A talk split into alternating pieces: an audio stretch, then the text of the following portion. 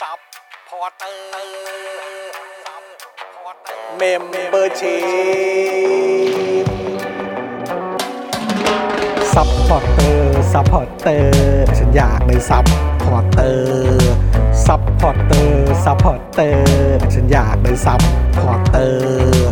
กดง่ายๆ แค่กดจอยด้านล่าง หรือว่ากด subscribe ก็ช่วยสมัครกันหน่อยซัพพอร์เตอร์ซัพพอร์เตอร์ฉันอยากเป็นซัพพอร์เตอร์ซัพพอร์เตอร์ซัพพอร์เตอร์ฉันอยากเป็นซัพพอร์เตอร์ซัพพอร์เตอร์ซัพพอร์เตอร์ฉันอยากเป็นซัพพอร์เตอร์ซัพพอร์เตอร์ซัพพอร์เตอร์ฉันอยากเป็นซัพพอร์เตอร์สมัครซัพพอร์เตอร์ Daily t o p i c กกับจอห์นวินยู สวัสดีครับคุณผู้ชมครับต้อนรับทุกท่านเข้าสู่ Daily Topics นะครับ ประจำวันที่ 19 กันยายน 2565 นะครับอ่านะอยู่กับผม จอห์นวินยูนะครับ จอห์นอีอีนะครับนะฮะแล้วก็แน่นอนนะครับ วันนี้อยู่กับคุณปาล์มดึกๆ งานดีด้วย สวัสดีครับคุณผู้ชมครับ โอ้โห สวัสดีครับคุณปาล์ม ผมเลื่อนให้ ครับไม่เป็นไรนี่นี่เดี๋ยวเดี๋ยวเดี๋ยวพี่ใหญ่จัดเอ่อจัดให้เลยนี่เอ้ยไม่เป็นไรพี่ใหญ่เออหมุนสดๆอย่างนี้พี่นี่คือเสน่ห์ของรายการสด อ่า อ่า อันนี้แหละ อะไรอ อัน ย่างงี้ นี้แหละ แล้วคุณผู้ชมก็จะได้เจอกับ Daily Topic เออนะครับ ยังสั่งได้อยู่นะฮะ ยังสั่ง ใช่ หมอนได้นะ มีหมอนเนี่ย เออนะครับ จ่าย มี 2 ลายนะ มี 2 ลายนะ มี Daily Topics กับด้านหลังก็คือเผด็จการจงพินาศนั่นเอง เย้ นะครับผมนะแล้วก็แน่นอนนะครับ ต้อนรับนะครับอ่าผู้ดำเอ่อเขาเรียกว่าอะไรดูรายการไลฟ์แล้วก็จัดรายการร่วมกับเรานะครับ พี่ใหญ่สป็อคดักทีวีนะครับ ครับ สวัสดี สวัสดี ครับ ครับพี่ใหญ่ครับ สวัสดีคุณผู้ชม เออ ทุกท่านด้วยนะครับ นะครับ ใครมาแล้วทักทายกันหน่อยเซฮายเข้ามาได้นะครับงงเลยสิมาตรงเวลาเหลือเกิน เป๊ะ เป๊ะ ไม่ดีเหรอ เป๊ะ อืมครับผม คุณชายบางคนบอกพี่ปาล์มส่งของด้วยครับ ฮะส่งของเรื่องอะไรเหรอ น่าจะเป็นละครนะฮะ อ๋อ เอ น่าจะป็นละคร อ ใช่ เป็นยังไง ครับผม บ้างกับการออนแอร์ในสัปดาห์แรก คือเอ่ออย่างแรกที่นำ เอ มา อ เลยอ่ะก็คือหล่อ อันนี้อันนี้รู้สึก อัน ได้ นี้ผมไม่เถียง อันนี้ นี่ ผม ขนาดทำตัวลับๆล่อๆยังดูหล่อเลย ใช่ เออ ผมยังไม่ได้ดูตอนเต็มเลยนะ ผมเห็นแค่ที่มีคนเอามาแชร์ ผมดูแล้ว เออ ตอนนี้มีมีแฟนคลับของละครเรื่องนี้หนักมากอยู่หนึ่งคน ฮะ ชื่อว่าคุณไทนี่โนแอล อ๋อ เขาเป็น ค แฟ รับ น ผ คลับ ม ที่หนักมากเขา เออ เขาเป็นห่วงเขาเป็นห่วงสุพจน์มาก อ่าเหรอฮะ เขาไม่รู้ว่าจะเกิดอะไรขึ้นกับสุพจน์บ้าง โอ้โห เขาเขาดูเขารักสุพจน์มาก ชื่อเรื่องอะไรนะ ผมขออีกที ชื่อเรื่องว่าบ้านโชคดี บ้านโชคดี โกปีอะไรแต่ละเนี้ย บ้านโชคดี บ้านโชคดีคื ทา อง ไทยรัฐทีวีอ่ะ หัวเรื่องหลักนี่คือ อ่า บ้านโชคดี บ้านโชคดีนะ นะครับ อ่านะครับแล้วแล้วเดี๋ยวจะออนอย่างนี้ไปอีกอ่ากี่ประมาณจนจนถึงเมื่อไหร่ครับสำหรับสำหรับเอ่อ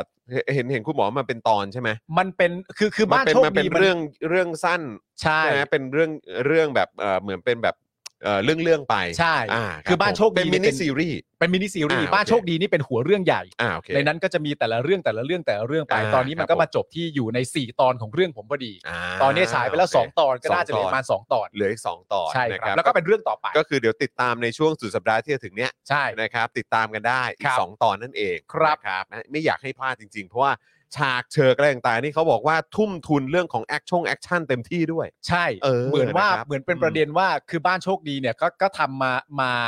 มาหลายตอนแล้ว ซึ่ง อืม แต่ละตอนเนี้ก็จะมีคาแรคเตอร์ที่แตกต่างกันออกไป อ่าครับผ เป็น ม เรื่องเป็นเรื่องผีเป็นเรื่องความน่ารักเป็นอะไรต่างๆนานานั่นนู่นนี่เนี่ยแต่ว่าในเรื่องเนี้ยผู้กำกับก็คือพี่เอ อืม นะครับผมพี่เอผู้กำกับเนี่ยซึ่งผมเคยร่วมงานกับพี่เอมาหลายเรื่องพี่เออยากทำให้ให้เหมือนตอบสนองความต้องการของตัวเองในการทำแอคชั่นน่ะ อ่า แล้วพล็อตเรื่องมันมาตกพอดีว่าเฮ้ยเรื่องนี้มันไปทางแอคชั่นได้ อ่า ก็เลยแบบซัดเต็มที่เป็นแอคชั่นผสมความเป็นผีอะไรต่างๆนานานั่นนู่นนี่ก็สนุกส แต่ นาน อันนี้ผมถามคุณหน่อยละกันในฐานะที่ก็คร่ำวอร์ดอยู่ในแวดวงการแสดง ไม่ข้ามวอร์ดหรอกครับ ฮะไม่เหรอ เรียกว่าก่อวอร์ดดีกว่า ก่อวอร์ดเลยดีกว่า ครับผม เออนั่นแหละคือ อันนี้มันเป็นเรื่องแรกของคุณเลยไหมที่แอคชั่นเยอะขนาดนี้ ใช่ เออ และเป็นเรื่องที่ได้ทำอะไรในขบวนการเกี่ยวกับการแอคชั่นที่เยอะที่สุด อ่า ตั้งแต่เคย รับผ มีประสบการณ์การได้เล่นละครมาบ้าง อืม เรื่องนี้ หรืองานแสดงอะไร หรื แบบ งาน เนี้ย แสดงมาบ้าง เนอะ คือ ได้ได้ร่วมงานกับเอ่อทีมโปรดักชันทีมทีมเครื่องยนต์ ทีมเครื่องจักรทีม อืม รถ ทีม เออ เอฟเฟกต์ เออ ทีมเลือด เออ ทีมปืน เออ เยอะแยะมากมาย ได้ได้ได้มีโอกาส ใช่ เออแบบสัมผัสประสบการณ์นี้ ทั้งเรื่องลย ทั้งเรื่อง โโห ทีมสตันท์ โอ้เจ๋ง ทีมอะไรต่างๆนานานั่นนู่นนี่ทีมสตันท์ทั้งสตันท์มอเตอร์ไซค์สตันท์ทั้งสตันท์ขับรถ ๆ และแต่ละคนนี่ต้องยอมรับจริงๆว่าผมแม่งเทพจริง เออ ๆเก่งโคตรเก่งเลย เก่งเก่ง แล้วผมไปสัมภาษณ์พี่คนหนึ่งเขาเป็นคนขับรถ อืม ซึ่งเขาเป็นคนต้องขับรถไล่ล่าผมอะแล้วเขาก็ขับรถแบบแบบ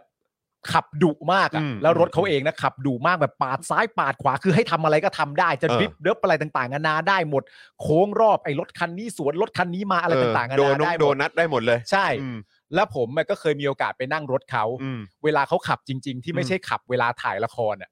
ขับช้าชิบหาย เออโดยส่วนใหญ่เป็นอย่างนั้นเนอะ ใช่ เหมือนแบบเหมือนที่เราเห็นแบบพวกนักแข่งรถเนอะ ใช่ เออที่เราแบบดูแบบพวกเอ่อนักขับ F เอ่อ F1 อะไรอย่างเงี้ย ใช่ เออทุกคนก็จะแบบบนท้องถนนเราขับกันระมัดระวังมาก ใช่ ครับเออ เวลเวลาที่ผมแบบผมคิดไปเองว่าเวลานั่งรถพี่มันจะมีจังหวะที่พี่ทำแบบนู้นแบบนี้แล้วผมก็ถามพี่เขาว่าปกติเวลาพี่ขับรถในชีวิตจริงเนี่ยพี่ขับเหมือนวันที่พี่ขับกับผมป่ะเขาบอกว่าชีวิตผมตั้งแต่เกิดมาแล้วขับรถเป็นอ่ะผมยังไม่เคยโดนใบสั่งเรื่องเรื่องการขับรถเร็วฝ่าไฟแดงยูเทิร์นผิด ทำผิด ผมยัง ก ไม่ ฎจราจร ผมยังไม่เคยโดนสักใบเลย โอ้ อะ โหสุดยอด เออ ไม่แล้วคือคนเหล่านี้ก็คงรู้แหละ ใช่ ว่าเวลามันเกิดอุบัติเหตุอะ เออ มันรุนแรงขนาดไหน ใช่ เพราะฉะนั้นคืออะไรที่มันสามารถลดความเสี่ยงได้อะ เออ เราก็จงทำซะ ใช่ ก็คือเพราะฉะนั้นก็คือควรจะขับขี่ให้ปลอดภัยที่สุด เออ แล้วถ้าเกิดว่าอะถ้ามันจะมาเสี่ยงจริงอะ อืม เสี่ยงในเรื่องของหน้าที่การงาน เออ อะไรแบบเนี้ยคือเป็นคือเข้าใจว่ามันมันไม่ใช่เสี่ยงด้วยความแบบเสี่ยงด้วยความด้วยความเอ่อมักง่าย ใช่ หรือว่าเสี่ยงด้วยความเหมือนแบบเอ่อเขาเรียกว่าอะไรอ่ะเหมือนความเขาเขาเรียกว่าอะไรเหมือนแบบเหมือนเหมือนวัยรุ่นน่ะเหมือนแบบ เหมือนเลินเล่อ เหมือนเลิศเหมือน ะไรย่างงี้ย เหมือนเอามันเอาสนุกอะไรอย่างเงี้ยเออ ไม่มีไม่มีเลย ถ้าเกิดจะเสี่ยงเงี้ยมันไม่คุ้ม ใช่ เออใช่ไหมแล้วมันเป็นงานมันเป็นหน้าที่ คือ เหมือน เสี่ยง คนแข่งรถอ่ะก็รู้ว่า ใช่ ถ้าเกิดชนเข้าไปทีนึงเนี่ยมันรุนแรงขนาดไหนแล้ว เออ โอกาสบาดเจ็บโอกาสตายของ เออ ตัวเองมันก็มีสูงแล้วจะไปจะไปเสี่ยงในพื้นที่ที่มันไม่ได้รับการดูแลรับการ เออ ควบคุมทำไม ใช่ ใช่ไหม ผมมีความรู้สึกว่ามันคืออารมณ์เดียวกับประมาณแบบเอ่อเอ่อผมผมเคยรู้จักนักบอลคนหนึ่งอ่ะ อืม ซึ่งแบ็กกราวน์นักบอลคนเนี้ยซึ่งเป็นนักบอลทีมชาติด้วยนะ อืม ก่อนที่เขาจะเป็นนักบอลเนี่ยเขาเคยเป็นนักมวยไทยมาก่อน อ๋อเหรอ ใช่เขาเคยเป็นนักมวยไทยมาก่อนก่อนที่จะเป็นนักบอล เคยเป็นนักมวยไทยแล้วมา ใช่ เป็นนั นั กบกอล มวยไทยจริง ๆ เลยอะ โอ้โห แล้วก็มาเป็นนักบอลต่อ เออเออ ซึ่ง เออ คาแรคเตอร์ของเขาบนสนามอ่ะ เออ ใครหาเรื่องเขาเขาก็ไม่สน อืม เพราะเขามีความรู้สึกว่าร่างกายของเขาทั้งร่างกายอ่ะ อืม มันคืออาวุธ เออ เพราะฉะนั้นเขาจะไม่ใช้มันไปทำร้ายใคร เออ เขาต้องยิ่งยิ่งเขารู้ว่าเขาเคป a b l e ที่สามารถทำอะไรได้บ้างกับร่างกายเขา อื อะ่ะ ม เขายิ่งต้องควบคุมสติตัวเองให้ดี แล้วไม่ ที่สุด ให้ตัวเองหลุดอะ่ะ ที่สุด เพราะถ้าสมมติว่ามีเรื่องการก็ชกต่อยกัน อืม แต่ถ้า เจ็บ คุณ หนัก มีเรื่อง นะ แต่ถ้าคุณมีเรื่องกับคนเนี้ยแล้วเขาเก็บอารมณ์ตัวเองไม่อยู่ เอ เนี่ย อ อีกคนนึงอะ่ะ เออ เละ อันตรายต่อชีวิต ใช่ ใช้คำนี้ดีกว่า ใช่ เขาก็ต้องควบคุม ใช่ อารมณ์ตัวเอง ใช่แล้วนี่คือไม่มีนวมนะฮะ ใช่ครับ ก็ใช่ไหมฮะ ก็ คือมีนวมนี่ยังแบบอื้อหือ เขาเรียกว่าเออก็ต่อยหนึ่งแตกหนึ่งฮะ ใช่ครับผม แน่นอนฮะ ถูกต้องครับ อ่า นะฮะอ่านี่คุณฟาโรบอกว่าคิดถึงครูภาษาไทย เออ วันนี้ก็คิดถึงเหมือนกัน คิดถึง เออ จริงๆ ก็เห็นแบบครูภาษาไทยก็โพสต์ภาพตลอดไอ้เราก็ติดตามตลอดนะครับ ครับ นะฮะก็คิดถึงครูทอมเหมือนกันนะครับ ค ผ รับ ม ผม คุณธนาโนมบอกว่าซิ่งเฉพาะตอนทำงาน อ่ะถูกต้อง ใช่ นะรับ คือถ้าถ้าต้องไปทำอะไรอย่างนั้นก็หมายถึงว่าไม่ลำบากคนอื่น เอามาทำในถนนที่มันปิดอะไร อืม ต่างๆกันานาที่สำคัญก็คือว่าเอามาทำมาหากินนะดีกว่าฮะ อืม ครับผม ใช่ใช่ถูกต้องครับ คุณออลลี่บอกว่าเดี๋ยวมาดูย้อนหลังนะคะ ตอนนี้ดูถ่ายทอดสดงานศพของควีนอยู่อ๋อ ใครไปบ้างฮะโทษที นะ มีใครไปบ้างฮะ ครับผมชัดเจนเอ้ยนี่ขนาดแบบว่าเอ่อเพิ่งเอ่อเพิ่งเห็นโพสต์บอกว่าขนาดไต้หวันยังได้รับเชิญเลยนะเนี่ย ใช่ เออ เพิ่งเห็นเหมือนกันไต้หวัน แล้วก็โอ้โหไต้หวันด้รับเชิญ ไต้หวันก็ได้ไปนะ ครับผม เออ ครับผมอืมนะครับ ตกลงข้อมูลมันโดยรวมออกมายังว่าสุดท้ายแล้วเป็นตามรายชื่อแล้วเป็นการเชิญไม่ได้เชิญเชิญแล้วไม่ไปหรือยังไงหรือ ผมว่าเอาให้ชัวร์เลยนะ เออ ให้จบให้ให้เสร็จสิ้นงานก่อนนะ ค่อยว่ากัน แล้วเดี๋ยวเราก็คงจะรู้ว่าเออแบบที่อย่างเป็นทางการจริง ๆ อ่ะ เออ มีใครไปบ้าง โอเค เนาะเออนะครับก็เดี๋ยวอดใจรอนิดหนึ่งแล้วกันนะครั ครับ บ อ่ะแล้วก็แน่นอนครับคุณด a r k กไนก็บอกว่าสวัสดีครบรอบ 16 ปี รัฐประหารโทนี่ ครับผม นะครับซึ่งเดี๋ยววันนี้เราก็จะมีการโฟนอิน ใช่ มีการพูดคุยถึงประเด็นนี้กันด้วยนะครับนะเพราะฉะนั้นก็อดใจรอกันนิดหนึง อืม วันนี้ไม่ได้โฟนอินแค่คนเดียวนะครับ ใช่ครับ โฟนอินถึง 3 ท่านด้วยกัน เอาอีก นะครับ แล้วคุณผู้ชม แต่ว่าจะมีใครบ้างนะครับอดใจรอนิดหนึ่งละกันเดี๋ยว ค จะ รับ มา ผม เฉลยให้ฟังกันนะครับ อ่าครับ นะฮะอ่ะ แต่ว่าตอนนี้คุณผู้ชมก็อย่าลืมนะครับอ่าสามารถสนับสนุนพวกเรากันแบบรายเดือนก่อนได้เลยนะครับเฮ้ยกำลังจะถึง 6,000 แล้วปาล์ม เฮ้ย นะครับกำลังจะแตะหลัก 6,000 แล้วนะครับนะฮะ 7098 7098 แล้วครับคุณผู้ชมอีกนิดเดียวนะครับก็จะหลุด 7,000 แล้วนะครับก็ฝากคุณผู้ชมช่วยเช็คสถานะการเป็นเมมเบอร์การเป็นสปอร์เตอร์กันด้วย ครับ นะครับถ้าหลุดกันออกไปก็รบกวนสมัครกลับเข้ามาด้วยนะครับ ครับ ถ้าเกิดว่าเอ่อยังไม่ได้สมัครนะครับแล้วอยากจะสนับสนุนพวกเรานะครับในทุกๆ รายการในเครือข่ายของ Spoke Dark TV นะครับก็ ครับ สามารถสนับสนุนพวกเราแบบรายเดือนได้ผ่านทาง YouTube Membership แล้วก็ Facebook Supporter เริ่มต้นนะครับเดือนละ 150 บาทเท่านั้นนะครับ ผม นะตกวันละ 5 บาท นะครับหรือว่าอยากจะสนับสนุนในแพ็กเกจอื่นก็มีราคา ครับ ที่สูงกว่านั้น เอา ใช่ ที่ ครับ คุณผู้ชมเนี่ยสะดวกเลยนะครับ ถูกครับ นะก็สามารถสนับสนุนพวกเราได้นะครับคุณผู้ชมครับนะฮะแล้วก็ยังสามารถเติมพลังแบบรายวันได้นะครับ ผ่านทางบัญชีกสิกรไทย 0698975539 หรือสแกน QR Code กันก็ได้นะครับคุณผู้ชมครับ ครับผม นะฮะ ผมรู้แล้วครับว่าใครจะเข้ามาแก้สถานการณ์นี้ให้เราได้ ใครครับ อาจารย์สีโรดครับ อาจารย์ศิโรจน์ ผมว่าอาจารย์สีโรด ครับผมอาจารย์ศิโรจน์ต้องมาแล้วแหละ อาจารย์สีโรดเนี่ยสามารถจะ คบผ เข้ามาแก้ไขสถานการณ์ให้เราได้ เออโอ้โหนี่เราห่างหายไปสุดสัปดาห์เนอะไม่รู้ว่าอาจารย์ศิโรจน์เหงาหรือเปล่า ใช่ นะฮะเราก็ต้องแบบเอ่อทักทาย ใช่ เอ่อถึงแกหน่อย ผมเชื่อว่าการที่ไม่มีเราทักทายอาจารย์สีโรดไปคเนี่ย รับ อาจารย์สีโรดก็คงจะเหงาใจ น่าจะเหงานะ เพราะว่าผมผมรู้สึกได้ด้วยตัวผมเองว่าอาจารย์สีโรดเนี่ยคิดถึงเราสองคนทุกขณะจิต อ่า ใช้คำนี้ดีกรัว่าบผมนึกถึงกันเสมอ นึกถึงกันเสมอ เขาเรียกว่าจิตจิตผูกกัน จิตผูกกัน จิต ผูก คื กั อเป็นคนที่มีจิตผูกกันตลอดเวลา ผมเวลาผมดูรายการอาจารย์สีโรดเนี่ยผมมองตาอาจารย์สีโรดผมจะคิดว่าเอ๊ะ อ่าน่า คิดถึง นึกถึงกันอยู่แล้วสิ ดูดูออกว่าคิดถึงอยู่ เออ นะครับผมเพราะฉะนั้นก็ถ้าอาจารย์มีเวลาว่าง ครับ อาจารย์ก็ เรียนเชิญด้วยครับ รบกวนอาจารย์หาเวลาว่าง ครั ให้ บ ตรงกับที่เราจะว่างให้ ด้วย โอ้โห พวกเราเนี่ยมันช่างยิ่งใหญ่จริงๆ มันช่างเกลียนฮะมันช่างเกลียน ช่างเกรียนจริง ๆ นะ ค ค รั รั บบ ผม นะฮะอ่าเมื่อสักครู่นี้คุณ KW บอกว่าเพิ่งได้ดูเทปคุยกับคุณวิรุธเมื่อวันศุกร์ได้แต่ยิ้มแห้งแต่โคตรดีเลยครับ โอ้โห าๆ ยินดีครับ นะครับผม ตอนนี้คุณวิรุธนี่ก็อยู่ใน ครับ เอ่อรายชื่อของเรา ครับผม ว่าถ้ามีโอกาสหาแพลตฟอร์มเหมาะๆได้พูดคุยกันน่าจะสนุกและน่าจะยาว ถูกต้อง นะครับผม นะครับ คุณพนมกรบอกว่าเป็นกำลังใจให้รายการที่ส่งเสริมประชาธิปไตยที่นี่ครับ ขอบพระ โโห คุณมากๆ ขอบคุณนะครั ครับ บ ขอบคุณนะครับผมนะฮะเอ่อคุณคุณบิวโฟนใช่ไหมบอกว่ามาครับ หลังสวนชุมพร 19ทับ949เผด็จการครองเมืองจนถึงวันนี้ครับ ครับ โอ้ครับผมนะฮะ ฮะ คุณเคนบอกว่าคนขาย VVIP Voice ตัวจริง อาจารย์วิโรธมาหลายคลิป VVIP Only โอ้ ครับผม คุณสติลคุณสติลเปอร์นะครับ บอกว่าวันนี้คอมเมนต์จะเดือดไหมอ่า อ่า เดี๋ยวรอดู เดี๋ยวต้องรอดูฮะ เดี๋ยวรอดูแขกของเราด้วย ใช่ นะครับนะฮะคุณชัยมงคลบอกว่ามารายการนี้แล้วตาสว่างนะอาจารย์โอ้โห ครับผม ครับผมเนี่ยนะฮะ อาจารย์จะถามในใจว่า ครับ เออกูต้องใช้รายการ ครับ นี้ตาสว่าง คือด้วยเหรอ กูยังตาสว่างไม่พออีกเหรอ ใช่ครับ เออครับผม คุณอารามบอกว่าสวัสดีครับ วันนี้ไม่สบายอาหารเป็นพิษปกติวันจันทร์จะคั่วกาแฟแล้วฟัง Daily Topics คั่วไปด้วยขำพี่ปางไปด้วยอ่า อุ้ย เออ ผมจะพยายามทำวิถีทางให้คุณ อ่ะ อารัน ครับ ยังคงขำไหวอยู่ครับ ใช่อ่ะยังไงก็วันนี้อาจจะดื่มกาแฟไม่ได้ แต่ว่าก็จิบเกลือแร่ไป ใช่ ดู Daily Topics ไปก็ได้ หรือ ครับ ฟัง ผม ไปก็ได้ครับ ฟังไปก็ได้นะ ค ค รั รับ บ คุณ I am ใหม่นะครับ บอกว่าประทับใจคุณวิรุธมากทีมดูย้อน โอ้ ขอบพระคุณมาก ๆ ค ค รั รับ บผมนะสวัสดีคุณเบียร์ด้วยนะครับนะแล้วก็หลาย ๆ ท่านที่มาใครมาแล้วก็คอมเอ่อเขาเรียกว่าคอมเมนต์รายงานตัวนิดนึงนะครับ จะได้รู้ว่าโหยขาประจำของเรามากันแล้ว หรือว่าจะได้เห็นชื่อนะครับ แล้วก็เห็นภาพของคุณผู้ชมหลาย ๆ ท่านนะครับนะที่เป็นแฟนแฟนรายการของเราด้วยนะครับ สวัสดีคุณสิงห์ทองด้วยนะครับ คุณเอ่อคุณสิงห์ทองบอกว่าสวัสดีครับ เด็ก ๆ จะปิดเทอมแล้วเตรียมตัวกันยังครับ โอ้โห เตรียมตัวรับมือต้องอ รั ยู่ บ ด้วยกัน มื ทุ อก วัน พลังพลังเขาจะเยอะหน่อย นั่นต้อง เ คุณจอแล้วของผมน้องเอริยังอยู่บ้านทุกวัน เตรียมตัวครับ นะครับ ก็เตรียมตัว ผม ไปโรงเรียนด้วยนะเอ ครั ริ บ นะครับ คุณสแกรี่สวัสดีนะครับ คุณเรนนี่สวัสดีครับ ทัก นะฮะ ครับ เออ คุณเรนนี่บอกว่าเอ่อคุณเรนนี่เขาเอ่อติดตามผลการแข่งขันของอาร์เซนอลอยู่ ใช่ ก็บอกโอ้โหแหมไม่ธรรมดา ใช่ อยากให้อยากให้ขิงทีมคุณปาล์มหน่อย เออ แต่โอ้โหผมก็บอกโอ้โหไม่รู้จะขิงยังไงฮะ เพราะทีมเขานี่ก็ฟอร์มเขาร้อนแรงนะ ก็ผมก็ไม่เข้าใจว่า ครับ คือคนคนหนึงจะมาขิงมหาอำนาจลูกหนัง ม เนี่ย หาอำนาจลูกหนังด้ ผม ยังง ก็ไม่รู้ว่าคุณจะเอามุมไหนมาขิง โอ้โห คือ ถ้า ครับ ถ้าสมมติว่าคุณมาขิงผมก็แบบ ผมอาจจะถามกลับคุณ เออ ว่าเฮ้ยฝืนปะเนี่ย เอ้ย เฮ้ยดูฝืนฝืนๆนะอะไรอย่างเงี้ย โอ้โห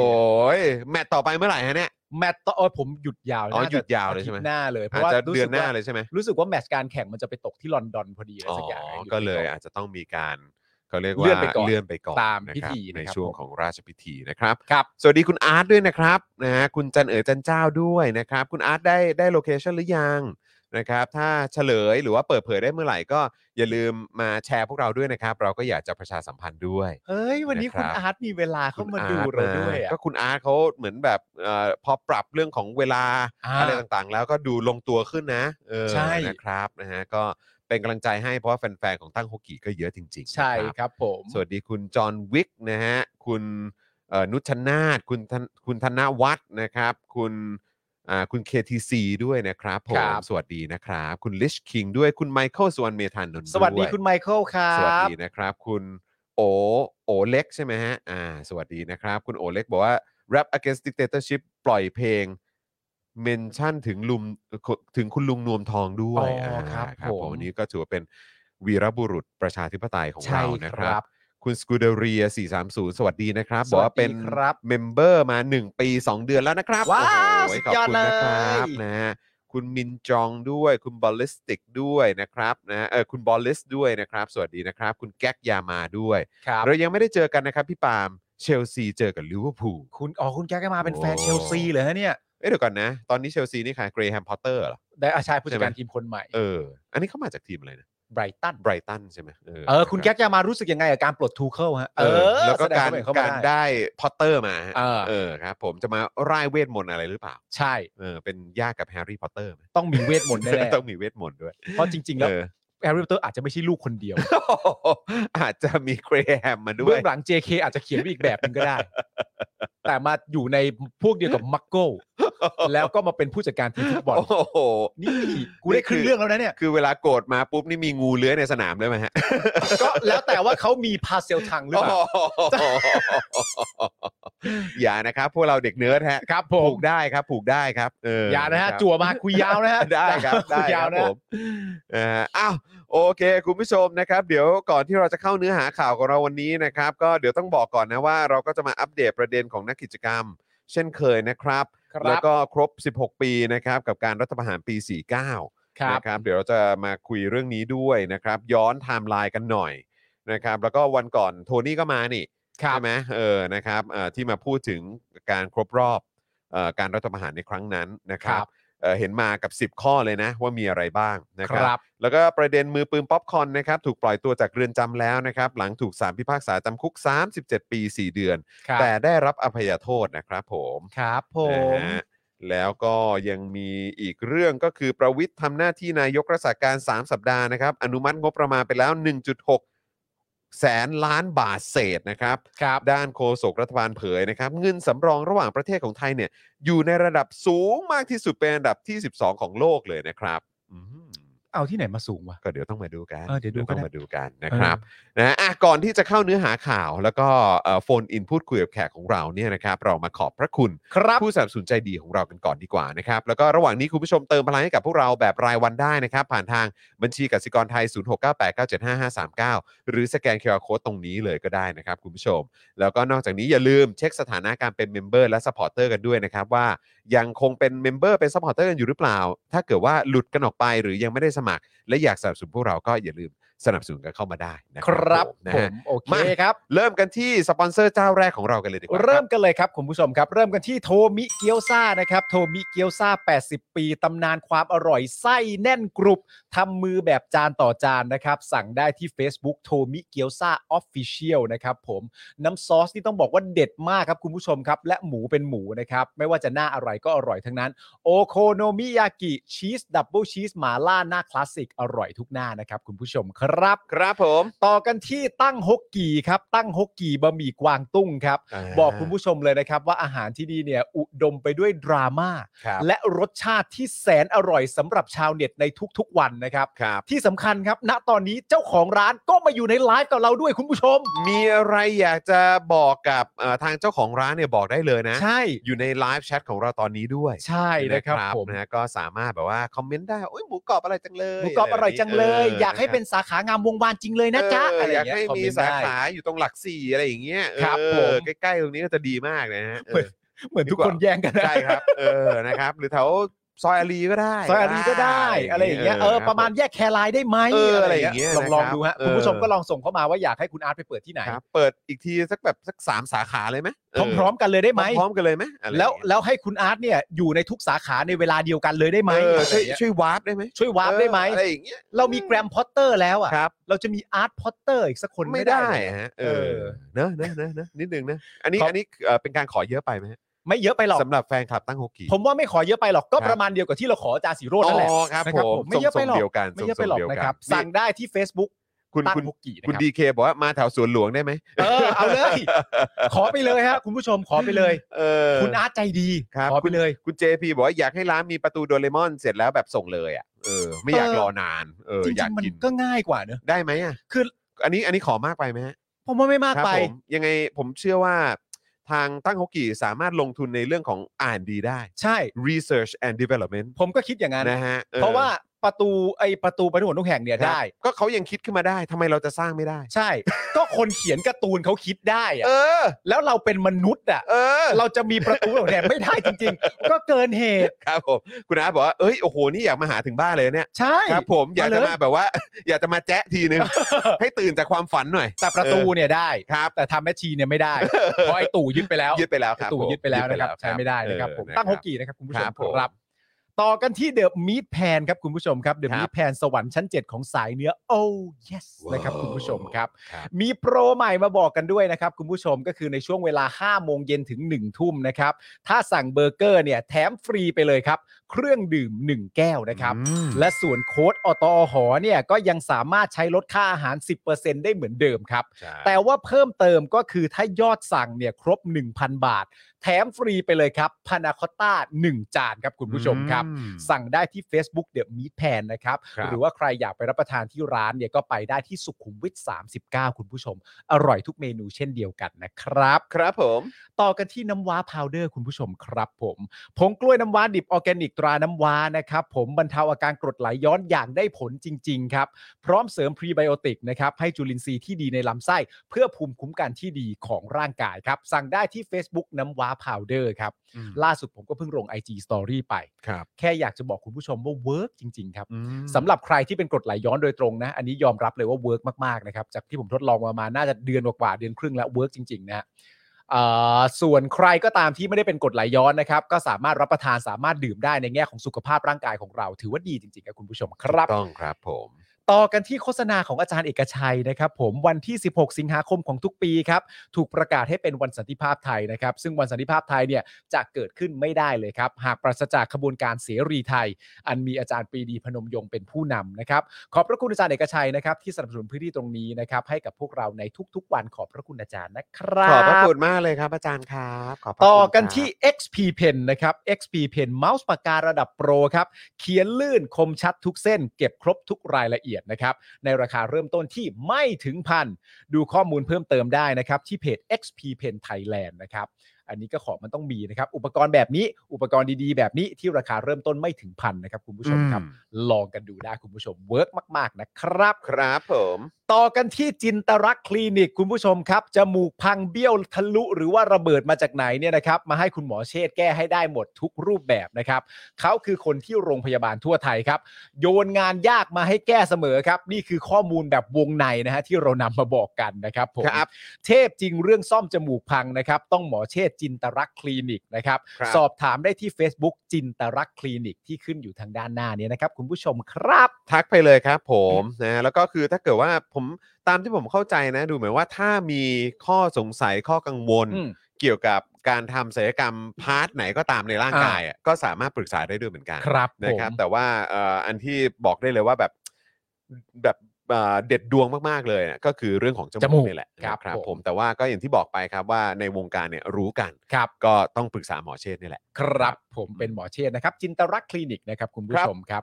ต่อกันที่ Protect Screen ครับผมสร้างพื้นที่อ่าสร้างพื้นที่บ้านของคุณให้ปลอดฝุ่นฝุ่น PM 2.5 นะครับ ด้วย Protect Screen ครับ มุ้งลวดยุคใหม่ครับ กันได้ทั้งยุงและฝุ่น PM 2.5 นะฮะ เจ้าแรกและเจ้าเดียวในประเทศไทยครับ ผลิตจากเยื่อนาโนไฟเบอร์คุณภาพสูงครับทำให้ตลอดการใช้งานเนี่ยไม่เกิดสนิมนะครับ ที่สำคัญครับ เพียงแจ้งโค้ด SPD 10นะครับหรือว่า SPD 10นั่นเองนะฮะ รับส่วนลดไปเลย 10%นะครับ โอ้ สอบถามข้อมูลเพิ่มเติมได้ที่ Facebook Protect Screen นะครับ หรือว่า Line ID at ps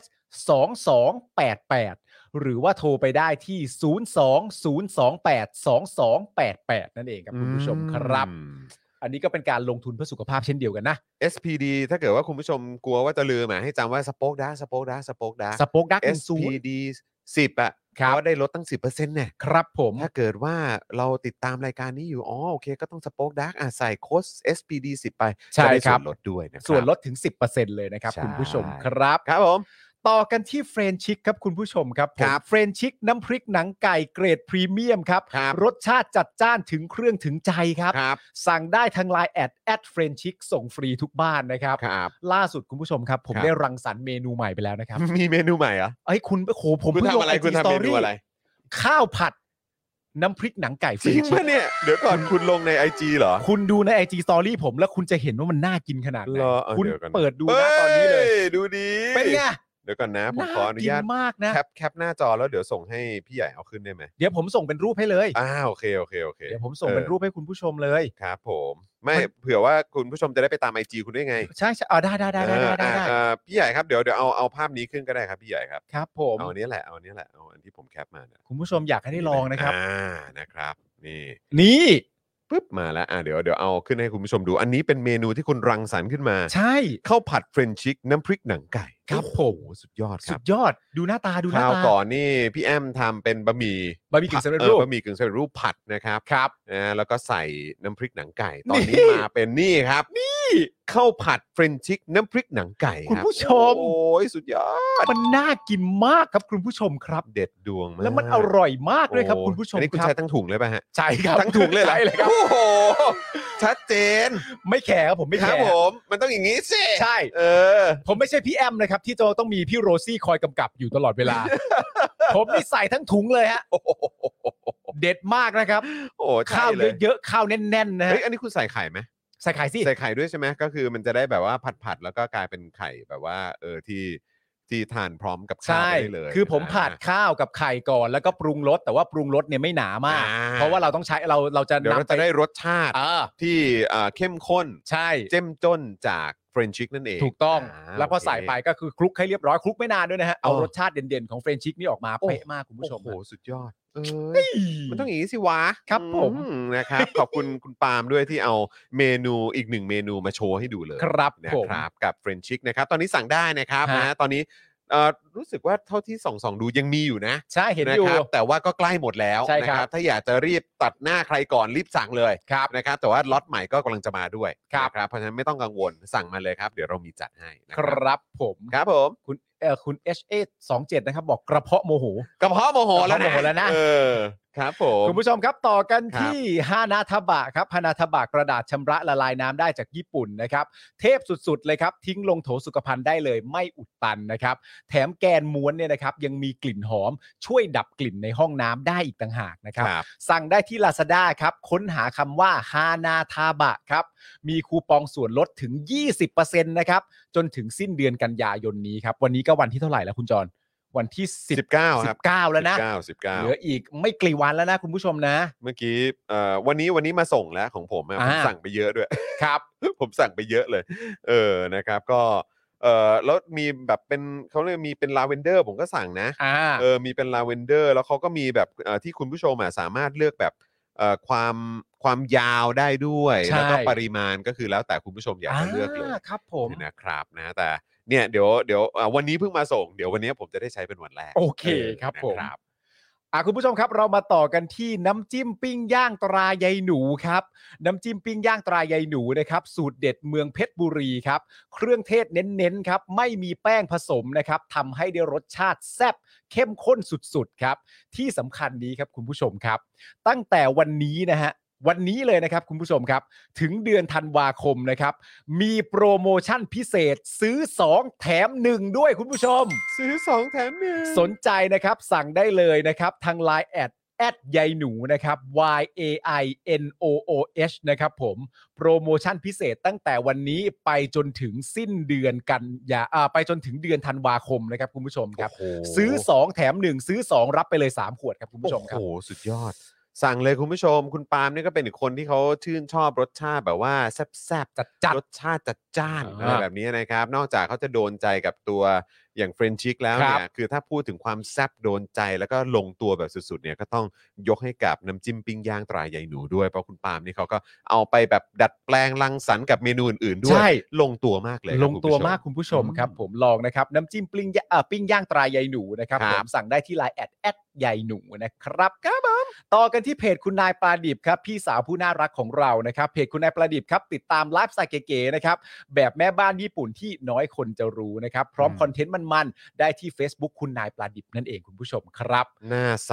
น่ารักกันทั้งบ้านเลย ใช่ ครับนะฮะ น่ารัก ทั้ง นะครับ แบบคุณพ่อคุณลูกนะครับ แล้วก็คุณนายประดิษฐ์นี่ก็แบบว่าโอ้โห เป็นเขาเรียกว่าความสดใสประจำบ้านเลยนะ ใช่ เออ น่ารัก ะคบ ทั้งบ้านนะครับ เข้าไป ผม เข้าไปเหมือนแบบเขาเรียกว่าอะไรไปเติมความสดใสอ่ะ ใช่ ไปเติมความโพสิทีฟไปเติมเอ่อความรู้สึกดีๆ ไปเติมมุมมองที่แบบดีๆ อะไรแบบเนี้ย ใช่ กับคุณนายประดิษฐ์ก็ได้ ใช่ นะครับ ผม อันนี้คือแบบคือไม่ใช่เพจที่แบบทำขึ้นมาแค่แชร์เรื่องราว ใช่ เท่านั้นนะแต่ว่า เอมัอนเป็นเพจที่มาช่วยเติมให้ให้พวกเราอ่ะ เหมือนแบบยิ้มได้ในทุกๆวันด้วย ใช่ นะครับ ผม อืนะฮะ ก็ถ้าเกิดว่าคุณนายประดิบกำลังดูอยู่นะตอนนี้ก็รบกวนแสดงตัวเหมือนเดิมนะครับ คุณ ใช่ นายประดิบค ค รั รั บบ ผมนะครับ หรือว่าถ้าอาบน้ำอะไรอยู่ก็บอกได้นะครับ อาบน้ำเอ เออ อ อาบ อ น้ำกับ ยู่ คุณสามี หรือยังไม่ได้ ม อาบแต่ ครับคุณ ผม สามีใกล้จะชวนไปอาบแล้วแหละ ครับ อะไรอย่างเงี้ยก็ก็บอกกันได้ เพราะว่าเพราะว่าผมมีความรู้สึกว่าการเปิดเผยเป็นเรื่องที่ดีนะครับ ผมก็ ตา เป็ ม น สไตล์อยู่แล้ว ตามสไตล์นะ คุณนาย ฮะ ประดิษฐ์เขาชอบอัปเดตเออโทษนะครับเดี๋ยวกำลังจะไปอาบน้ำพร้อมสามีครับ เออ นี่เราก็อืมครับผม โทษนะครับเดี๋ยวกลับมาดูนะครับพอดีสามีชวนไปอาบน้ำอะ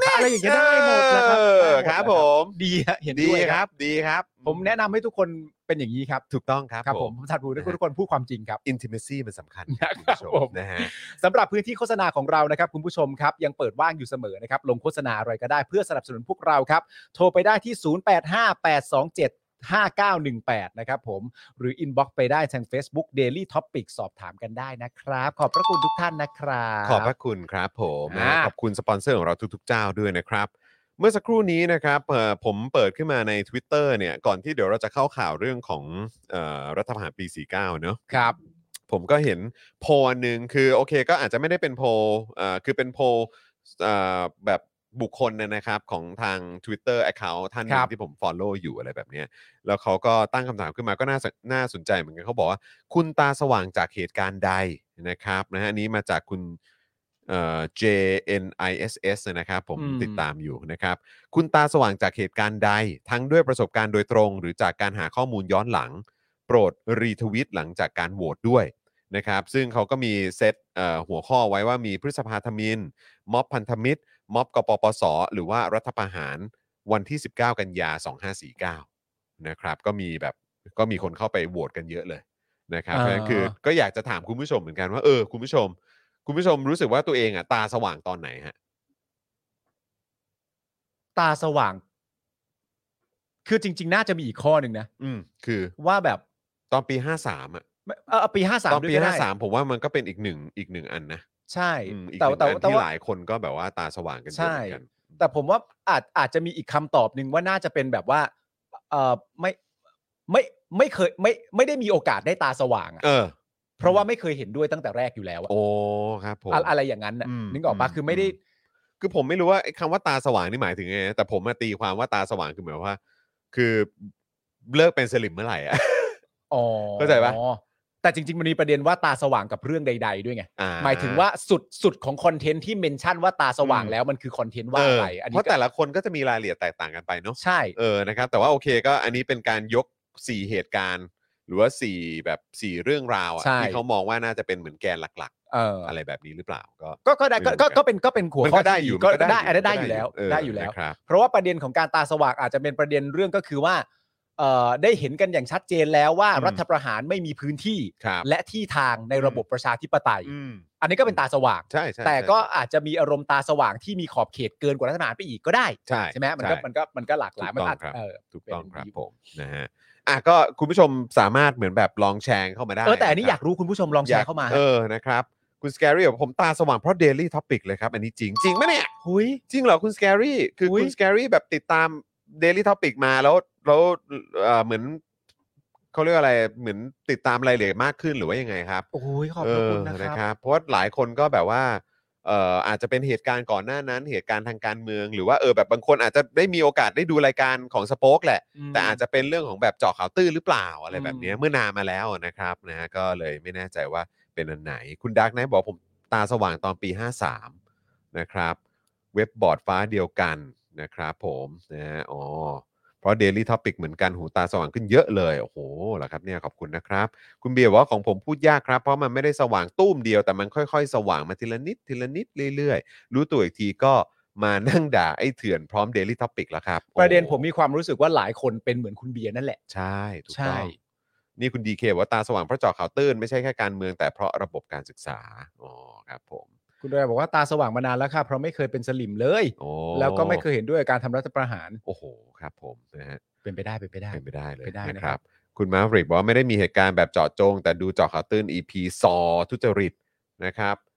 เอ่อและหาข้อมูลร่วมพร้อมกับในโซเชียลนี่เอาคำพูดนายกมาแขวนรัวๆอ๋อครับผม อืม นะครับ โอ้โห ขอบคุณนะครับอ่ะก็มีหลายท่านก็ติดตามรายการในเครือของพวกเรานะครับ ใช่ ขอบพระคุณนะครับ แล้วก็หลายท่านก็ติดตามข่าวสารแล้วก็แล้วก็เห็นถึงสิ่งที่มันเป็นไปนะครับ แล้วก็เหมือนแบบตาสว่างขึ้นมานะครับ คุณสแกรี่บอกว่าแต่ก่อนผมไม่เคยสนใจการเมืองเลยครับ แต่อะไรนะเพิ่งเข้าใจขึ้นเรื่อยๆ เพราะดูรายการพี่ๆครับ โอ้โห ขอบพระคุณนะครับนะฮะ คุณ เออเออแหมดูดูรายการพวกเราเนอะ ไม่ใช่ครับ เออผม ครับ เออ ครับโอ้การเมืองมันตลกขนาดนี้เลย ไม่ตลกไม่ได้แล้วครับ ไม่ได้แล้ว เครี ครั ย บ ดครับไม่งั้นเครียด ครับผ ไม่แต่จริงๆนะผมเคยแบบว่า ฮะ ตั้งตั้งตั้งแต่นานแล้วตั้งแต่ผมมาแบบมามาจัดรายการในช่วงแรกๆอ่ะ ครับ สักพักหนึ่งหน้ามาสักผ่านไปครึ่งปี ก็คมีรับ คอมเมนต์จากคุณผู้ชม ซึ่งซึ่งทุกวันเนี้ผมก็ยังจำไว้ในใจเสมอว่าคุณผู้ชมท่านเนี้ยเป็นคุณผู้ชมที่เอ่อซึ่งผมเข้าใจเขาเลยนะเขา อืม เขาเหมือนอารมณ์แบบเอ่อเสพการเมืองอ่ะ ครับ จนกระทั่งผมมีความรู้สึกว่าเขาคล้ายๆ คุณอยู่ช่วงหนึ่งว่า ว่าเหมือนเขากำลังจะเขากำลังจะแพ้ต่อมันอ่ะ อืมม คือเขาเขาคือตัวเขาเองระบบความคิดหรือร่างกายหรือความไหวของเขาอะ่ะ อืม มันมันไม่ไหวในความน่ารังเกียจนี้ อืม อีกต่อไปแล้วอะ่ะ อืม มันไม่ไหวแล้วจริง ๆอะ่ะ อืม มัน อืม มันแบบ ถ้ากูยังเสพเรื่องประเด็นเหล่านี้ต่อไปอะ่ะมันจะ อืม ต้องเกิดเรื่องไม่ดีไม่ดีขึ้นในชีวิตกูแน่ ครับผม ๆซึ่งผมว่าน่าจะคล้ายกับคุณ ใช่ใช่ แล้วเขาก็บอกผมว่าเขาเพิ่งเพิ่งกลับมาติดตามประเด็นการเมืองได้ใหม่อะ จากการดู อ๋อเหรอจากการดูพวกเราเหรอโอ้โหตายแล้วเอาโอเคครับ ถ้าเกิดว่ามันทำให้แบบสามารถติดตามได้แล้วก็เออทำให้ความเครียดมันทุเลาลงได้เนี่ย ก็โอเคนะครับเออไอเราแค่กลัวเออเราไม่ได้ทำให้เครียดมากขึ้นใช่ไหม ไม่แล้วกูกูก็เลย พอ ตี พู ค ด วาม จี้แล้วเกินจี้จี้ ไม่แล้วกูก็เลยตีความตอนแรก ค ว่า รับ เฮ้ย มันดีปะวะ ยังไงวะเนี่ย มันแบบ เออ เฮ้ยกู กูตลกไปปะวะ แต่ไม่เป็นไร ถ้าถ้ามัน ครั ทำ บ ให้ ถ้ามันทำให้เอ่อข้อมูลข่าวสารเกี่ยวกับเรื่องการเมืองยังสามารถ ถ่ายทอดออกไปได้ ถ่ายทอดไปได้ในทุก ๆ วันแล้วคุณผู้ชมก็ยังมีความรู้สึกว่าถ้าประมาณเนี้ยรับฟังได้ประมาณเนี้ย ก็โอเค ไม่ไม่ไม่น่าเหนื่อยหน่ายจนเกินไปเนี่ย อืม อ่ะอย่างเงี้ยเราก็ได้ ใช่ เออ ใช่ถูกต้องเลยนะครับนะฮะ คุณผู้ชมบอกเขาจุดขายรายการ เออครับ เหมือนคุณเวจเจตจะถามว่าพวกมึงไม่รู้ตัว ครับผมมันก็แนวเนี้ยครับครับ คุณศรัทธาบอกว่าตอนมาไล่อ่านประวัติศาสตร์การเมืองไทยหลัง 2475 เมื่อราวๆปี 45 ถึงปี 48 ครับ โอ้นะครับก็ ครับ ก็ถือว่าเป็นอีกหนึ่งบุคคลที่เอ่อก็ต้องเรียกว่าก็มาก่อนการเหมือนกันนะครับ อืม นะฮะอ่ะคุณผู้ชมงั้นก่อนที่เราจะไปโฟนอินกัน ครับ นะครับวันนี้เราจะโฟนอินกัน 3 ท่านด้วย ถู กั ก น ต้องครับ นะครับ ก็จะมีคุณทรายเจริญบุระ ครับ นะครับเอ่ออาจารย์เข็มทอง ใช่ครับ นะครับ แล้วก็อีกหนึ่งท่านก็คือคุณไผ่นั่นเอ อ่า ง คุณไผ่จารุพัฒน์นะครับ ครับ นะเดี๋ยวเราก็ ผม จะมาพูดคุยกันกับ 3 ท่านนี้นะครับ แต่ว่าก่อนที่เราจะไปไปสัมภาษณ์พูดคุยกับทั้ง 3 ท่าน ซึ่งคำถามของเราง่ายมากๆเลย เช่นกั ครั น บ ก็คือ 2 อย่าง ตอนรัฐประหารปี 49 คุณทำอะไรอยู่ อ่า นะครับ อันนั้นคือคำถามแรก อ่า นะครับ แล้วมันเกิดอะไรขึ้นบ้างตอนนั้น คุณมีความรู้สึกอย่างไร มอง อ่า การเมืองไทยตอนนั้นเป็นอย่างไร ครับ อันนั้นก็จะเป็นคำถามปลีกย่อยก็ว่ากันไป โอเค แล้วอีกหนึ่งคำถามก็คือ แล้วปัจจุบันหลังจากรัฐประหารผ่านมาแล้วเท่าไหร่นะ16 16 ปีใช่ไหม แห่งความหวัง มองประเทศไทยเป็นยังไงบ้างครับ อ๋อ แบบนี้เลย โอเค ง่ายๆสองคำถามนะครับ แจ๋ว แต่อาจจะมีคำถามปลีกย่อยอะไรก็ว่ากัน ใช่ ไปเดี๋ยวเดี๋ยวว่ากัน แล้วสุดท้ายเราก็จะถามว่า ครับ ถ้าเกิดว่ามีสว250 คนมานั่ง ครับ ก็เนี่ยแหละ เดี๋ยวเดี๋ยวเราคงได้เมาส์กันฮะ อ่า เดี๋ยวเราคงได้เมาส์กันครับ แล้วก็คุณผู้ชมยังสามารถคอมเมนต์เข้ามาได้อยู่นะครับ ว่าคุณผู้ชมมาตาสว่างกันตอนไหน ครับ เดี๋ยวเราจะไปย้อนอ่านคอมเมนต์กันทีหลังนะครับ ครับ อาจจะอ่านไม่ครบทุกท่านแต่เดี๋ยวกลับไปย้อนอ่านแน่นอน ครับ นะครับนะฮะอ่ะโอเค เดี๋ยวครบรอบ 16 ปีก่อนดีกว่า ได้เลย นะครับเดี๋ยวย้อนไทม์ไลน์กันนิดนึงนะครับ ครับ วันนี้เนี่ยครบรอบการรัฐประหารอ่า19 กันยา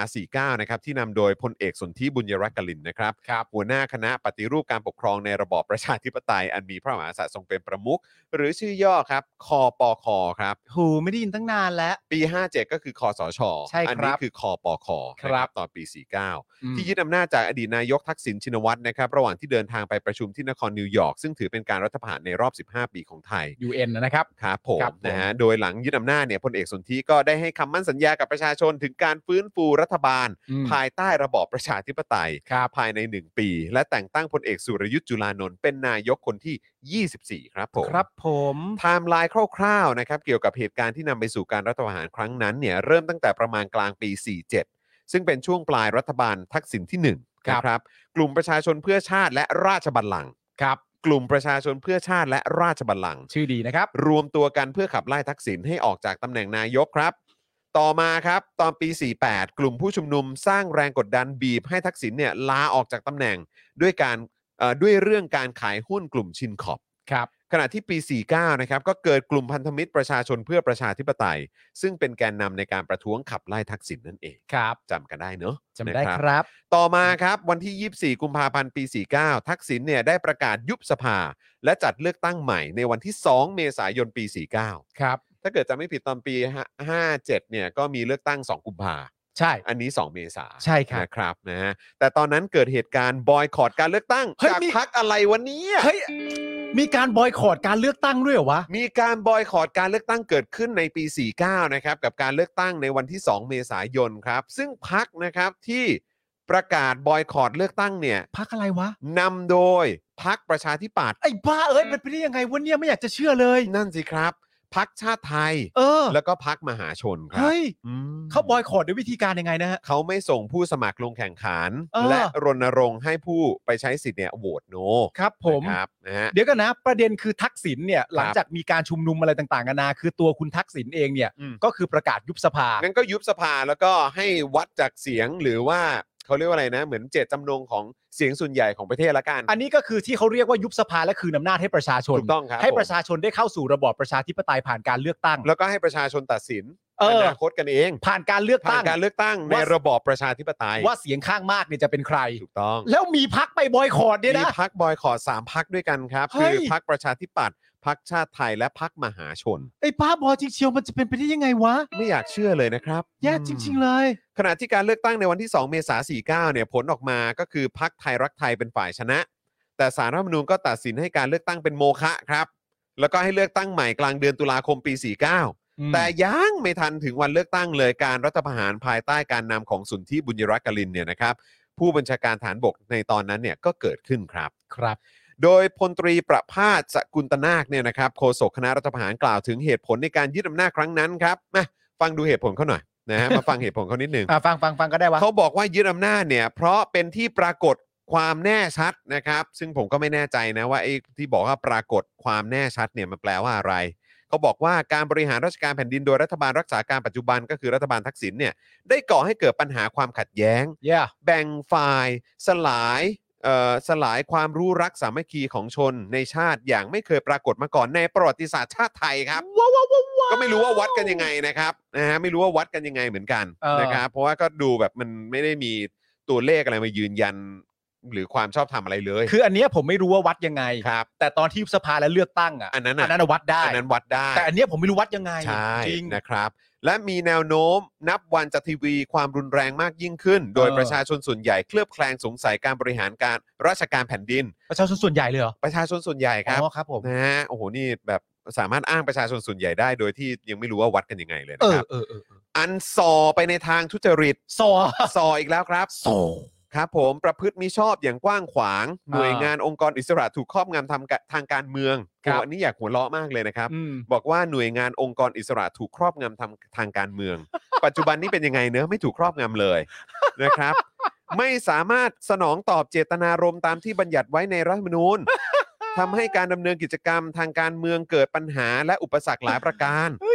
ตลอดจนหมิ่นเหมต่อการหมิ่นพระบรมเดชานุภาพ ไอ้ แห่งองค์พระมหากษัตริย์ ผู้ อ่า ทรงเป็นที่เคารพเทิดทูนของปวงชนชาวไทยอยู่บ่อยครั้งครับ โอ้ครับครับครับครับครับครับ ครับผม ครับผมครับผม นะครัครับ บผม แม้หลายภาคส่วนสังคมนะครับ จะได้พยายามประนีประนอมคลี่คลายสถานการณ์มาโดยต่อเนื่องแล้ว แต่ก็ยังไม่สามารถที่จะทำให้สถานการณ์ความขัดแย้งยุติลงได้ เอ่า ดังนั้นครับคอปคนะครับหรือว่าคณะปฏิรูปการปกครอง ในระบอบประชาธิปไตยอันมีพระมหากษัตริย์ทรงเป็นประมุข ครับ ซึ่งประกอบด้วยผู้บัญชาการเหล่าทัพ และผู้บัญชาการสำนักงานตำรวจแห่งชาติ จึง ครับ มีความจำเป็น โอ้จำเป็นเว้ย ต้องยึดอำนาจการปกครองแผ่นดิน ตั้ง ใช่ แต่บัดนี้เป็นต้นไปครับ ใครสอนเข้ามา นั่นอืม ใครสอนเข้ามาว่าอะไรเรียกว่าจำเป็นไม่จำเป็น ก็คงในโรงเรียนที่เขาเรียนจบกันมามั้งครับ อ๋อโรงเรียนนั้นน่ะเหรอ โรงเรียนนั้นนะครับ อ๋อ มนะครับ โอเค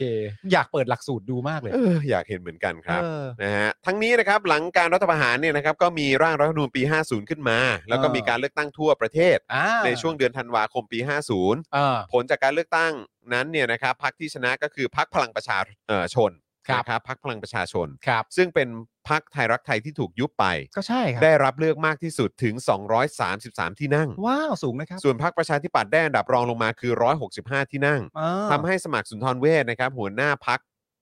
พลังประชาชนเนี่ยนะครับ ได้เป็นนายกครับ ครับ แต่ต่อมาในปี 51 ครับสารรัฐธรรมนูนก็วินิจฉัยให้คุณสมัครเนี่ยนะครับ พ้นจากการเป็นนายก เพราะจัดรายการทำอาหาร ครับ หลังจากนั้นคุณสมชายวงศ์สวัสดิ์ก็ได้รับเลือกจากสภาเป็นนายกแทน อืม นะครับ ก่อนที่สารรัฐธรรมนูนจะวินิจฉัยให้ยุบพักพลังประชาเออพักพลังประประชาชน ครับ นะครับทำให้คุณสมชายเนี่ยต้องพ้นจากตำแหน่ง ครับ หลังจากนั้นครับอภิสิทธิ์หัวหน้าพักประชาธิปัตย์เนี่ยก็ได้รับโหวตจากสภาให้เป็นนายก ระหว่างนั้นก็เกิดการชุมนุมของกลุ่มนปช ได้รับบทจากที่ไหนนะ ฮะจากสภาไง ได้รับบทจากสภา จาก เหร ส อ ภาครับผม อ๋ออภิสิทธิ์ได้รับการโหวต อืม ได้รับการโหวตจากสภาเหรอ รายละเอียดเป็นยังไง อ๋อครับครับครับ นะครับ อ๋อ แล้วก็อย่างที่บอกไปครับว่าหลังจากนั้นเนี่ยเอ่อก็มีการชุมนุมของกลุ่มนปชด้วย ครับ นะครับ แล้วก็มีการสลายการชุมนุมในปี อืม 53 ซึ่งเราก็พูดถึงกันอยู่ตลอดเวลา ใช่ นะครับ ซึ่งเป็นเรื่องที่โอ้โหยังยังประชาชนยังไม่ได้รับความยุติธรรม ใช่ ตั้งแต่ ครั วั บ นนั้นนะครับ แนะนำให้ดู BBC นะครั ใช่ครับผม ครับผม นะฮะคุณผู้ชมวันนี้เนี่ยมันมีการแชร์คำพูดของสนธิบุญยรัตน์กลิน ใช่ครับ ที่ให้สัมภาษณ์เมื่อปี 48 นะครับ ครั ต บ อนปี 48 นะ อืม ก่อนการรัฐประหารนะครับว่าไม่ต้องห่วงเรื่องการปฏิวัติ ครับ เพราะการปฏิวัติจะทำให้บ้านเมืองเสียหาย ใช่ครับ นะครับ แล้วหลังจากนั้นนะครับวันที่ 19 กันยายนปี 49 ครับ สนธิบุญยรัตน์กลินนะครับก็ยึดอำนาจ ใช่ครับ ขณะที่ประยุทธ์ก็เคยให้สัมภาษณ์เหมือนกัน ค ต รั อบ นปี ผม ใช่ครับ 56 บอกว่าถ้าเกิดทหารปฏิวัติอีก คือแก้ปัญหาผิดทาง ใช่ครับ ปัญหาอื่นๆ ก็จะเกิดขึ้นอีก อืม ประเทศไทยจะอยู่ในสังคมโลกอย่างไร ใช่ครับ แล้วหลังจากนั้น 22 พฤษภาคม 57 นะครับ ก็เกิดการรัฐประหาร เออ ยึดอำนาจนะครับ ล้มล้างการปกครองนำโดยประเอ่อประยุทธ์เอ่อจันทร์โอชานั่นเอง ซึ่งถ้านับตาม track record นี้เนี่ย ครับ มันก็เป็นข้อพิสูจน์ชัดเจนได้ไหมครับ ว่าอะไรที่ออกมาจากปากคนเหล่านี้อย่าเชื่อมันดีกว่า อย่าไปเชื่อครับ อย่าไป ผม เชื่อดีกว่า อย่าไป นะมัน เชื่อครับ ลักษณะคำพูดมันแทบจะเป็นภาษาเดียวกันแล้วบิดคำพูดหน่อยหนึง ครับ ถ้าทำปฏิวัตินี่ประเทศไปต่อไม่ได้ อืม ถ้าทำปฏิวัติประชาชนในประเทศและประเทศชาติ และต่างชาติเขาจะมองเราอย่างไร นั่นน่ะสิ ก็เป็นคำมั่นสัญญาที่ฟังดูดีว่าจะไม่ทำรัฐประหาร ครับ แล้วสุดท้ายก็ทำเพราะฉะนั้นคำพูดอะไรที่ออกมาจากปากพวกนี้ก็ก็คืออย่าไปเชื่อแม่งนะฮะ อย่าไปเชื่อครับ ฮะ ผมอืม ครับ นะ ผม อ่ะคุณผู้ชมครับ ก่อนที่เราจะไปฟังว่าอ่ะเวลาผ่านไปแล้วพี่โทนี่เขาว่ายังไงบ้าง ครับ เรามาคุยนะครับกับแขกของเราทั้ง 3 ท่านกันก่อนดีกว่า ครับ นะครับนะซึ่งวันนี้เราก็จะคุยกับพี่ทรายนะครับ ต่อด้วยอาจารย์เข็มทอง แล้วก็อ่าปิดท้ายกันด้วยคุณไผ่นั่นเอง ครับ ครับนะก็ตอนนี้เอ่อเท่าที่ทราบเนี่ยเอ่อพี่ทรายเนี่ยพร้อมแล้ว ครับ นะนะเดี๋ยวเราจะกริ้งกร้างหาพี่ทรายเลยดีกว่านะครับ ครับผม ปึ๊บนี่เดี๋ยวขออนุญาตโทรเลยนะครับอ่า สวัสดีครับ สวัสดีครับพี่ทรายครับ พี่สายสวัสดีครับผม ฮัลโหล ครับผมสวัสดีครับผม พี่ทรายสบายดีนะครับ สวัสดีครับ ครับ จอผเป็นม ไงบ้าง โอเคเลยครับพี่ ตอนนี้ โอเคนะ ตอนนี้อยู่กับจอแล้วก็ปาล์มนะครับ แล้วก็พี่ใหญ่นะครับนะฮะใน โอเค Daily Topic ครับ นะครับ แล้วก็คุณผู้ชมอีกอีกเยอะแยะมากมายนะค ครั รับบ ส นะ วัส ฮะ ดีทุกท่านค่ะ ครับผมโอ้โหช่วงนี้พี่สายก็งานแน่นนะเนี่ย เอ เอ อ อมันพอพอ ส องถ่ายมันเริ่มเข้าเรื่องระบบอะไรใด ๆ ไม่ต้องกักตัวไม่ต้องโควิด อืม ก็ ครับ ทยอยทยอยเข้าสู่ระบบแล้ว อ่า อ่าโอเค ครับผมเพราะฉะนั้นก็คือเหมือนตอนนี้เนี่ยเรื่องของงานแสดงอะไรต่างๆเนี่ยเอ่อก็คือเริ่มเริ่มกลับมาสู่ภาวะปกติแล้วใช่ไหมฮะเอ่อพี่สาย ใช่ใช่ใช่ อ่า ก็ถือว่าถือว่าเข้ารูปเข้ารอยฮะ ครับผมโอ้ดีเลยนะครับนะฮะก็ใครที่คอยติดตามผลงานพี่สายก็จะได้ติดตามกันด้วย ใช่ครับ นะครับพี่สายครับวันนี้เนี่ยครบรอบเท่าไหร่นะ 16 ปีใช่ไหม 16 ปีครับ สิบหกปี 19 กันยายน ใช่ 49 ครับ ใช่ แห่งเป็นเอ่อความหลังจริง ๆ ครับ ผมแต่ว่ามันก็ยังลากยาวมาจนถึงทุกวันนี้เนอะกับผลกระทบนะครับที่เกิดขึ้น ครับ นะครับก็เลยอยากจะเรามี 2คำถามนะครับที่อยากจะรบกวนถามพี่สายหน่อย ครับ เริ่มต้นที่คำถามแรกก่อนดีกว่าครับ ครับผม ตอนวันที่เขามีการทำรัฐประหารกันเนี่ย ในวันที่ 19 กันยายนปี 49 เนี่ย วันนั้นเนี่ยพี่สายทำอะไรอยู่ฮะพอจะจำได้ไหมฮะ จำแม่นจำแม่น จำแม่นเลย ตลกไหมที่จำแม่น โอ้ย มันมันเป็นยังไงฮะ มันตราตรึงใจใช่ไหม ไม่มันไม่ได้ตาตึงใจอะไรเลยจอน ครับ คือมันคือวันที่เราอ่ะ ต้องไปถ่ายนเรศวร อ๋อ I see อ่า เออ ดังนั้น ครับ คือ ผม คือปกติอ่ะ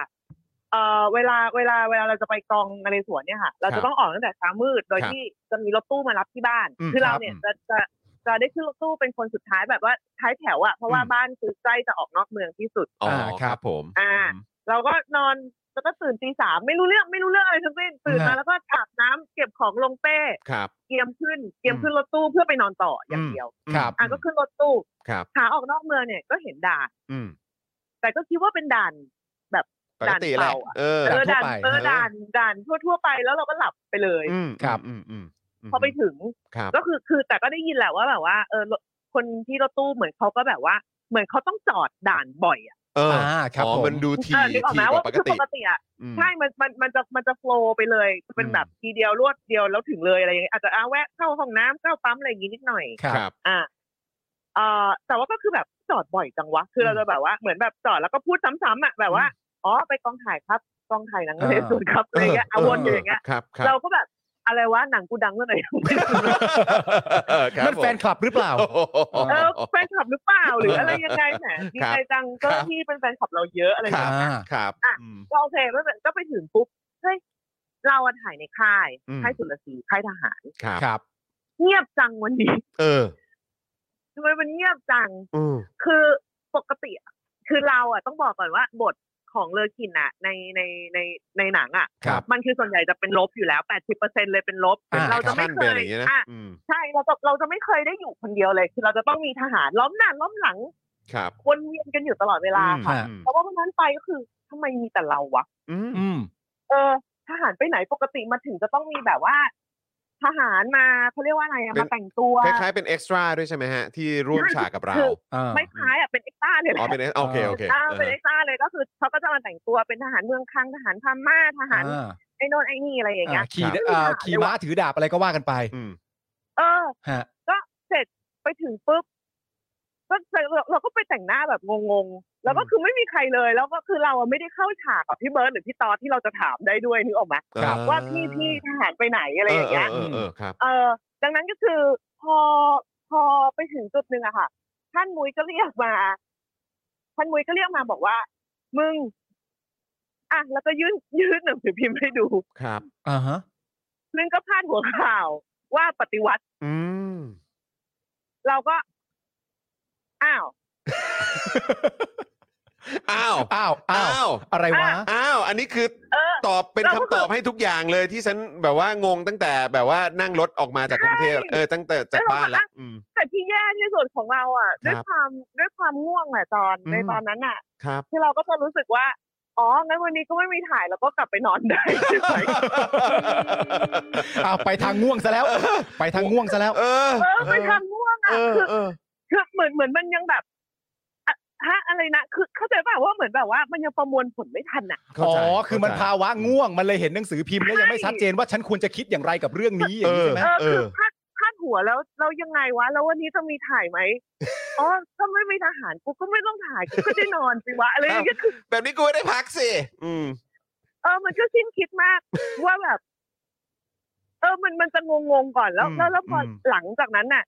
เออถึงเริ่มแบบ เฮ้ย ใครวะแบบใครกระบวนการคืออะไรเขามีออกทีวีแล้วเหรอนึกออกไหม อ่า คือ อ่าครับ มันถึงจะค่อย ๆ มาเรียงว่า ไปย้อนตามไทม์ไลน์อืม ใช่ก็คืออ ม ค่อยๆย้อนตามไทม์ไลน์เพราะว่า คือตั้งแต่ตั้งแต่ข่ามันมันมีข่าวมาก่อนหน้านั้น นิดหน่อยแบบ อืม สองสามวัน ครับ ที่ ที่เราเห็นว่าเหมือนมีความแบบเคลื่อนไหวนะในช่วงนั้นถ้าจำไม่ผิดแบบเรือนรางนิดหน่อยเพราะว่าอาจจะเป็นเพราะว่าช่วงนั้นเราอยู่แต่ในดงทหารด้วยแหละ อืม อ่าครั มัน บ เลย อืม เออมันเลยสัมผัสได้ว่าแบบมีความแบบกระตุกกระติกอะไรนิดหน่อยแต่ว่ามันก็ไม่ได้เออกระเลิกแบบว่า ลุกขึ้นมาแบบขัดปืนอะไรกันงี้ก็ไม่ใช่คอะนะ รับครับ เออ มันก็เป็นเออ เหมือนเป็นฟิลแบบว่าเอ้าเดี๋ยววันนี้อ่ะทำไมพี่เขาแต่งเต็มยศเข้ากรุงเทพกันวะอะไรอย่างเงี้ย เออเออเออ เออมีอะไรแค่อย่างนั้นแล้วก็ไม่ได้แบบไม่ได้ ไม่ได้ไม่ไม่ไม่ได้เออกระเลิกโถงทางอะไรค่ะ อืม อืม แต่ก็คือสรุปวันนั้นก็ต้องถ่ายนะ อืมก็ยังก็ยังต้องถ่ายอยู่ดี อ่าแล้ว ก็ แล้ ยั ว งคงต้องทำงานอยู่ดี ซึ่งมันก็คือเป็นซีนที่เล่นกันสองคนได้ก็คือไอ้ที่ขี่ม้าเราไปตกน้ำนั่นแหละ า ก็คือไม่มีทางท่านเขาก็หาให้เขาก็หาให้ถ่ ายจนได้ เออ อ๋อก็คือก็คืออ่ะปรับวิธีวิธีการถ่ายวันนั้นกันไป ปรับทรงปรับซีอะไรก็ว่ากันไป ใช่ปรับ เออ โทรปรับตูมาแต่ว่ามันก็เป็นบรรยากาศที่ประหลาด อือฮึ มากๆอยู่ดีอ่ะ เพราะว่าสำหรับเราในในในวัยเราอ่ะ ที่เราจำได้ก็คือยุคปีสามห้า ครับ ครับ อ่ะก็คือยุคอันช่วงอย่างนั้นเลย ซึ่งตอนนั้นก็คือเด็กมาก อืม จำได้แค่ว่าต้องหยุดเรียนมีมีหยุดเรียนแล้วคือแล้วเราเป็นอะไรไม่รู้ทุกครั้งที่เวลาเขามีเหตุกันอ่ะ เราจะต้องแบบ จะต้องไปอยู่แถวแถวๆค่ายทหารนะ อืมครับผเอม อ เออ เอออย่างของช่วงปีสามห้าก็คือเราอ่ะ ไปหัดขี่ม้าที่สนามเป้าอะค่ะ อ่า บกต่อ ครับผมครับผม ก็คือวันนั้นแม่ก็กำลังขับรถพาไปตะเลียวเข้าไปแล้วก็แบบทหารก็ออกเข้าไม่ได้ครับ ม แม่ก็แบบฉันพาลูกมา อืม เรียนขี่ม้าที่นี่เป็นประจำทุกอาทิตย์ทำไม อืม อาทิตย์นี้เข้าไม่ได้ อืม นางก็จะเริ่มวีนอะไรอย่างเงี้ยแบบ อืม เกิดอะไรขึ้นค่ายทหารไม่ต้อนรับหรอ อืม แบบว่า นี่มันเป็นสถานที่สันทนาอ่ะเริ่มแม่เราก็เริ่มเลอยอ เริ่มเลคเตอร์เลย ค ทั บ น ค ที รับ อะไร ผ อ ม ย่างเงี้ย อือฮึ ทหารเขาก็อึกอักอึกอักแบบอ๋อปฏิวัติครับ เออ เอา อ๋อ โอเคค่ะ ก็เลยเป็นคำตอบที่ทำให้เคลียร์กันไป เออ โอ้โห แล้วก็เป็นความเคลียร์แบบไม่เคลียร์เนาะเราก็รู้กัน เข้าใจ ว่า ฮะอืม มันไม่เคลียร์หรอก เอออะไร มัน วะอืม เออ แล้วก็คือจากจากวันที่เราเด็กจนวันที่เราโตอ่ะแล้วเราก็ยังรู้สึกว่า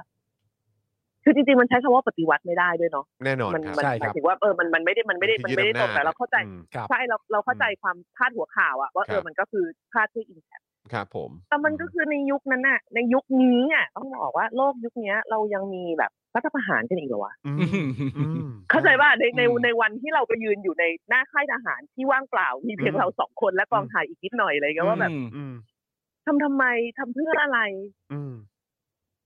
ทำไมวะ มันจังหวะมันแบบชิงโอกาสกัน มันยังเป็นเกมแบบนี้กันอีกเหรออะไรอย่างเงี้ย ม เออ นั่นคือฟิลของเราหลังจากที่เราหายง่วงแล้วอะ ครับผม เออ แต่ว่าก็แน่นอนแหละเวลามันก็ผ่านมามันก็มีทั้งเหตุการณ์เอ่อตอนช่วงปี 53 แล้วก็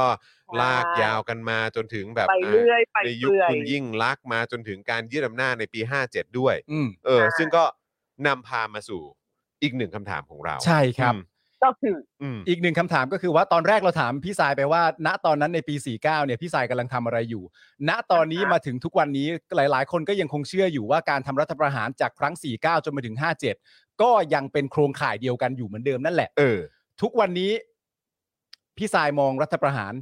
ครั้งล่าสุดณตอนนี้กับสภาพการเมืองณวันนี้ ประเทศเราอ่ะ กับประเทศเราณตอนนี้เป็นยังไงบ้างครับ อืม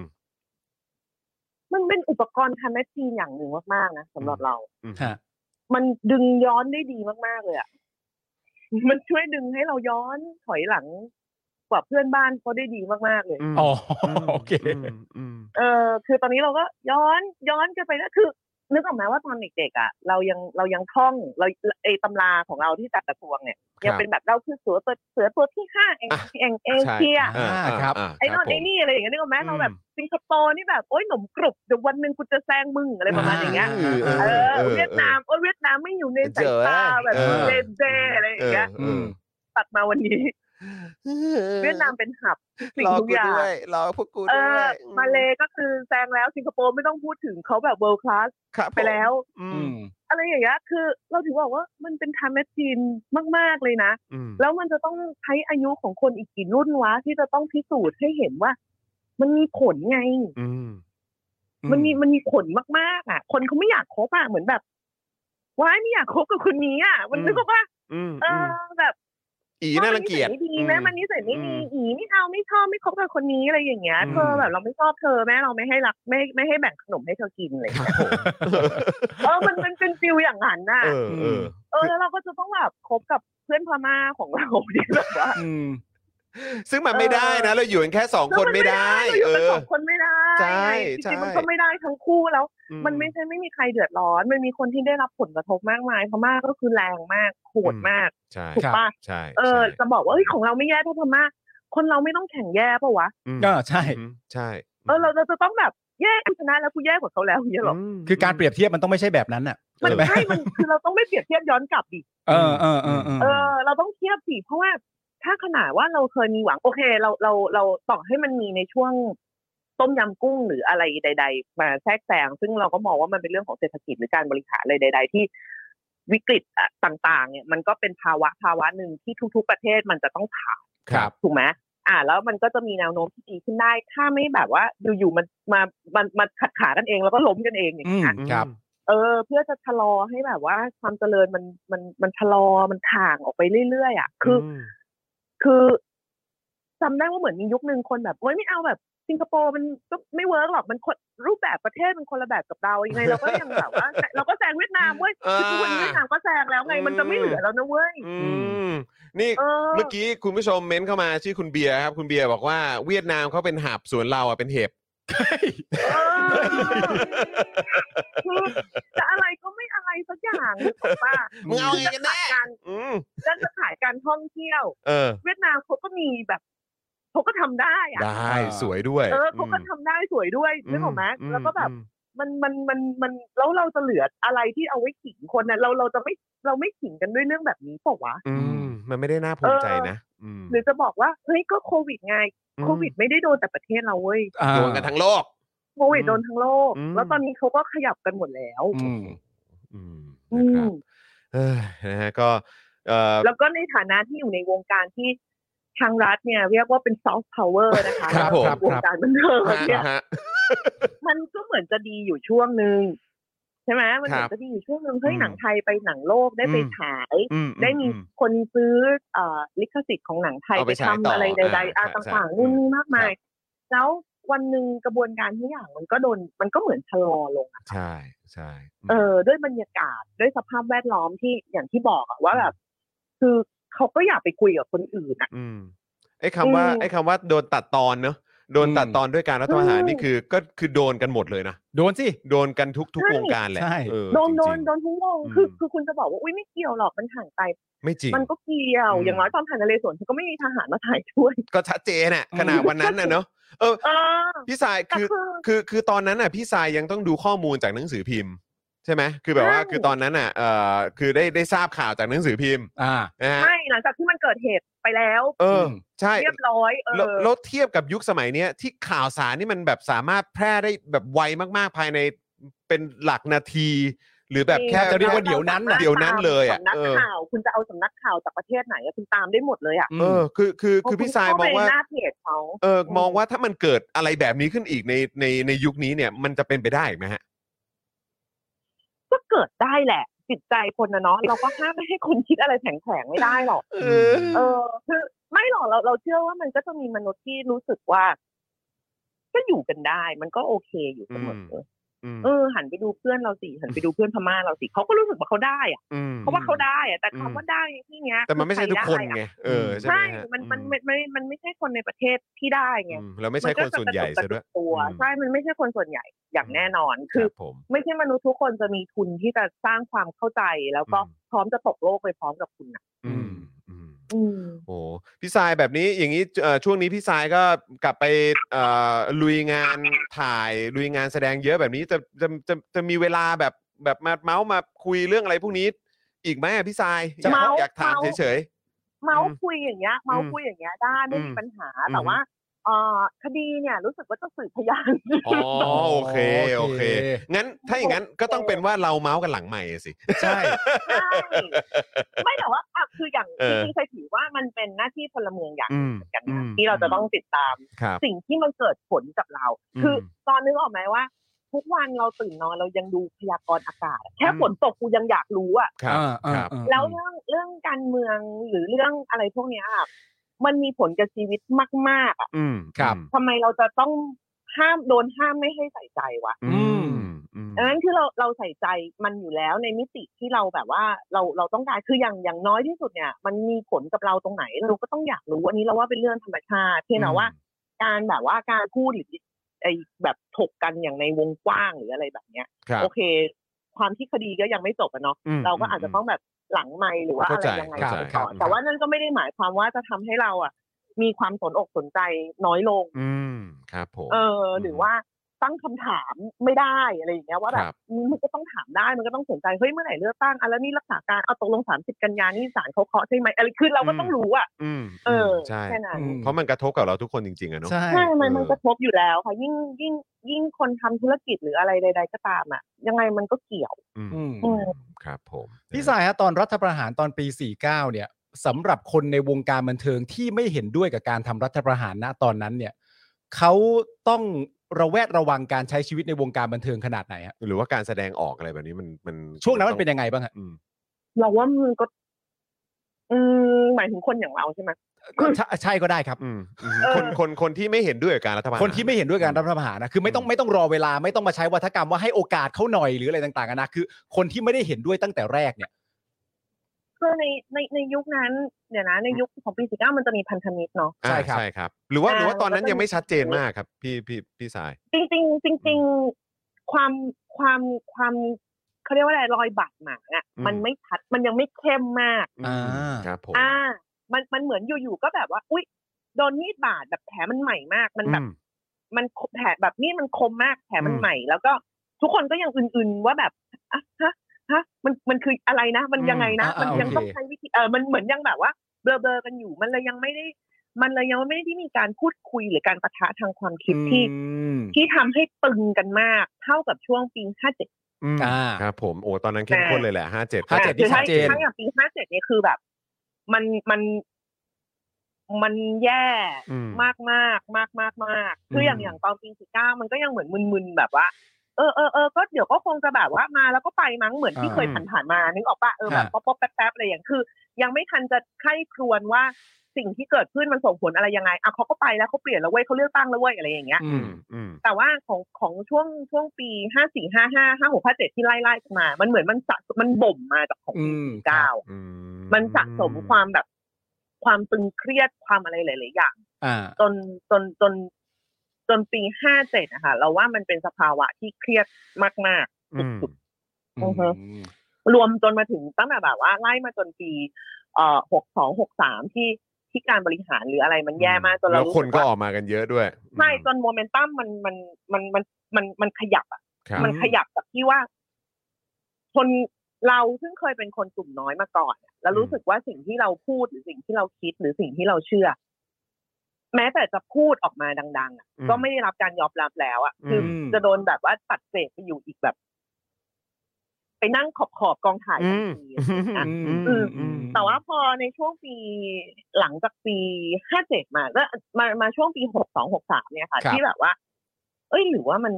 หรือหรือหรือพวกกูต้องฟังพวกมันเหมือนกันวะอะไรอย่างเงี้ยเออมันมันจะมีฟิลอย่างนี้ว่า เออ คือคือยังแต่ว่ายังมีการออกเนื้อออกตัวอยู่แล้ว เออเราก็เห็นด้วยกับเธอแต่อ่ะก็ยังยังแต่ว่ายังมีความเห็นด้วยอยู่บ้าง ซึ่งถ้าเทียบกับตอนปีห้าเจ็ดคือแบบไม่แกมันโง่อะไรอย่างงี้ไปเลย อ่า เออ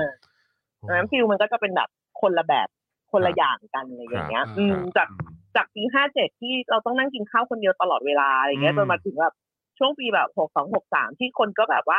เออมานั่งกินข้าวกันเดี๋ยวคุยกันเรื่องนั้นดีไหม อะไรอย่างเงี้ย อืม เอออ อืม แล้วก็จะมันมันบรรยากาศมันก็จะเปลี่ยนเปลี่ยนค่ะแต่ใช่ว่าจริงๆแล้วคนในวงการก็ ไม่ใช่เฉพาะคนในวงการหรอกทุกคนน่ะ ใครเป็นยังไงก็เป็นอย่างนั้นคืออ ม เราไม่ได้รู้สึกว่า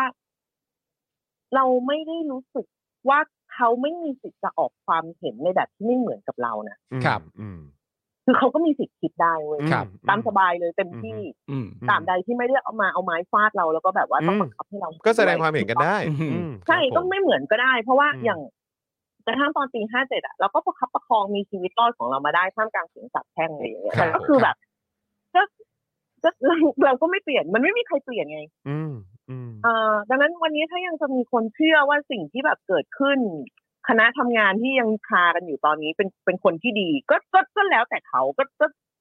ก็ตามสบายพี่พี่ต่างหากที่จะต้องเหนื่อยกับการหาข้ออ้างมาบอกว่าพวกเขาดียังไง อืม ควรจะ มาปกป้องเขา ไม่ใช่พวกเรา อืมอืม เออเพราะว่านี่คือสิ่งที่พวกเราทุกคนเห็นตรงกันและชี้มาตั้งแต่แรกแล้วว่า อืม มันไม่ใช่ อืม เออมันยากจริงนะ อืมดั ที่ งนั้น เขาจะหาอะไร ความ มา เหนื่อย อ้า อะ ง มัน ว่า ไม่ ช ใช่ อบ อยู่ ทำ ที่เราเว้ย มม ไอ้ที่เขาต้องหาความมาดีเป็นตัวเองทั้ง ไอ้พวกนั้นน่ะแหละ ทั้งความเชื่อมั่นน่ะนั่นแหละยาก อืม คือในการแสดงความคิดเห็นนะความยากไม่ได้อยู่ที่เรา อืม ความยากมันอยู่ที่เขา อืม ใช่เราก็แค่หยิบแฟกต์ขึ้นมาเปิดข่าวย้อนหลังสักสองสามวันก็ได้ มันก็มีอะไรมาแบบมานั่งพูดกันได้เรื่อยๆอยู่แล้ว ครับ อืม อืมดังนั้นแต่ว่าสมมุติว่าถ้าเขายินดีที่จะเชื่อแบบนั้น ก็ไม่ใช่หน้าที่สายฉันไม่ใช่พ่อใช่แม่เขาที่ต้องไปรื้อสร้าง อืมอืม หรือสร้าง เขาสะสมเขาประเขาสะสมประสบการณ์ในความเชื่อมาขนาดนั้น เราก็อืม โอเค อ่า โอเค เราก็โอเค เพราะว่าเราเราก็เราทูบีแฟร์จอน อือฮึ เขาเขาพูดมาเป็นกี่ปีเขาก็เปลี่ยนเราไม่ได้ไง อืมก็จริง อ่า ก็จริง าาา ดังนั้นเราก็ไม่ ใน ได้ ทางกลับกัน คาดหวั นะเนาะอืม เป็นทางกลับกันอะไรอย่างเงี้ยแต่ว่าถ้าวันหนึ่งเขาแบบว่า เออจริงว่ะอะไรอย่างเงี้ยอ่ะก็อันนี้ก็แล้วแต่ที่ก็ยินดีด้วย อ่า ยินดีด้วยที่แบบว่า ยินดีด้วยที่ที่จะสนุกขึ้นกับชีวิตเลย อืมอืมอืม เออพี่จะได้ไม่ต้องมาเหนื่อยหาข้อแก้ตัว เออใช่ เออเราก็จะยินดีกับพี่ด้วยว่าชีวิตพี่ก็จะสบายขึ้น อื อ่า มนะครับนะฮะอ่ะโอเคนะครับ วันนี้จริง ๆ แล้วอยากเมาส์ต่อนะครับ แต่ว่ามี มีแขกอีกหนึ่งท่านเขารออยู่เหมือนกันนะครับ อ่ะแล้ได้วก็ ได้ หวังเป็นอย่างยิ่งมากๆเลยว่าถ้ามีโอกาสอย่างน้อยหลังไมค์ก็ยังได้นะพี่พี่พี่สาย ได้ เพราะคิดถึงเราไม่ได้เจอกันนานมากเลย นดีน คิดถึง เล มาก ย ๆคิดถึงเสมอนะครับ แล้วก็หวังเป็นอย่างยิ่งว่าเราจะได้เอ่อมาอัปเดตกัน อาจจะหลังไมค์ก่อนก็ได้นะครับ แล้วก็ถ้ามีโอกาส ได้เลย เผื่อจะได้มาอัปเดตให้กับคุณผู้ชมด้วยนะครับ แต่วันนี้ขอบคุณ โอ้ พี่ทรายมากนะครับ ที่แบบ ขอบคุ ส ณ ละ ก เวลามาร่วมพูด ค คุยกันนะครับ ขอบพระ รับ คุณนะคยิดี รับคครัรับ บ ทุก พี่ คนค่ะ สวัสดีครับพี่สายขอบพระคุณครับ ขอบพระคุณครับพี่ทรายสวัสดีครับ สวัสดีครับ โอ้โหนะครับพี่ทรายกันน่ารักเสมอนะ น่ารักฮะ เออ นะครับนะฮะ แล้วก็จริง ๆ แล้วอย่างที่บอกอ่ะ จริง ๆ แล้วมีเรื่องอยากจะเมาส์ต่ออีกเยอะนะครับนะ แต่ว่าอย่างที่บอก คุยได้เป็น ไา วันอ่ะ ใช่ คุยได้เป็นวัน เพราะว่ารายละเอียดที่เกิดขึ้นเนี่ย อันนี้ผมว่ายังยิบย่อยนะ ใช่ จริง ๆ แล้วยังมีอะไรต่อเนื่องอีกเยอะ ใช่ วันนั้นอยู่ในกองถ่าย เออ แล้วก็ยังมีอะไรต่อเนื่องมาอีก ใช่ นะครับ จริง ๆ แล้วน่าจะมีอะไรสนุกๆ ให้ได้ฟังกันอีกเยอะแหละ เออ นะครับ ครับผม นะฮะอ่ะโอเค คุณผู้ชมครับ เพื่อไม่ให้เป็นการเสียเวลาแขกอีกหนึ่งท่านของเราเนี่ยเขาพร้อมแล้วด้วยเหมือนกันนะครับ ขอบคุณทีมงานด้วยนะครับที่ที่เอ่อคอยประสานให้หลังใหม่นะครับ คราวนี้เดี๋ยวเรากริ้งกร้างหาอาจารย์เข็มทองกันก่อนดีกว่า ค นะ รับผม นะฮะอ่ะมาเลยนะครับ อาจารย์เข็มทองนะครับ อ่าสวัสดีครับ สวัสดีครับอาจารย์ครับ อาจารย์สวัสดีครั อ้าวครับ บ สวัสดีครับ สวัสดีครับ สวัสดีครับอาจารย์โอ้โหไม่ได้เอ่อไม่ได้มีโอกาสได้พูดคุยกับอาจารย์มานานแล้วนะครับ ครับ เนี่ย ผม นะครับต้อนรับอาจารย์นะครับเข้าสู่ Daily Topics นะครับอยู่กับจอห์นอยู่กับปาล์มนะครับเราอยู่กับพี่ใหญ่ด้วยนะครับ แล้วก็คุณผู้ชมอีก อ๋อ เยอะแยะ โอเค มากมายเลยครับอาจารย์ครับ ครับผมครับ ผมวันนี้อยากจะรบกวนถามอาจารย์นิดนึงครับนะฮะในในประเด็นเกี่ยวกับเรื่องครบรอบเอ่อ ครับผม 16 ปีครับรั ค ฐ รับ ประหารปี 49 ครับเออ เรา ก็ลย มา ต้องย้อนวันวานๆนิดนึง เรามาในไอเดียของเมื่อมันเกิดขึ้น คุณกำลังทำอะไรอยู่เรา ครั มา บ ประมาณ ผม นี้ฮะเพราะฉะนั้น อ๋อ ก็เลยอยากจะถาม โอเค อาจารย์ว่า 19 กันยายน อืม 49 ณวันที่รู้ว่าเกิดรัฐประหารเกิดขึ้นแล้วเนี่ย ณตอนนั้นอาจารย์ทำอะไรอยู่ครับ หรืออยู่ที่ไหนครับจำได้ไหมครับ อ๋อเอ้ยอันนี้ผมผมจำได้แม่นนะเพราะว่ามัน จำได้ มี แม่นอีกแล้วอ้าวโอเคครับ จำได้ เอ แม่นอคจำได้แม่นรับ ยัง ผ ไง ม ครับอาจารย์ครับ ก็เป็นคือเป็นสัปดาห์สุดท้ายของภาคต้นตอนผมอยู่ปีสาม อืม นะครับตอนเรียนนิติอยู่ ก็ก็วันวันสุดท้ายเป็นวันพฤหัส ครับ แล้วก็วันนั้นเป็นวันพุธนะครั อื บ ม พุธเย็น ผมจำได้เลย ก็ ครับผม ขึ้นรถเมย์กลับบ้านนะ ครั ฮะ บ เลิกเรียนขึ้นรถเมย์กลับบ้านเลิกสักหกโมงกว่าทุ่มหนึ่งอะไรเงี้ย ครับ ครับ แล้วก็นั่งรถเมย์มาจนถึงแบบเกือบถึงบ้านแล้วแหละก็วิทยุในรถเมย์ก็ก็ประกาศออกมาว่ามีการรัฐประหาร อืม ก็คือตอนผมขึ้นรถเมย์เนี่ยยังเป็นประชาธิปไตยอยู่เลยนะฮะ โอ้ พอพอพอลงรถ โห เมย์พอลงรถเมย์จบแล้ว โอ้โห ขึ้นรถเมย์ยังเป็นประชาธิปไตยอยู่เลย พอลงมานี่ก็กลายเป็นเผด็จการกันไปแล้ว งั้นสิ่งที่เราควรโทษคือรถเมย์ ตอ ป่ะ นแร ฮะ ก หรือ ต ว่า อนแรกผมตอนแรกผมผมไม่ค่อยเชื่อนะ เพราะว่าคือเหมือนตอนนั้นเราก็รู้สึกว่าไอ้ที่แย่ที่สุดที่เกิดขึ้นก็คือศาลสั่งให้การเลือกตั้งไม่มีผล มันก็เกิดไปแล้วประมาณช่วงเมษาพฤษภาอะไร อ่า กำลังจะมีการเลือกตั้งใหม่แล้วก็ อ่ะอ๋อที่ จริงๆ บอกว่าให้เป็นโมฆะอืม อ่าที่เป็นโมฆะนะครับ ครับ ที่ ผม แล้วก็ มันก็ไม่ได้มีความตึงเครียดมากขนาดนั้น คือเราก็รู้มีมีเสื้อเหลืองมีพันธมิตรอยู่ แล้วก็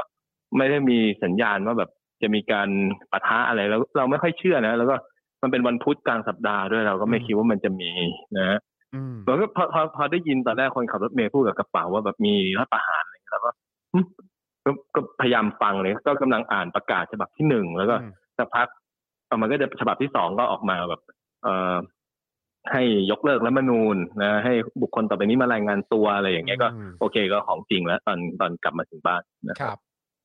ตอนนั้นรู้สึกไงบ้างครับ กับการที่ก้าวลงมาจากรถเมล์แล้วว่าเออของจริงอ่านประกาศ แล้วก็มีการเรียกรายชื่อแล้วแล้วตอนนั้นก็คืออยู่ปีสาม ฮะ นะฮะแล้วก็แบบว่าโอ้โหมีการแบบเอ่อเขาเรียกว่ายกเลิกรัฐธรรมนูญของแบบซึ่งเป็นกฎหมายสูงสุดของประเทศอ่ะเออ ซึ่งมันเป็นเป็นเป็นคณะนิติศาสตร์ด้วยนะครับเพราะฉะนั้นแบบมันยิ่งเหมือนแบบเหนือจริงนะเราเราเคยได้ยินแต่อาจารย์ของเราที่แบบผ่านผ่านระบบพวกนี้มาอะไรเงี้ยไม่ ครับ ไม่นึก ตอนนั้นไม่เคยนึกเพราะว่าตั้งแต่เกิดเนี่ยจำได้ว่าแบบผมมันเป็นเรื่องของแบบอดีตไปแล้วเนาะครั้งสุดท้ายคือรสชเนี่ยมันก็จำคือไม่ทันจำความอะตอนนั้นมัน ครับ อนุบาล ครับผม แล้วก็เห็นพฤษภาธมินจำได้ไหมใครจะไปคิดว่าแบบเออมันมาถึงจุดนี้อีกทีหนึ่งนะก็ตอนแรกไม่ค่อยเชื่อเป็นแบบเป็นแบบเหมือนปฏิเสธนิดนึงนะแล้วตอนหลังมันเป็นความโกรธมาความรู้สึกที่สองคือโกรธเพราะมันมีประกาศเรื่องยกเลิกอะไรยกเลิกแล้วมนูญนะแล้วก็ ครับ คืนนั้นก็มาดูฮะเพราะเขาก็จะเริ่มประกาศว่าแล้วคือมันหลังจากนั้นก็จะมาดูกันนะนะว่าเฮ้ยอาจารย์ของเราเนี่ยมีไป เออมีไปช่วยงานหรือเปล่าอะไรเงี้ยเหมือน อืม เหมือนลุ้นกันว่า อืมฮึ เออนะครับ อืมนะฮะแล้วแล้วคือคือเอ่อตอนนั้นน่ะอาจารย์ก็คือเรียนอยู่นะครับ แล้วก็คือได้ได้เห็นการใช้อำนาจผ่านกฎหมายอะไรต่างๆที่ออกมาเนี่ย แล้วก็ลากยาวมาจนถึงแบบว่า อย่างช่วงปี 53 แม้กระทั่งตอนปี 57 มีการยึดอำนาจอีกรอบหนึ่งซึ่งผมว่าตอนนั้นอาจารย์ก็น่าจะช็อกอีกรอบหนึ่งไหมที่มีการทำรัฐประหารอีกรอบหนึ่งเนี่ย อีกอีกรอบผมไม่ค่อยช็อกเท่านะ อ๋อไม่ เห ช็อก ตุการณ์มัน เออ ตึงตึงจริงไม่เหมือนกันเพราะว่าปีสี่เก้าเนี่ยม็อบมันไม่ไม่ได้มีความตึงเครียดแล้ว อืม พูดตรงๆ มันไม่ไม่มีความตึงเครียดอะไรแล้ว มันก็เหมือนกำลังจะรอเลือกตั้งใหม่อีก เดือนหนึ่งอะไรอย่างเงี้ยทำไม ครับ ถึงตัดสินใจตอนนั้นในขณะที่ปีห้าเจ็ดเนี่ยตอนนั้นผมเป็นอาจารย์นะ อืม อืม สัญญาณมันค่อนข้างชัดคือ คือ มา ก่อน แน่ ยึดอำนาจสองวันมันมีการประกาศภาวะฉุกเฉินเรียกมาเจรจาอะไร อ่ แล้วบรรยากาศ คบใช่ ก็คือกปปสนี่มันตึงเครียดกว่าพันธมิตรยุคต้นๆเยอะนะครับแบบ อืม ครับ ตึงเครียดมากนะ อืมฮึ มันแบบแล้วแล้วจำได้คือหลังสี่เก้าเนี่ย เออยังประท้วงกันได้นะ อืม ครับ นักศึกษาธรรมศาสตร์อะไรก็ประท้วงเราเองเราก็โกรธเพราะว่ากำลังจะเข้าภาควิชา เออเข้าเข้าสาขากฎหมายมหาชนใช่ไหม ครับ เออกำลังจะเข้าสมนาก็กฎหมายหายไปพอดี อืม นะ แล้วคือคืออย่างอย่างตอนนั้นเนี่ยมันก็จะมีการยุบพักเกิดขึ้นหลังจากนั้นด้วยใช่ไหมครับ อย่างตอนเอ่อพักเอ่อตอนนั้นก็เป็นของ ไทยรักไทย อ่าตอนไทยรักไทย รั อะ ก ไร ไทยนี่ ต่าง ผมผมจำได้แม่นกว่าอีกคือ คือมันเกิดขึ้นอีกหนึ่งปีหลังจากรัฐประหาร ครับ นะครับ เป็นวันสุดท้ายที่คือปีสามจะขึ้นปีสี่มันต้องไปฝึกงาน แล้วผมฝึกงานอยู่บริษัทบอกรอเฟิร์มอะไรเงี้ย ๆครับ ครับ ที่ปรึกษากฎหมาย ก็เป็นวันสุดท้ายที่ที่เขาอะไรอะที่เขาเอ่อฝึกงานกันนะฮะ อือฮึ ทีนี้ฝึกงานเสร็จตอนบ่ายๆเนี่ยเขาก็แบบพาร์ทเนอร์เราเฟิร์มก็สั่งให้เอาเอาทีวีมาตั้งดูกันอะไรเงี้ย ผมก็ดูไปสักพักหนึ่งจนถึงสี่ห้าโมงเย็นเพราะเขาเริ่มอ่านตั้งแต่บ่ายๆโอ้โหอ่านนานมากเลย ผมก็ดูจนเออมันมันอ่านดูไม่มีท่าทีว่าจะจบใช่ไหมผมก็ ตอนนั้นผมก็นัดคนไปดูหนัง ผมจำได้ไปดู Pirate of the Caribbean ภาคสามไง ครับผ ผม ม ก็ไปดูก่อน บอกแล้วผมจำได้ว่ามันมันมีมันมีแบบมันมีรายละเอียดให้จำอะ ครับ เป็นวันสุดท้ายของฝึกงานนะ เออ ไปดูหนัง ไปดูหนังเสร็จดูหนังรอบดึกด้วยนะ ออกมาพารากอนแบบปิดทางออกแล้วมันต้องไปออกทางข้างล่างใช่ไหม เออก ลับจนถึงบ้าน กลับถึงบ้านเพิ่งอ่านประเด็นสุดท้ายเรื่องเอ่อให้ใช้กฎหมายยุบพักเนี่ย เออ ย้อนหลังเพราะว่าไม่ใช่โทษทางอาญาพอดีเลยก็คือ โอ้โห โอ้เกือบเที่ยงคืนนะครับ อ่านอยู่สิบชั่วโมงอะไรอย่างนั้นใช่ อืม ซึ่งมันก็มีข้อถกเถียงเนาะแล้วก็คือในคณะ แต่เออแต่ในคณะเนี่ยมันก็หลายอย่างแหละต้องพูดอย่างนี้คือคือพอพอรัฐประหารเสร็จใช่ไหมมันก็จะมีชื่อของอาจารย์ คือมันก็ธรรมดาเนอะคณะรัฐรัฐประหารเนี่ยก็จะเรียกสองคณะคือนิติกับรัฐศาสตร์ใช่ไหม อืม แล้วก็เรียกอยู่สองสามมหาลัยก็มี ครับผม จุฬาธรรมศาสตร์ราม อ่า เข้าไป ประมาณนี้ อยู่ในคณะร่างกฎหมายที่ ครั ป บ รึกษารัฐธรรมนูญอะไรทำนองนั้นเนอะ ครับ ก็มีอาจารย์ของเราบ้างนะก็มีเออแต่แต่ไม่ค่อยมีประท้วงอะไรก็คือ เหมือนทุกคนเออมันก็ ตามนั้นนะ อืมอืมอืมแล้วเอ่ออาจารย์เองรู้สึกไงบ้างครับ พอมันมาถึงปัจจุบันนี้กับเรื่องของการบังคับใช้กฎหมายในประเทศนี้เนี่ย ไม่ว่าจะเป็นแบบเอ่อเรื่องโอ้โหเรื่องเรื่องใหญ่โตระดับแบบว่าเรื่องของรัฐบาลไปจนถึงแบบสิ่งที่เราเห็นอยู่ว่าที่ประชาชนเจอเจออยู่เนี่ย อาจารย์มองการการใช้อำนาจทางกฎหมายในบ้านเราในปี 65 นี้เนี่ยที่มันดำเนินมาตั้งแต่ปี49เนี่ยว่าเป็นยังไงบ้างครับ ตั้งแต่อาจารย์อยู่ปีสามอะครับ ครับ ตอนนี้มาถึงตรงนี้แล้วฮะ เออ ผมผมผมคิดว่ามันไม่เคยไม่เคยอะไรอะไม่เคยรีคอเวอร์ไม่เคยกลับคืนสู่สภาวะปกติ เลยหลังปี 49 คือ อืม พอ 49 ล้มรัฐธรรมนูญนะครับ แล้วก็สภานิติบัญญัติแห่งชาติตั้งขึ้นก็มีการผ่านเอ่อมีมีการเริ่มใช้พรบคอมพิวเตอร์นะครับ อืม มีการออกพรบรักษาความมั่นคงภายใน แล้วก็ 112 ซึ่งตอนเรียนนี่เราไม่เคยเรียนเรื่อง 112 เลยนะมันเป็น เป็นอะไรที่แบบห่างไกลมาก ชาตินี้ไม่เคยคิดเลยว่า มันจะกลายมาเป็นสิ่งที่แบบใช้กันมโหฬารอย่างเงี้ยเรา อืม เราไม่เคยคิดเลยพวกนี้นะครับ อือฮึ กลารเป็นโอ้มันมันเบ่งบานขึ้นมาเยอะแยะคดีความต่างๆ ซึ่งอธิบายไม่ได้นะ อืม อธิบายไม่ได้เต็มไปหมดเลย แล้วก็คำว่าตุลาการทิวัตรซึ่ง ซึ่งไม่เคยได้ยินมาก่อน มันก็เริ่มกลายเป็นคำที่แบบ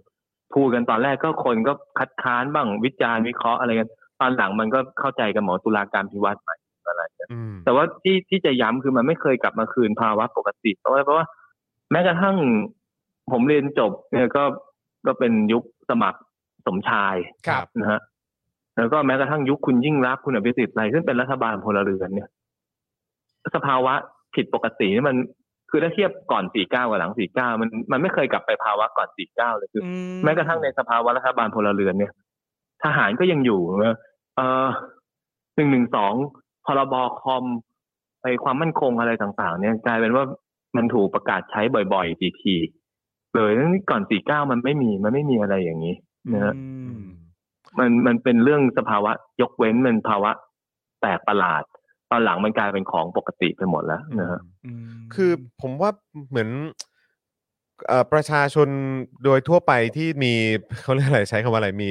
สติสัมปชัญญะและสามัญสำนึกเนี่ยก็น่าก็น่าจะมองเห็นว่าเออตอนนี้ประเทศไทยเรามีการบังคับใช้กฎหมาย ที่เราแบบเราเอะกันมาก ๆ แล้วเราก็ในฐานะประชาชนเองก็กังวลกันมาก ๆ ที่มันมี อืม อะไรแบบนี้ เกิดขึ้นเยอะมากขึ้นกว่าเดิม อืม หลายเท่าเลย แบบนี้เนี่ย ไอ้สิ่งไอ้ไอ้การบังคับใช้กฎหมาย แล้วก็เรื่องของความน่าเชื่อถือของกระบวนการยุติธรรมเนี่ยครับอาจารย์ มันมันส่งผลกับความน่าเชื่อถือในในเวทีโลกหรือสากลโลกยังไงบ้างครับอาจารย์ครับ คือแบบว่า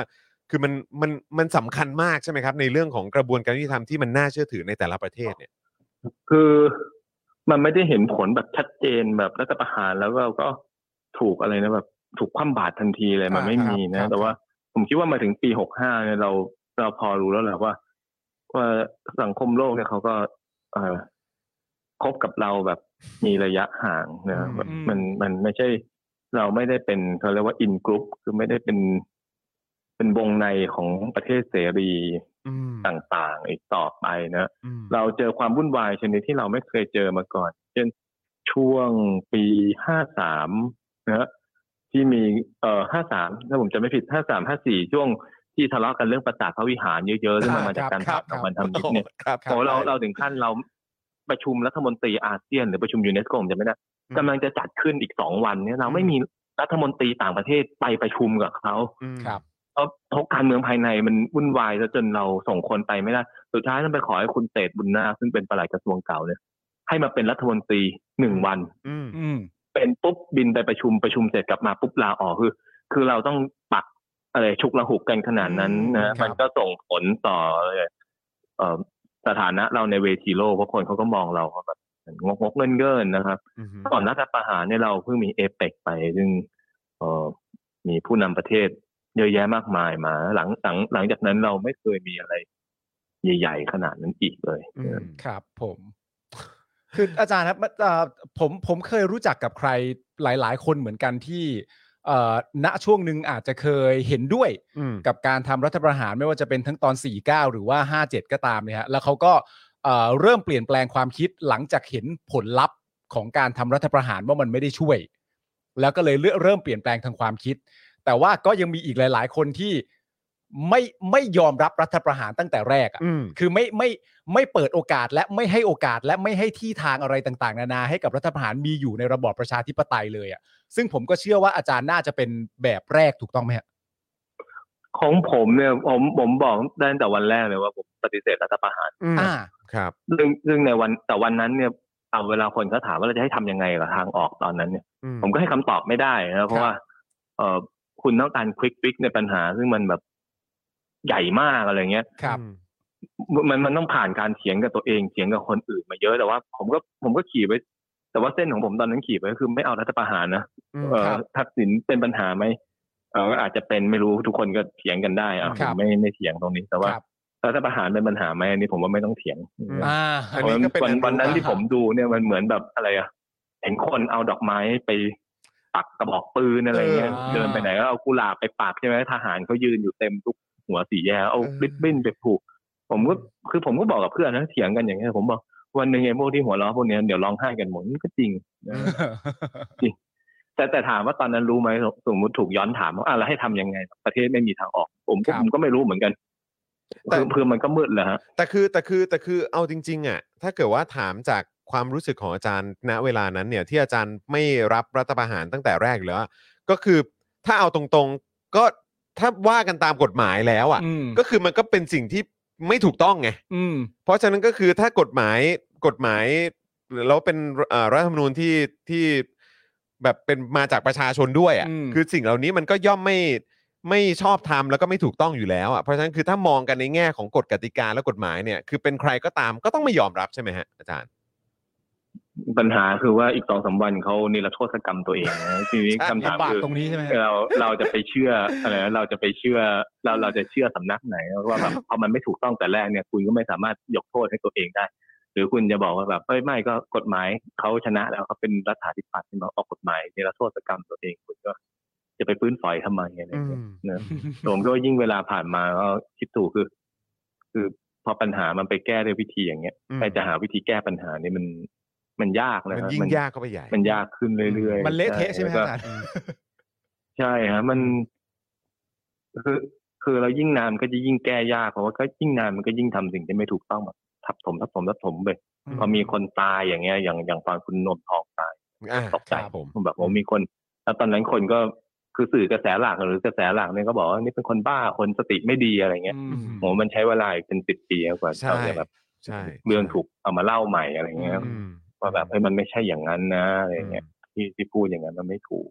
แสดงว่าณช่วงนั้นในแง่ของการถกเถียงเนี่ยแปลว่าสำหรับใครก็ตามที่ไม่เห็นด้วยกับรัฐประหารมาตั้งแต่แรกเนี่ย ก็จะถูกมักจะถูกคนที่เห็นด้วยกับการทำรัฐประหารเนี่ย ตั้งคำถามว่าแล้วจะให้ทำยังไง อืม แล้วเมื่อฝ่ายที่ไม่เห็นด้วยตอบว่ายังไม่รู้ แต่มันไม่ใช่วิธีนี้แน่ อ่ะหรือหรือยังไม่มีคำตอบไอ้ฝั่งที่เห็นด้วยกับรัฐประหารเนี่ยก็จะมีความรู้สึกว่าอ่ะกูชนะแล้ว อ่าใช่ มันเป็นอย่างนั้นใช่ไหม ๆก็นี่ไงแล้วมันก็ ป็ เถียงไม่ได้ า อะไรอย่างเงี้ยเอออืม ซึ่งซึ่งก็ยอมรับเพราะว่าเราก็คิดว่าถ้าเกิดเลือกตั้งอีกทีก็คงเป็นทักษิณชนะ แต่ว่า อืม พอกลับมาหวนคิดตอนนี้ก็ชนะแล้วยังไงก็ ก็ประชาช ก็นั่ น นน่ะ เลือก สิ ก็ ครับ มีศาลคุณก็มี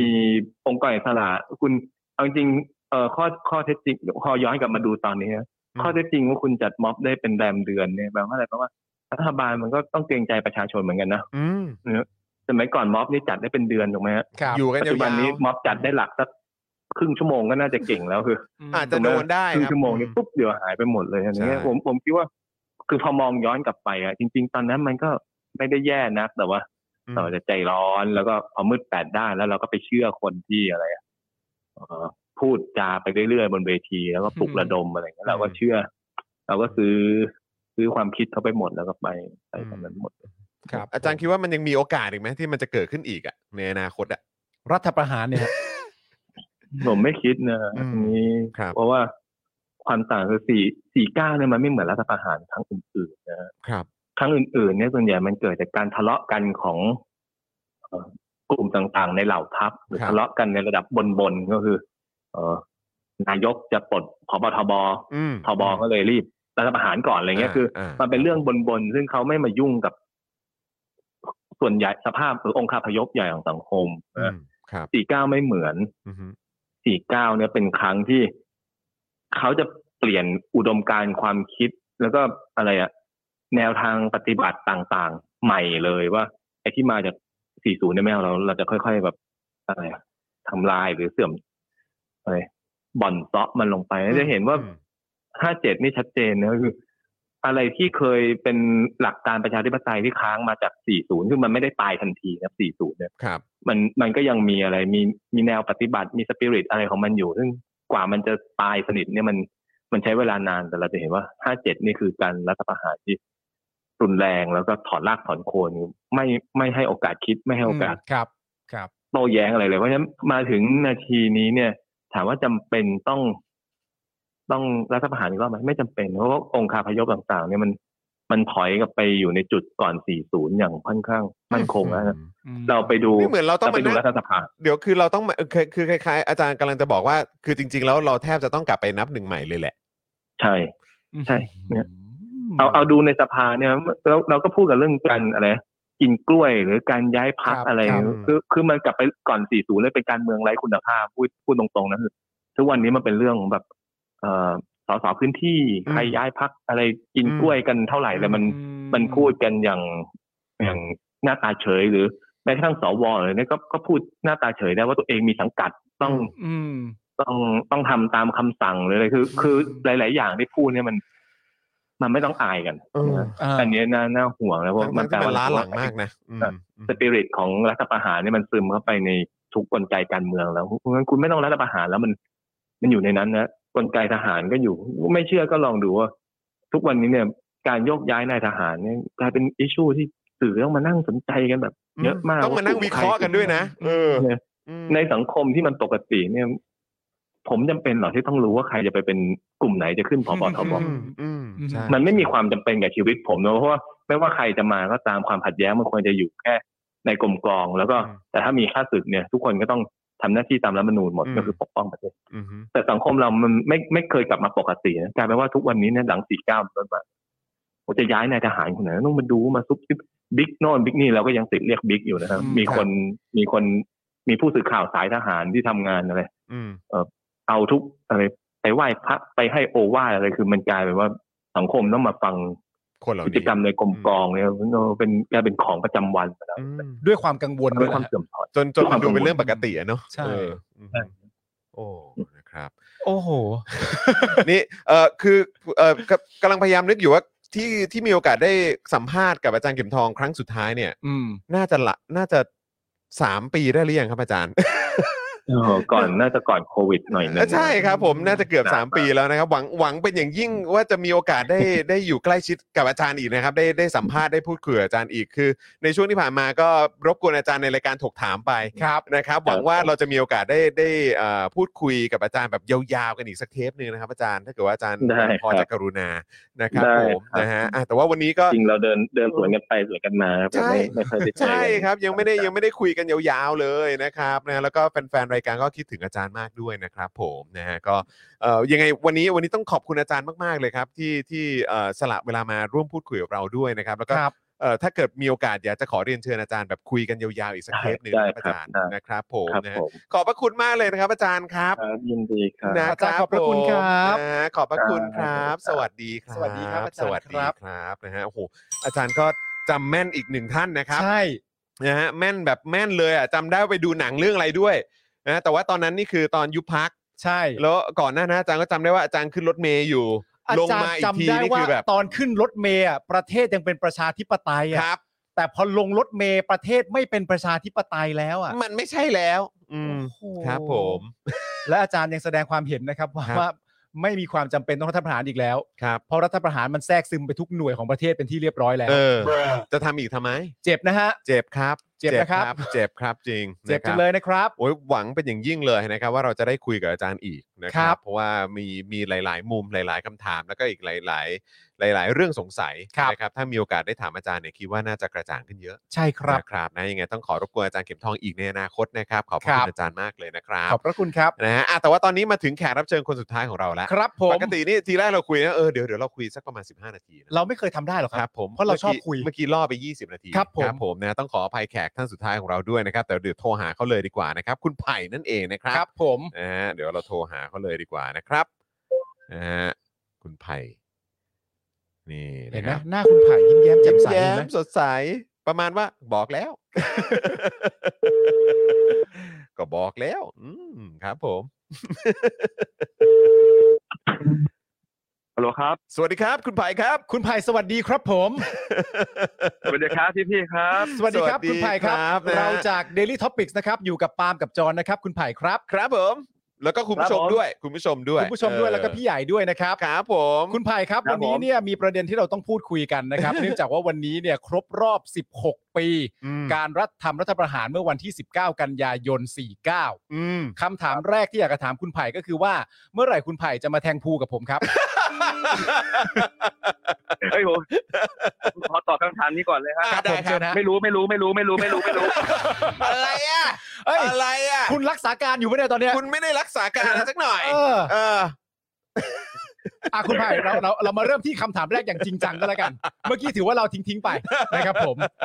สิ่งที่เราอยากรู้ก็คือว่า 19 กันยายน 49 ตอนที่รู้ว่าทำรัฐการทำรัฐประหารเกิดขึ้นในประเทศไทยเนี่ย ตอนนั้นคุณไผ่ทำอะไรอยู่ครับ เออ หรืออยู่ที่ไหนครับ จำได้ไหมฮะจำได้ไหมฮะ ตอนนั้นผมน่าจะอยู่มสามผม ครับ เรียนมหาไอยเรียนมัธยมอยู่ครับ อ่า เป็นตอนนั้นตอนนั้นเป็นเด็กมอต้นอยู่ อ่า อืม ใช่ เออเป็นเด็กนักเรียนที่เรียนอยู่โรงเรียนภูเขียว อืม ครับผม อ่าแล้วก็เรารู้ได้ไงเรารู้เนื่องจากเซเว่นมันปิดอ่ะ อ๋อเซเว่น เซเว่น ปิดมันเป็นคำถามอ่า อ๋อ ใช่คือแต่ก่อนเนี่ยเด็กบ้านนอกก็จะหยอกกันไงว่า เออ แบบ เออ เฮ้ยเจอกันหนังเซเว่นปิดนะเว้ย อ่าท้าต่อยกัน เออ และแล้ววันนั้นมันก็เกิดขึ้น เออ ใช่วันนั้นก็เกิดขึ้นวันที่เซเว่นปิด เออ ไอเราก็เราไม่รู้อ่ะเราเรารู้แค่ว่ามันไม่ได้ไปเรียนอ่ะมันก็ดีอ่ะ อืม อ่าโอเค อืมอืมอืมอืม ซึ่งซึ่งณตอนนั้นเนี่ยคุณไผ่ก็ณณตอนนั้นในวัยมสามก็อาจจะยังคงไม่ได้รู้สึกอะไรกับสิ่งที่เกิดขึ้นมากนักเป็นอย่างนั้นหรือเปล่าฮะ ใช่ครับ อ่า มันมีผลกับเรา มันผลประโยชน์กับเราตอนที่ที่ไม่ได้ไปเรียนอ่ะ เราก็รู้สึกแบบเอออ่ะดี คือผมรู้สึกว่าคนรุ่นผมหรือว่าวัยรุ่นที่เจอรับประหารเนี่ยจะจำได้แต่ว่าเซเว่นปิดอะไรเงี้ย เออเออเอออือฮึ า คือคือหมายความว่าตอนปี 57 เนี่ยในในสำหรับคนที่อาจจะอยู่ในช่วงวัยของของคุณไผ่ตอนนั้นเนี่ย อืม ก็อาจจะแบบว่ายังไม่ได้รู้สึกว่ามันมีผลกระทบมาก อ่า ใช่ไหมครับ ห้าเจ็ดหนึ่งพันละสี่เก้าเนี่ยไม่ทันครับแต่ห้าเจ็ดหนึ่งพันละ อ่า ตอน 57 นี่คือรู้สึกแบบเหมือนโดนโดนคือคือเราอะได้รับผลกระทบเลยแหละ ใช่ไหมฮะ ใช่ห้าเจ็ดเนี่ยคือเรารู้สึกว่าแบบอ้าว มันมาอยู่ในยุคเราแล้วเว้ย อืม อืม แล้ว อ่าคือเราไม่รู้หรอกว่าเราก็อ้าวก็ต้องค้านอ่ะ อืมอืมแต่แต่ตอนตอนตอนปี 49 รอบรอบตัวคุณไผ่เนี่ยเอ่อเขาเขาเขามีความคิดเห็นกันยังไงครับเขาเห็นด้วยกับการทำรัฐประหารกันไหมหรือว่าก็มีคนที่แบบว่าเฮ้ยมันไม่โอเคมันไม่ถูกต้องเหมือนกัน เห็นด้วยครับเนี่ยคือ ม ประเด็นคือเห็นด้วยแล้วก็สนับสนุนการทำรับประหาร อืม ครับ เอาดอกมงดอกไม้ไปให้นั่นคือบรรยากาศปีสี่เก้า ครับผม อืมอืม อืม ซึ่ง ครับ ซึ่งณตอนนั้นที่ คือ คุณ คือ ไผ่ เรา ฮะเชิญฮะ เรามาศึกษาประวัติศาสตร์ คือคือเรามาทันยุคประสบการณ์ปีห้าเจ็ดใช่ไหมฮะที่เราคัดค้านรับประหารแล้วเราก็กลับไปศึกษาการรับประหารปีสี่เก้า อืม คือผมคิดว่ามันมันทำให้เราย้อนกลับไปศึกษาประวัติศาสตร์แล้วทำให้เราเข้าใจสังคมไทยมากขึ้น อืม เข้าใจการเมืองไทยมากขึ้น ครับ อย่างการรับประหารปีสี่เก้านะครับ มันเป็นทำให้มันเป็นการเปลี่ยนแปลงทางการเมืองเลยเนาะ ครับ เปลี่ยนแปลงระบอบอำมาตย์ประชาธิปไตยอะไรอย่างเงี้ยครับ อื ผมคมรับ คิดว่ามันมันมันก็ทำให้ประชาธิปไตยมันชะงักเนอะรัฐธรรมนูล40 ที่เป็นรัฐธรรมนูลที่เข้มแข็งรัฐธรรมนูลที่มีส่วนร่วมของประชาชนก็ไม่ได้ใช้เนี่ย อืม คืออันนี้มันมามันมารู้ทีหลังนะฮะ ครับครับ แล้วเราก็รู้สึกว่าแบบอ้าวประเทศมันเป็นอย่างนี้เหรอย้อนกลับไปอีกอ้าวปี35ย้อนกลับไปอีกปี16นู่น อืม ปีหนึ่งปีโอ้โห อืม มีแต่รัฐประหาร ครับ ตอนปี 57 เนี่ยเอ่อพอเรามองย้อนเอ่อเหตุการณ์ที่มันเกิดขึ้นตอนปี 57 เทียบกับตอนปี 49 อ่ะ คุณไผ่คิดว่ามันมีความแตกต่างกันยังไงบ้างครับ คืออันนี้พูดคำหยาบได้ไหมฮะ ได้ ได้ครับ เพราะว่าปี57เฮี้ยกว่าปี49เยอะครับพี่ ครับผม อ๋อ ยังไงฮะขยายความอีกหน่อย เออ คือผมรู้สึกว่าปี49เนี่ยมันเป็นการแก้กติกาพอหอมปากหอมคออะ อืม คือคือการปฏิวัติครั้งนั้นเราก็รู้ว่าพรรคฝ่ายนู้นน่ะไม่เคยชนะ อืม ครับ ไม่เคยชนะเลยทาง อืม รัฐสภาเนี่ย ครับ เขาก็ทำวิธีการอื่นตลอดใช่ไหม ค ค รั รั บบ อืม ที่ทำการรัฐประหารทีนี้ตอนตอนปี49เนี่ยมันมันรัฐประหารแป๊บเดียวอยู่ไม่กี่ปีหรือแม้แต่รัฐธรรมนูญเองเนี่ยมันก็แก้กติกานิดเดียว อืม ผมคิดว่าบทเรียนปี 57 คือการสรุปบทเรียนการรัฐประหารปี49 อืม ครับ เพราะว่ารอบปี57เนี่ยมันแบบเอาอำนาจทุกอย่างเลย อืม อืม ครับ ที่แบบว่าแก้เล็กแก้น้อยนี่ปีปีรัฐธรรมนูญปี60นี่ แก้แบบอำนาจเต็มเลยสวสองร้อยห้าสิบนู่นนี่นั่นเนี่ย อืม ผมคิดว่า นี่คือ นี่คือสิ่งที่เขาสรุปเรียนมาฝ่ายนู้นเขาก็สรุปเรียนเรื่องการรับอาหารตลอ ด อืมครับอืม ครับ แต่ผมคิดว่ามันเปลี่ยนไปที่อันที่หนึ่งคือ เอ่อตอนตอนปีห้าเจ็ดมันมีคนสนับสนุนเหมือนเดิมเนาะ อืม ครับ จำได้ไหมฮะ ครับ มันมีกลุ่ม อ่าที่สนับสนุน โอ้แน่นอนครับ ทีนี้ผม เขาชัดเจนเลย อืม ทีเนี้ยรอบเนี้ยอย่างที่บอกว่ามันเข้มข้นขึ้นแล้วมันยาวนานมากขึ้นแล้วมัน เข้มงวดมากขึ้นเนี่ยผมคิดว่าคนได้เรียนรู้คนได้ตาสว่าง ครับ กับเรื่องนี้เยอะ หวังกับประยุทธ์ว่าจะมาแก้ปัญหาได้เอาไปมาแปดปีได้อย่างเงี้ยผมยังจำได้เลยตอนแรกที่จะเอ่อมีข่าวกระแสว่ารับประหารไม่รับประหารบางคนออกมาบอกว่าไม่รับประหารหรอกอะไรอย่างเงี้ย ครับ อืม พอรับอาหารปุ๊บก็ยาวเลยครับบางคนบอกไม่นานนี้ก็ยาวลากมา อืม แปดปีอะไรอย่างเงี้ยผมคิดว่ารอบนี้คือมันแบบเบ็ดเสร็จเด็ดขาดมากๆเลย ครับ ซึ่งสำหรับตอน จากเจ็ดปแบบ สำหรับตอนปี 57 เนี่ย คุณไผ่เป็นคนที่ไม่เห็นด้วยกับรัฐประหารตั้งแต่แรกไหมครับ หรือว่ารอดูผลลัพธ์จากมันก่อนหรือยังไงณตอนนั้นตอนปี 57 คือจริงๆ ผมผมผมเคลื่อนไหวตั้งแต่ปีห้าสามห้าสี่นะฮะ อ่าค ที รับ เนี้ยทีเนี้ยพอมาถึงปีห้าเจ็ดเราเห็นว่าแบบบรรยากาศมันเปลี่ยนไปเนาะ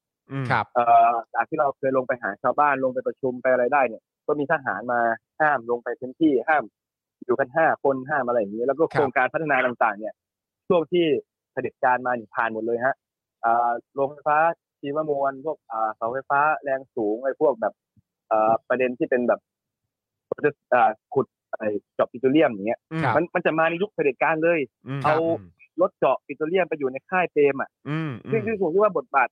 คือมันเป็นถ้ามองในมิติเชิงเชิงการพัฒนาเนาะมันก็เป็นทุนนิยมแบบติดปีกเผด็จการนะฮะหมายถึ ครั ง บ ว่าพอเป็นรัฐบาลเผด็จการเนี่ยคือแบบชาวบ้านก็ไม่มีสิทธิ์มีเสียงมีปากมีเสียงในการที่มีส่วนร่วมในกระบวนการต่างๆ อันนี้ผมคิดว่าเป็นปัญหามากๆเลย ครับ บางโครงหลายโครงการเนี่ยถ้าเป็นรัฐบาลประชาธิปไตยนี่ไม่ผ่านนะฮะ อืม อ่านี่ อืม นี่คือผมคิดว่ามันเป็นผลกระทบที่เราเห็นได้ชัด ครับ เราก็เลยออกมาต่อต้านเราบอกว่าไม่ไม่เอา อืม อะไรอย่างเงี้ยฮะก็โดนจับโดนอะไรมา อืมครับผม คือแบบฟังแล้วดูเหมือนว่าปี 57 เนี่ยที่ไผ่บอกว่าเฮ้ยมันหนักมันหนักกว่าปี 49 เยอะนะ อืม คือแบบว่าแทบจะแบบเหมือนถลกทุกสิ่งอย่างแล้วก็มาเขียนใหม่ออกมา แล้วก็แบบว่าเหมือนให้ตอบโจทย์สิ่งที่เขาต้องการมากที่สุดอะ ใช่ แล้วแล้วคือ ใช่ คือ ครับ คือเมื่อสักครู่นี้คุณไผ่บอกว่า เนี่ยจริงๆแล้วตั้งแต่ปี5 5 3อะไรนะมาเนี่ย ตอนนั้นเราก็มีโอกาสได้ทำงานกับเอ่อพี่น้องประชาชน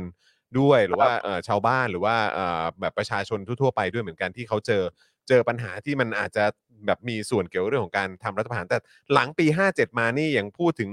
เรื่องของสิ่งที่ประเอ่อชาวบ้านหรือว่าประชาชนต้องโดนกันเนี่ยมันหนักกว่าตอนปี 49 เยอะใช่ไหมฮะ ใช่ครับคืออ ม ปีห้าเจ็ดนี้เราออกมาเคลื่อนเนี่ยโดนโดนเลยฮะ เต็มเต็มๆเลยใช่ไหมฮะ ก็คือหมายว่าตอน เต็มๆเลย ตอนปี ครับ 49 นี่ยังพอแบบว่าเออยังพอไปได้ แต่แบบว่าหลัง อ่า หลังหลังพอ 57 เป็นต้นมานี่คือแบบว่าเขาเขาคุมกันแบบเข้มเลยใช่ไหมฮะ อืม ใช่ครับผมไปถึงนโยบายที่แบบเป็นเป็นการพัฒนาในภาคคุมไปถึงอะไรต่างๆเลยแล้วก็ไอ้พวกที่เป็นคณะอ่ารับอาหารด้วยกันเนี่ยก็ไปนั่งในบอร์ดบริหารอะไรต่าง ๆ ที่ออกนโยบายเพื่อยกฟ้องตัวเองฮะ คือเรื่องพวกนี้มัน คือ อ แบบ ธิบายได้หมดเลย เพราะมันเห็นกันหมดเลยใช่ไหมฮะ ใช่ แล้วมันอยู่นานด้วยประเด็นคือ ผมคิดว่าปีห้าเจ็ดมันอยู่มาแปดปีการผูกขาดเนี่ยมันเลยชัดเจนมาก อื อื ม ม เมื่อกี้อ่ะคุยกับอาจารย์เข็มทอง อาจารย์เข็มทองอ่ะบอกว่าโอ้ยเอ่อเพราะพวกพวกเราถามไปบอกว่าอาจารย์ แบบเนี้ยมันจะมีการทำรัฐประหารอีกไหม อืม คิดว่ามันจะเป็นไปได้ไหม อ่า อาจารย์ก็บอกโอ้ยจะทำทำไม อ่า ตอนนี้นี่แบบว่าคือรัฐประหารนี่มันก็ฝังลากลึกลงไปในแทบจะทุกมิติ จนไม่มีความจำเป็นต้องทำแล้ว เออ แล้วใช่ไหมคือแบบไผ่คิดว่ายังไงมันมันยังมีโอกาสจะเกิดขึ้นได้อีกไหม ผมก็คิดว่ามันมีโอกาสที่เกิดขึ้นได้ครับเพราะว่าปีห้าเจ็ดก็เกิดขึ้นได้ปีสี่เก้ามันก็เกิดขึ้นแล้ว อื ถ้าไม่มีรับอาหารปีสี่เก้าก็ไม่เกิดรับอาหารปีห้าเจ็ด อ่า ผมคิดว่าวัฒนธรรมของของการเมืองบ้านเราเขาไม่ค่อยมีวัฒนธรรมแบบ แบบแฟร์ๆกันฮะแข่งในกติกาแบบเลือกตั้งหรืออะไรแบบเนี้ยวัฒนธรรมบ้านเรามันแบบมันมันเป็นแบบเนี้ย โกงได้ มัน โก ป ง แก้กติกาแล้วเราก็ต้องมาสู้กับกติกาที่มันแย่ๆอย่างเงี้ยมัน อืม มันบิดเบี้ยวไปหมดหลักการต่างๆบิดเบี้ยวไปหมดสังคมนี้อะไรเงี้ยเพราะว่าการรับประหารเนี่ยแล้วผม ผมก็เชื่อว่า ในเมื่อเขามีวิธีคิดที่ไม่ได้สนใจหลักการไม่ได้สนใจประชาธิปไตยไม่ได้สนใจประชาชนเนี่ยผมคิดว่าเขามองผลประโยชน์ ถ้าเขาจะรับประหารอีกก็ไม่ได้มีปัญหาสำหรับเขาเลยผมว่าแต่ผมคิดว่าสังคมมันเปลี่ยนไปเนาะ อืม เอ่อจะมารับประหารรอบนี้เนี่ยผมคิดว่าไม่เหมือน 49แน่ๆไม่มีคนเอาดอกไม้เอาดอกกุหลาบไปให้ไม่มีคนไปให้กำลังใจเหมือนปี อ่า 49 อ่าอ่าอ่า ไม่มีคนไปเอ่อล้มการเลือกตั้ง ไม่มีคนไปชงให้เกิดรับประหารเหมือนปี57แน่ ไม่มีใครบอยคอรดอะไรอย่างนี้ใช่ไหมฮะ อื ม ๆไอ้บอยก่อน นี่ไม่แน่ ไอ้บอยคอรดก็อาจเป็นไม่ได้ก็ยังอยู่อะนะ อ่า ผมคิดว่า ทำไป ใน เรื่อยไป ในในสนามของในสนามของสนามของมวลชนนะฮะในสนามของของประชาชนที่เป็นอ่าคนที่สนับสนุนเขาเองด้วยอะฮะ อืม คือ คือเราสังเกตเนาะอย่างล่าสุดกลุ่มปกป้องอะไรที่เขาออกมาเขาบอกว่าแบบประยุทธ์นี่ได้นะ แต่ได้รัฐธรรมนุนได้นะ แต่แต่เจ้าไม่ได้นะอย่างเงี้ย ครับ คือผมยังคิดเลยว่าพวกนี้เขายังรู้สึกว่าแบบไม่เอาประยุทธ์อะ เออ อะไรอย่างเงี้ย เออคือผมผมผมผม ผมรู้สึกว่าไม่มีใครสนับสนุนเขาเหมือนเดิมละ แล้วทุกคนมันมันเจ็บแล้วมันจำเนาะ อืม เคยคาดหวังว่าประยุทธ์จะเข้ามาแก้ปัญหาได้เป็นพวกพ้องเรามากับอำนาจแบบนี้หวังจะปฏิรูปตำรวจ หวังจะปฏิรูปนู่นนี่นั่นอย่างเงี้ยสุดท้ายแล้วก็ ไม่เกิดขึ้ ทำ น อะไรไม่ได้สักอย่าง แล้วก็แบบคอร์รัปชันอำนาจ ทั้งที่เป็นเหตุผลที่จะเข้ามาอย่างเงี้ยครับ ผมคิดว่าเรื่องเหล่านี้เป็นสิ่งที่แบบว่าประชาชนได้เรียนรู้ขึ้น แล้วก็คนรุ่นใหม่ที่อยู่ในช่วงอาตอนที่เป็นเป็นมัธยมเป็นอะไรแล้วก็เติบโตขึ้นมาแล้วก็ไปเห็นปัญหานี่ผมคิดว่ามันทันมันทันยุทธประสบการณ์แล้วกลับไปศึกษาถึงของ 4.5 ด้วยซ้ำผมว่าบางคนนะฮะ อืม ซึ่งมันก็เห็นว่าอ๋อปัญหาสังคมไทยเป็นอย่างนี้ คือ ครับ คือต้องบอกอย่างอย่างหนึ่งว่าคนรุ่นใหม่ที่มาศึกษาประวัติศาสตร์การเมืองเนี่ยมันมันยากอยู่นะ ใช่ คือหมายถึงว่ามัน อืม มันเกิดเหตุการณ์เดิมๆซ้ำๆแล้วมันแบบนี่มาเนี่ย อืม เนี่ยเขาก็ย้อนกลับไปตั้งคำถามกับ เนี่ยทำไมรัฐธรรมนูน50 มันก็เป็นรัฐธรรมนูนเผด็จการรัฐประหารอะไรอีกกลับไปดูอีกโอ้ยนู่นนี่นั่น ผมคิดว่าอ่าต้นตอของปัญหาเนี่ยมันก็จะได้ถูก พูดมาในสังคมไทยอีกเหมือนเดิมครับ อืม อืม เพราะว่า ครับ การรัฐประหารเนี่ยมันเป็นแบบอืมมันมันขัดกับหลักการมากๆเลยฮะ อืม คิดว่า นี่แหละพอพอ อืม หลักการมันหล่นหายประชาชนก็มาตามหาฮะ อย่าง อืม อย่างปีหกสองหกสามเนี่ยครับคนก็ออกมาตาม ออ หาก ห มา ลัก กัการนเต็มเลย ตาม ครั หา บ อืม ใช่ฮะ อืม แล้วทีเนี้ยเราก็คิดว่าประยุทธ์ก็จะมีเหตุผลบ้างคนออกมาไล่ขนาดนี้เนี่ยแทนที่จะออกมันก็น่าได้านอีกใช่ไหมฮะ อืม ประเด็นคือคนที่ยังต่อต้านประยุทธ์ณวันเนี้ยเอ่อไม่สนับสนุนประยุทธ์เนี่ยในทางออนไลน์เนี่ยเราเราชนะหมดนะฮะ อืม ครับ ไอ้วงหนึ่งมันวงที่ธรรมศาสตร์ก็ถอดบทเรียนกันคือสนามสนามในโลกออนไลน์ในโซเชียลมีเดียเราชนะหมดเลยไอ้ ครับ โซเชียลมีเดียไม่มีใครประยุทธ์ ครับ อ่ามีคนแต่แก้รัฐธรรมนูญแล้วก็อ่าบาบาบาบาต่างๆนะฮะ อืม ครับ เพียงแค่ว่าสนามกายภาพมันยังไม่เกิดขึ้นจริง อืม ดังนั้นแล้วผมคิดว่าผู้คนก็เพียงแค่ว่าเออมีความหวังกับสิ่งใหม่ๆมีความหวังกับการเลือกตั้ง มีความหวังกับอะไรต่างๆเพื่อที่จะเปลี่ยนแปลงอำนาจตรงนี้ อืม ครับ รูปแบบรูปแบบมันเหมือนเดิมฮะเราเราเห็นนะว่าคนที่ยังมีความคิดอ่าต่อต้านประยุทธ์หรือไม่เห็นด้วยกับประยุทธ์ก็ยัง ครับ เหมือนเดิมแต่เพียงแค่รูปแบบการสื่อสาร อืม การการเอ่อทำกิจกรรมนำอะไรมันก็เปลี่ยนแปลงไปเรื่อย ครับ ๆฮะ อืม สนามทางกายภาพนี่มันไปมันไปติดพรกฉุกเฉินไหมฮะ มันโดนทุกอย่างเลยฮะ ครั มัน บ โดนทั้ง โด พ น ร หมด กฉุกเฉิน มันโดนทั้งจับตัวสลายมัน คือคืออย่างที่บอกว่ารัฐนี้เขาไม่ได้คิดว่าแบบเอ้ยประชาชนเขามีสิทธิ์อ่ะ อืม ครับ คือคำถามคือคุณจะมายุ่งมามาเสือกอะไรกับประชาชนอ่ะ อืมอืม ครับ คือ แ คือรัฐ ลย ที่มันเป็นประชาธิปไตยเขาเขาไม่มายุ่งกับชีวิตประชาชนนะ ใช่เขาต้อง ม ยุ่ง เสื ให้น้อปยระชาช ที่สุด เออ ใช่ อืม ม อันนี้แม่งมาเจาะกิจการซัดมาดูโทรศัพท์มาอะไรแบบโอ้โห แบบรัฐที่แบบยุ่งกับประชาชนมากแล้วเอาเงินเอาเงินจำนวนมหาศาลเนี่ยมามาสอดรู้สอดเห็นเรื่องประชาชนเนี่ย ซึ่งก็เป็นเงินของประชาชนอีกทีนึงด้วย ใช่ครับผมรู้สึกว่าเขาสู้เราไม่ได้ในเรื่องเหตุผลในเรื่องเรื่องความถูกต้องนี้เขาก็ใช้อำนาจในการจับกลุ่มคุมขังทำให้คนกลัว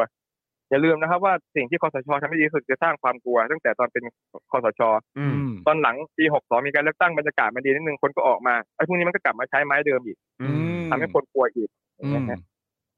ฮะ ตัวไผ่เองอ่ะ คือแน่นอน 49 ตอนนั้นก็ม 3 57 เนี่ยได้รับผลกระทบตรงๆ ก่อนหน้านั้นเนี่ยก็มีการเคลื่อนไหวอยู่กับชาวบ้าน แล้วก็พี่น้องประชาชนด้วยเหมือนกัน จนแบบว่าพอรัฐประหารหลังจากจากปี 57 มาเนี่ยก็มีการขับเคลื่อนเคลื่อนไหวที่เข้มข้นมากยิ่งขึ้น ตัวไผ่เองถามถึงวินาทีนี้ 19 กันยา 65 ยังมีความหวังอยู่ไหมครับ มีครับ อืมแล้ว คือ แล้วความหวังตัวนั้นผม คือ เอง อะไรครับ ความหวังนั่นคืออะ ผ ไร มผม จะได้ เคลื่อน แช ไหว ร์ให้ มา คุณ ตั้ง ผู้ชม แต่ ผมมาเคลื่อนไหวตั้งแต่ช่วงกระแสต่ำนะฮะ อืม ครับ คือคือความหวังของผมคือเมื่อเราที่เห็นคนออกมาต่อสู้ผัดรุ่นขึ้นมามากขึ้นมาเรื่อยๆ แล้วคนที่ยังต่อสู้ยังยังอยู่อ่ะ คือคือไปบอกอย่างนี้ว่าหลายๆ คนที่ต่อสู้มาเนี่ยเขาก็ยังอยู่แล้วเขาก็จริงจังกับมันมากหลายคนแบบเสียสละมากๆคือ อืม ครับ หลายกระบวนการต่อสู้หลาย ๆ อย่างเนี่ยแบบ แบบจริงจังแล้วคนรู้สึก รู้สึก โลกใบนี้มันเปลี่ยนฮะรู้สึกสังคมนี้มันเปลี่ยนคน อืม คนมองเรื่องสิทธิมนวชนเข้าใจชาติคือประชาชนมากขึ้นอะ อืม นิยามคำว่าชาติ อืม อ่าคนเท่ากันรัฐสวัสดิการ อะไรอย่างเงี้ยคือมันมันมันมันมันอยู่ในบริบทสังคมมากขึ้นมันไม่เหมือนสมัยก่อน สมัยก่อนนี่จะพูดเรื่องสิทธิมนุษยชนพูดเรื่องอะไรเนี่ยมันคนละเรื่องกันเลย ครับ แล้ววันเนี้ยมันมันมีตรงนี้ด้วยมันมีการต่อสู้ต่อต้านอำนาจนิยมทุกรูปแบบตั้งแต่ในโรงเรียน ตั้งแต่ในบ้านจนไปถึงในมหาลัยจนไปถึงสังคม ครับ อืม จนไปถึงการทำงานอย่างเงี้ย อืม มันมีการเปลี่ยนแปลงว่าทำหลายอย่างว่าทำ อื ที่ ม ตั้งคำถามว่าทำที่มีเหตุมีผล ครับ เออมันมีการเติบโตทางการเมือง มันมีความฝัน มันมี มันมีข้อเรียกร้อง มันมีอุดมการณ์ ครับ มันมีความหวัง ครับ อืม อะไรต่างๆเนี่ย คือ คือผมคิดว่า เรื่องเนี้ยคือเขาไม่สามารถปิดกั้นมันได้ฮะ อืม คืออย่างที่บอกว่าตอนปี 49 คุณก็รับประหารได้ พวกเราไม่ทันหรอกปี 49อะ ครับ แต่เรา ครับ สู้หน้าวันเนี้ยเราก็เชื่อมโยงกับประสบการณ์ปี 49 ทัน ฮะ แล้วเราก็เชื่อมโยงประสบการณ์ปี 35 ปี 16 ปี 14 24.5 ทันเนี่ย ครับ คือผมคิดว่าณวันเนี้ย คนรุ่นใหม่มันก็เชื่อมโยงประวัติศาสตร์การต่อสู้แล้ว อย่างที่บอกว่าเอ่ออาจารย์อะไรที่วิเคราะห์ออกมาว่า คนรุ่นใหม่มันเชื่อมโยงอ่าการต่อสู้กับ 24.5 มากกว่า พฤษภามากกว่า 14 ตุลา 6 ตุลาอย่างนี้ย อืม ครับ เอ่อผมคิดว่ามันก็เป็นเป็นเรื่องที่ดีเป็นเรื่องที่แบบว่า เออมันมันมันมันเชื่อมโยงประวัติศาสตร์กันหมดแล้วอ่ะณ ครับ วันนี้ ครับ อืม ครับมันเหลือแต่ว่าจะทำยังไงที่มันจะเปลี่ยนแปลง มันจะมียุทธวิธียุทธศาสตร์อะไรที่จะทำให้มันเปลี่ยนแปลงมากขึ้นนะฮะอย่างที่บอกว่าตอน ตอนเรามีโอกาสเราก็ไม่มีประสบการณ์เนาะปีหกสามหกสี่อย่างเงี้ย ครับ เราเอาเราไม่มีประสบการณ์ว่าแบบเฮ้ยมันต้องทำยังไงอะไรคนขนาดนี้เราก็ไม่เคยเจอคนที่มาเยอะๆขนาดเนี้ย ครับ ครับผม ทีนี้ตอนที่เรามีประสบการณ์แล้วผมคิดว่าประสบการณ์ทุกคนในในการต่อสู้ปีหกสามหกสามหกสี่เนี่ยมันก็มีประสบการณ์ร่วมกันแล้ว อืม ไม่ว่าแค่คนรุ่นใหม่มันก็เชื่อมเชื่อมโยงรุ่นต่างๆ แล้วขบวนการมันก็จะเติบโตไปเรื่อยๆครับ ผมคิดว่า คือสาบใดที่มันมีการกดขี่การต่อต้านมันก็มันมีอยู่อยู่อยู่เสมออยู่แล้ว มันแค่ว่ามันจะมีมากมีน้อย แต่มันยังมีคนที่ต่อสู้ แล้วคนที่ต่อสู้เหล่านี้มันมันสะสมไปจนสุดท้ายแล้วมันก็จะเหมือนในปีหกสามอีก ผมเชื่อว่ายังไงแบบปีหกสามหรือมากกว่าปีหกสามก็จะเกิดขึ้นแน่ๆ อืม เพราะมันคือการเรียนรู้ของประชาชนแล้วมันคือการที่เขาหวัง ถ้าเขาหวังกับการเลือกตั้งแล้วคุณทำให้เขาหมดหวังกับการเลือกตั้งเนี่ยเขาก็จะลงถนนอีกนะผมว่า อืม ครับ คือคือคือผมคิดว่าคุณอย่าไปทำลายความหวังศรัทธาของประชาชนมากเนาะ อืม ครับ คือ คือเขาไม่ยอมอะผมก็ไม่เข้าใจว่าทำไมเขาไม่ยอมขนาดจนถึงขนาดนี้เขาก็ไม่ยอมออกไม่ยอมอะไรเนี่ยคือผมคิดว่ามันมันแย่มากๆแล้วจนถึงถ้าคนมันไม่ยอมจริงๆเนี่ยผมคิดว่ามันตอนนี้คนมันไม่ยอมนะฮะไม่เห็นด้วยแต่เพียงแค่ว่าเขาลงรู้สึกว่ายังไม่อยากออกมา อืม ครับ คือถ้าถึงถ้าถึงเวลานั้นเขาออกกันมานะ อืม ใช่แค่เขาจะออกไม่ออกเฉยๆแต่ไม่ใช่ว่าเขาคิดไม่คิดไงมันเกิดต่างกับปี 49 ปี 49 เนี่ยคือสนับสนุนอ่ะ อืม ครับ ยังไงเขาไม่ออกมาอยู่แล้วเขามาสนับสนุนรัฐประหารอยู่แล้ว อืมอืม ปี 57 อย่างเงี้ยครับคนที่เคยสนับสนุนก็เปลี่ยนมาหมดนะเห็นไหม อืม มาลงการเลือกตั้งมาลงอะไรจากเคย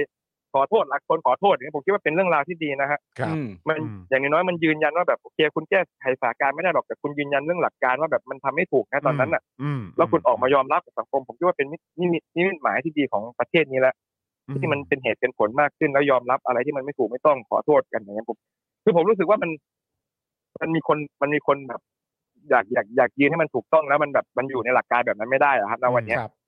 ซึ่งซึ่งมันเป็ ไม่ น ไม่เหมือนตอนก่อนนะ ตอนก่อนเขา ม เขายืนแบบไหนโอ้ให้คะแนนคนที่ปริญญาโทมีสองเสียงสามเสียงเห็นไหม เออเออเออใช่ใช่ใช่ใช่ เหยียด ใช่ใช่ เหยียด ใช่ ศักดิ์ศรีความเป็นมนุษย์ขนาดแบบ อืม เสียงไม่เท่ากันอ่ะ อืม อ่า แต่ตอนนี้มันเปลี่ยนไปจริงๆนะอืมอืม โอ้ตอนนี้คือแบบ เสียงมันมันเปลี่ยนไงจากเคยสนับสนุนมันเปลี่ยนเป็นไม่สนับสนุน ฮะ เป็นอะไรอย่างเงี้ย นะ อื ฮะ ม คุณ NP เกียร์นะครับซึ่งเป็นคุณผู้ชมของเรานะครับ คอมเมนต์เข้ามาบอกว่าคุณไผ่จะพูดอยู่ทุกเวที ที่ใดมีการกดขี่ที่นั่นมีการต่อสู้ อ่า อืม ใช่ครับผม นะครับนะซึ่งก็ตราบใดที่เขายังกดขี่พวกเราอยู่ ใช่ ประชาชนก็ยอมต้องสู้อยู่แล้ว ครับ ผม อื ใช่ครับ อืม คุณไผ่ มี ฮะ คน ณ ไม่พอใจมีคนรวมกลุ่มต่อต้านอยู่เสมอนะครับ ครับผม อืม คุณไผ่นะตอนนี้เนี่ยประเด็นของการเลือกตั้งก็คือว่าอย่างช้าที่สุดเนี่ยก็ไม่ควรจะเกินพฤษภาคมปีหน้า คุณไผ่มองไปยังการเลือกตั้งครั้งนี้ว่าอย่างไรบ้างครับ หรือว่าระยะทางก่อนไปถึงตอนนั้น คุณไผ่มีความรู้สึกว่าเอ่อเราควรจะต้อง โฟกัส เอ่อ เรื่องไหนไหม โฟกัสเรื่องอะไรหรือทำอะไรเพิ่มเติมไหมก่อนจะถึงการเลือกตั้งในปีหน้าครับ หรือ คุณไผ่ แม้กระทั่ง 30 กันยายนเนี้ยคุณไผ่มองว่ายังไง อ่า ที่รัฐนูนเคย สามปีแล้ว ฮะ แปดแล้วใช่ไหมแปดนะ แปดแล้วครับแปดแล้ว เออฮะ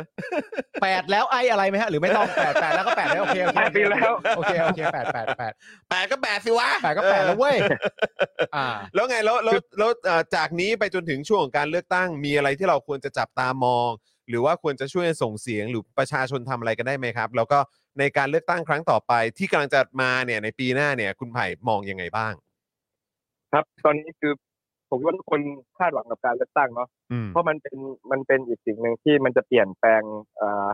อำนาจรัฐบาลเนาะเปลี่ยนแปลงอำนาจของประยุทธ์จันทร์โอชาผ่านการเลือกตั้ง ครับ แล้วมันก็เป็นกติกาจริงๆมันเป็นมันเป็นเรื่องที่ต้องมันต้องเป็นอย่างนี้แหละมัน ครับต้องเป็นการเลือกตั้งแต่ไม่ใช่การรับประหารนะฮะ ครับ เอ่อผมคิดว่าเราหวังกับการเลือกตั้งทีนี้อย่างเดียวมันไม่พอฮะผมคิด ครับ ว่าเราต้องทำอย่างอื่นด้วย เช่น อย่างวาระสวประเด็นอะไรต่างๆ ที่มันสำคัญที่จะเป็นอำนาจของสวที่จะไปใช้ในข้างหน้าอย่างนี้ยครับ เราควร ครับ ที่จะ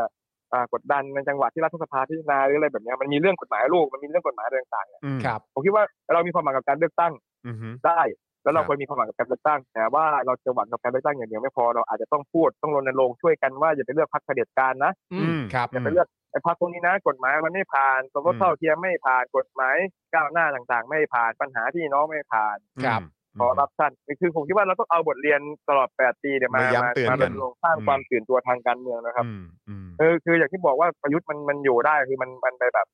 ตอนตอนที่ทำเอ่อผมไปคัดค้านไอ้บวชโนฮะ ครับ ครับ โอ้ลงไปถึงชุมชนเลยลงไปถึงผู้ใหญ่บ้านพูดทุกวันก่อโหทุกวันอะไรอย่างเงี้ย อืม ครับ อืมอืม นะครับ อืม คุณคุณไผ่จะ เดี๋ บ ย อกวผม ว่าอย่างน้อยๆ ข้อดีของการที่ไอ้ประยุทธ์อยู่มา 8 ปีแล้วก็คือความความเน่าที่มันทำไว้เองเนี่ยแหละ อืม ที่จะเป็นหลักฐานเป็นข้อมูล อืมเป็นเป็นหลักฐานให้มันเนาะอืมก็คือก็ คือ เป็นเป็นหลัก เลื ฐาน อกตั้ ที่ ง ทำให้คนทั้งสังคมได้เห็นเนี่ย อืม ว่ามันเกิดอะไรขึ้นบ้าง ใช่ครับเลือกตั้งแล้วอีกอย่างหนึ่งเนี่ยคือ ไอ้แบบ คือผมคิดว่า คือขบวนการต่อสู้เนี่ยที่ไม่ใช่พรรคการเมืองอะฮะมันก็จะมีการพูดคุย แล้วก็จะมีการเคลื่อนไหวอะไรต่างๆ เนี่ยเดี๋ยวจะมีการเอ่อออกมาแถลงอีกทีนะฮะก็ อืม ฝากติดตามด้วยนะฮะว่า ได้เลยครับ ในยุทธศาสตร์ในการเลือกตั้งเนี่ยกระบวนการเคลื่อนไหวกระบวนการต่อสู้เนี่ยจะมีแคมเปญจะมีอะไรมาก็เดี๋ยวรอติดตามนะ ได้เลยครับคุณไผ่ครับ เพราะฉะนั้นก็ ใน ดู ส่วทนร ข ง อง ดูทรงแล้วคื วั อน ที่ ภาคภาสามสิบคประชาชนก็คงไม่ได้อยู่นิ่งอยู่แล้วแหละ ครับผม เพราะว่าไม่ผมนิ่งไม่ได้อะฮะ ครับ ครับ ผม วันที่ อีกอย่างหนึ่ 30 ง ยังไงครั นะ บคุณไผ่ครับ คือสามสิบเนี่ยคือมันชัดเจนอยู่แล้วว่าคือประยุทธ์มันอยู่มาแปดปีนะครับ ในข้อเท็ ค จ รับ จริงในในอะไรต่าง ๆ เนี่ย ผมก็คิดว่าแต่ที่บอกว่าบ้านเรามันถ้าสามารถเขียนกฎหมายเองมันยังไม่เคารพอะฮะ อืม คือมันก็เป็นอย่างเงี้ยฮะคือผมอย่างที่บอกว่าเขาไม่ได้เคารพไม่ได้แคร์กฎหมายเลย ไม่ได้สนใจกฎหมายเลยเขาแค่จะทำยังไงให้กฎหมายมันเอื้อประโยชน์เขา อืม ยังไงให้กฎหมายมันตอบโจทย์เขาแล้วเขาก็จะอยู่ ครับ ในอำนาจโดยใช้กฎหมายนี้สร้างความชอบธรรมในเรื่องต่าง ครับ ๆ คือผมคิดว่าสารรัฐธรรมนูญนี่คือจะเป็นตัวชี้วัดเลยครับว่าแบบคุณจะเอายังไงอะคือผมคิดว่ามันวัดสารเนาะเรื่องนี้เนาะ ครับ อืม คือนักกฎหมายหลาย ๆ คนหรือคนธรรมดาหลายๆคนก็มองออกเรื่องเนี้ยว่าแบบว่ามันมันเป็นเรื่องของอำนาจเนาะมันไม่ใช่เรื่อง ครับ ของเอ่อแค่ตัวบทกฎหมายมันเป็นเรื่องของแบบการปกครองมันเป็นเรื่องของแบบอำนาจที่แบบว่า การกุม คุณ อำนา จะ จ ใช้เทคนิคครับ ทางกฎหมาย คุณจะ อืม ใช้เทคนิคเอนี้มันตีความเพื่อตัวเองอยู่ต่อไหมหรืออะไรอย่างเงี้ยผมคิดว่า ครับ สามสิบนี้รู้เรื่อง อืม ฮะ เดี๋ย แต่ว่าแต่ว่า เดี๋ยจะ ตัว ได้รู้กัน ตัวประยุทธ์เองเนี่ยเขาบอกว่าการที่เขารอให้สารรัฐธรรมนูญวินิจฉัยก่อนเนี่ยแปลว่าเขาเป็นคนที่เคารพกฎหมายมากนะครับคุณไผ่ อันนี้เราจะทำ คือ ยังไง ถ้าเคาร ดีคพรับ คื คุ อ ณ มัน ไผ่ ออกไปแล้วฮะ อ๋อถ้าเคารพคือต้องออกไปแล้ว เออ เราจริงๆผมอันที่ผมเดานะผมเดา อ่า ว่าตอนที่ที่ทำรัฐธรรมนูญกันเนี่ย มันไม่ได้คิดว่าประยุทธ์จะมาอยู่ต่ออีก เออ อืมฮึ อ่า มัน ฮะ อาจจะคิดว่าปีหกสองเนี่ยประยุทธ์อาจจะไปอะไรอย่างเงี้ย อืม เปลี่ยนคนเปลี่ยนอะไรมาอย่างเงี้ยคือ อื อ ม คือมันแย่อยู่หมายถึงว่า คือพอออกกฎหมายแบบนี้แล้วมันมันย้อนแย้งตัวเองแบบเนี้ยแล้วมันแบบอื้อหือการตีความนี่แบบ ตอนแรกนี่ผมคิดว่าศาลนี่เขาจะเขาเรียกว่าอะไรลดแรงปะทะเนาะ อืม ที่เรื่องการพิจารณาคดีเนี่ยไม่ว่าคุณจะตัดสินไปทางไหนมันมีแรงปะทะอยู่แล้ว ครับ ครับ เรื่องนี้ครับถ้าคุณไม่ตัดสินไม่เป็นธรรมนะ ผมคิดว่ามันมีปัญหากับในเชิงความเชื่อต่อองค์กรต่อกฎหมายต่อรัฐธรรมนูญต่ออะไรต่างๆ ในสังคมไทยแน่ อืม ๆซึ่งที่ผ่านมานิติบัญญัติบริหารนี่เละมากพอนะฮะก็ก็ผมคิดว่า จะเอาอีกเหรอ บ้านบ้านเราปกครองสามอำนาจเนอะนิติบัญญัติบริหารแล้วก็ตุลาการเนาะ ครับ ถ้ามันเละไปทั้งหมดทั้งมวลมันก็ก็อย่างที่ปีหกสามหกหกสามป่ะครับ ที่ว่าเอ่อเอาตัดสินยุบพักอนาคตใหม่อะไร อ่า ครับผม อืมอืม นั่นนะฮะคือคือมันก็ทำให้มันก็เป็นชนวนหนึ่งเหมือนกันนะฮะ ทีนี้ผมคิดว่า ก็เด็กน้อยก็ให้มันมีหลักการสักอันหน่อยไหม นิดนึงก็ยังดี คืออันนี้กูขอมากไปป่ะวันนี้อืม ขอแค่มีหลักการขอให้อยู่ในกฎหมายเนี่ยได้ มันยากเกินไปหรือเปล่า เออโอ้โหนะฮะอ้าวแต่ฟังดูแล้วก็น่าตื่นเต้น เพราะว่า ใช่ อย่างที่บอกไปว่าอ่ะให้ติดตามละกันเพราะว่าในพาร์ทของภาคประชาชนเนี่ย เดี๋ยวก็จะมีการการเคลื่อนไหวกันอย่างแน่นอน ใช่ นะครับ ยังไงใครก็ตามที่มีใจใฝ่ประชาธิปไตยเนี่ยก็ติดตามกันด้วย แล้วก็อย่าลืมช่วยกันสนับสนุนด้วยเพราะว่ามันไม่ใช่แค่การเลือกตั้งอย่างเดียว ใช่ มันก็มีแบบระหว่างทางนั้นเนี่ย เออ ที่เราก็ยังคงต้องตอกย้ำถึงสิ่งที่มันเกิดขึ้นใน 8-9 ปีที่ผ่านมา ครับ นะครับ แล้วก็อีกหลาย ๆ อย่างที่มันเกิดขึ้นด้วย เพื่อให้ให้คนได้รับทราบถึงข้อมูลที่มันหลากหลายมากที่สุด อ่า ก่อนจะถึงการเลือกตั้งในปีหน้าเนี่ยแหละ ครับ อืม ผม นะครับนะฮะอ้าวเอ่อคุณปาล์มยังยังอยากจะเอ่อตอกย้ำอีกไหมคำสัญญาที่แบบว่าเคยนัดกันไว้อะ เอ่อ ยังไม่มาสักทีอ่ะ ก่อนจบรายการก็ถามอีกครั้งหนึ่งแล้วกันนะครับ เออแทงพูนี่เมื่อไห ร่ฮะ ว่างๆก็ เมื่อไหร่จะมีเวลาว่างกับพวกเราบ้างฮะ ว่างๆก็อยากจะดวลกันสักเฟรมหนึ่งอะไรอย่างเงี้ยฮะ เนี่ย ตอนตอนแรกก็มีเสียงนี้นะเวลาผมมาแทงครูกับคนเนี่ยพอเราไปแทงครูก็ท้ายก็จะเงียบตลอดเลย เอ้ยมาดิ ไม่ า ไม่ เลย ต้องไป คุณคุณไผ่อะเข้าใจผมผิด เออเออฮะ เพราะ ว่าสิ่งที่ผมแปลกกว่าคนอื่นก็คือว่าต่อให้ผมแพ้ผมก็ปากดี เฮ้ย ผมแพ้ผมก็ปากดีคุณไผ่ เออไม่รู้แหละ ต้องเคลียร์คิวให้บ้างนะ ใช่ เออเราจะได้มาอัปเดตกัน เดี๋ยวๆโทรหาเลย ได้เลยได้เลย ได้ครับ มาเมื่อไหร่คือบอกกันเลยนะครับ ได้ครับ เดี๋ยวจะทำความสะอาดห้องรอไว้ให้เลย ได้เลยครับ เออนะฮะเออ เดี๋ยวผมฝากโปรโมทอันนึงได้ไหมฮะ เชิญ ได้ ครับ ครับ เชิญครับ พอดีวันนี้นะครับ มีเพลง 16 ปีแล้วไอสัตว์ อืมครับผม อ่าเป็นเพลงที่ R.A.D นะครับ แล้วก็เอมี่บัตเทมบูครับ แล้วก็ ปล่อยออกมาแล้ว ป ใช่ไหม นคลิปด้วย อ่า อ่าปล่อยออกมาแล้วครับ โเ วันนี้ในวันที่ครบ16 ปีก็มีเพลงออกมานะครับ ก็ฝากทุกคนไปติดตามนะครับ 16 ปีแล้วไอสัตว์ อ่า ครับ นี่ ผ ไง ม นี่ไงเจอแล้วเจอแล้วอ่ะเดี๋ยวเราเดี๋ยวเราจะเดี๋ยวเราจะเอามาประชาสัมพันธ์ในรายการเลยนะครับ อันนี้คือ อ่า คุณไผ่ไปฟิชเจอริงด้วยใช่ไหม ผมไปดีดพินฮะ โอ้ย ไปดีดพินโอ้โห โอเคอ่าได้เลย เดี๋ยวเดี๋ยวอ่าในรายการของเราวันนี้เนี่ยเดี๋ยวเราจะช่วยประชาสัมพันธ์เต็มที่เลยนะครับโหแต่แค่นี้ก็ฮอตแล้ว แค่นี้ก็ฮอ ขตอบ อ คุณ ยู่แล้วนะครับ แต่เดี๋ยวเราจะเดี๋ยวเราจะประชาสัมพันธ์กันแบบเต็มที่เพราะนี่ก็ถือว่าเป็นอีกหนึ่งเพลงฮอตที่ต้องร่วมสนับสนุนกันครับ ขอบคุณมากครับผม นะครับผมนะแล้วก็ยังไงเอ่ อ เดี๋ยวนัดกันมานะเราจะได้เจอกันเอ่อหลังไมค์กันด้วย เออนัดกันซะหน่อย ได้ เอ ครับผมได้ครับ อนะครับผมนะวันนี้ขอบพระคุณมากๆเลยนะครับคุณไผ่ครับ คุณไผ่ขอบพระคุณครับ ครับผม ขอบคุสณครับ วัสดีครับ เออนะครับนี่ก็เป็นอีกหนึ่งหนุ่มที่เราก็เมาส์กันยาวครั ใช่ เกือบครึ่งชั่วโมงครับ เราเรามักจะเป็นอย่างเงี้ยฮะ ใช่ใช่นะครับนะโอ้โหนี่สามคนก็สามฟิลนะ อ่าใช่ พี่สายนี่ก็คือตื่นมาสลึมสลือ เออ นั่งรถไปจนเริ่มงานแล้วอ่ะถึงจะรู้ คือประเด็นมันคืออย่างนี้ อืม ประเด็นก็คือว่า 3 คนที่เราสัมภาษณ์เนี่ยณตอนที่เหตุการณ์ปี 49 มันเกิดขึ้นเนี่ยเขาอยู่ในช่วงอายุที่แตกต่างกัน อืม ของพี่สายเนี่ยคือประสบการณ์ของการทำงาน ใช่ ของอาจารย์เข็มทองคือเข็มทองคือนักเรียนชั้นปีที่สาม ใช่ ของคุณไผ่เนี่ยคือนักเรียนชั้นมที่สาม ถูกต้องครับ มันก็จะเป็นราที่แตกต่างกันแต่อย่างไรก็ดีเนี่ยเอ่อ มันกระทบนะฮะ สิ่งที่คุณไผ่ อืม พูด ซึ่งซึ่งผมว่าเชื่อว่าทุกคนรู้สึกเหมือนกันก็คือว่า ทุกคนน่ะเมื่อจิตใจเป็นประชาธิปไตยแล้วอ่ะ ครับ ทุกคนย้อนกลับไปไปปรึกไปไปไปศึกษาได้ อืม แล้วทุกคนน่ะจะมีจะมีเหมือนที่ว่าความรู้และความรู้สึกและข้อมูลน่ะมันจะเป็นอันหนึ่งอันเดียวกัน ครับ เหมือนที่เด็กรุ่นใหม่กำลังทำอยู่นะตอนนี้ จริง มันเป็นอย่างนั้นจริงๆ ใช่ นะครับ ใช่ครับ คือไม่ช้าก็เร็ว ย้อนกลับไปดูสิ่งที่เกิดขึ้นตอนปี 49 หรือบางทีก็ย้อนกลับไป 2475 เลย ใช่ นะครับ แล้วก็ดูไทม์ไลน์ทุกอย่าง มันก็จะ มันสัมผัสได้ถึงความแบบผิดปกติอะ ใช่ จริง แต่อย่างหนึ่งที่ทุกคนพูดเหมือนกันนะ ก็คือว่าหลาย ๆ คนแสดงความคิดเห็นว่าการทำรัฐประหารปี 57 เนี่ย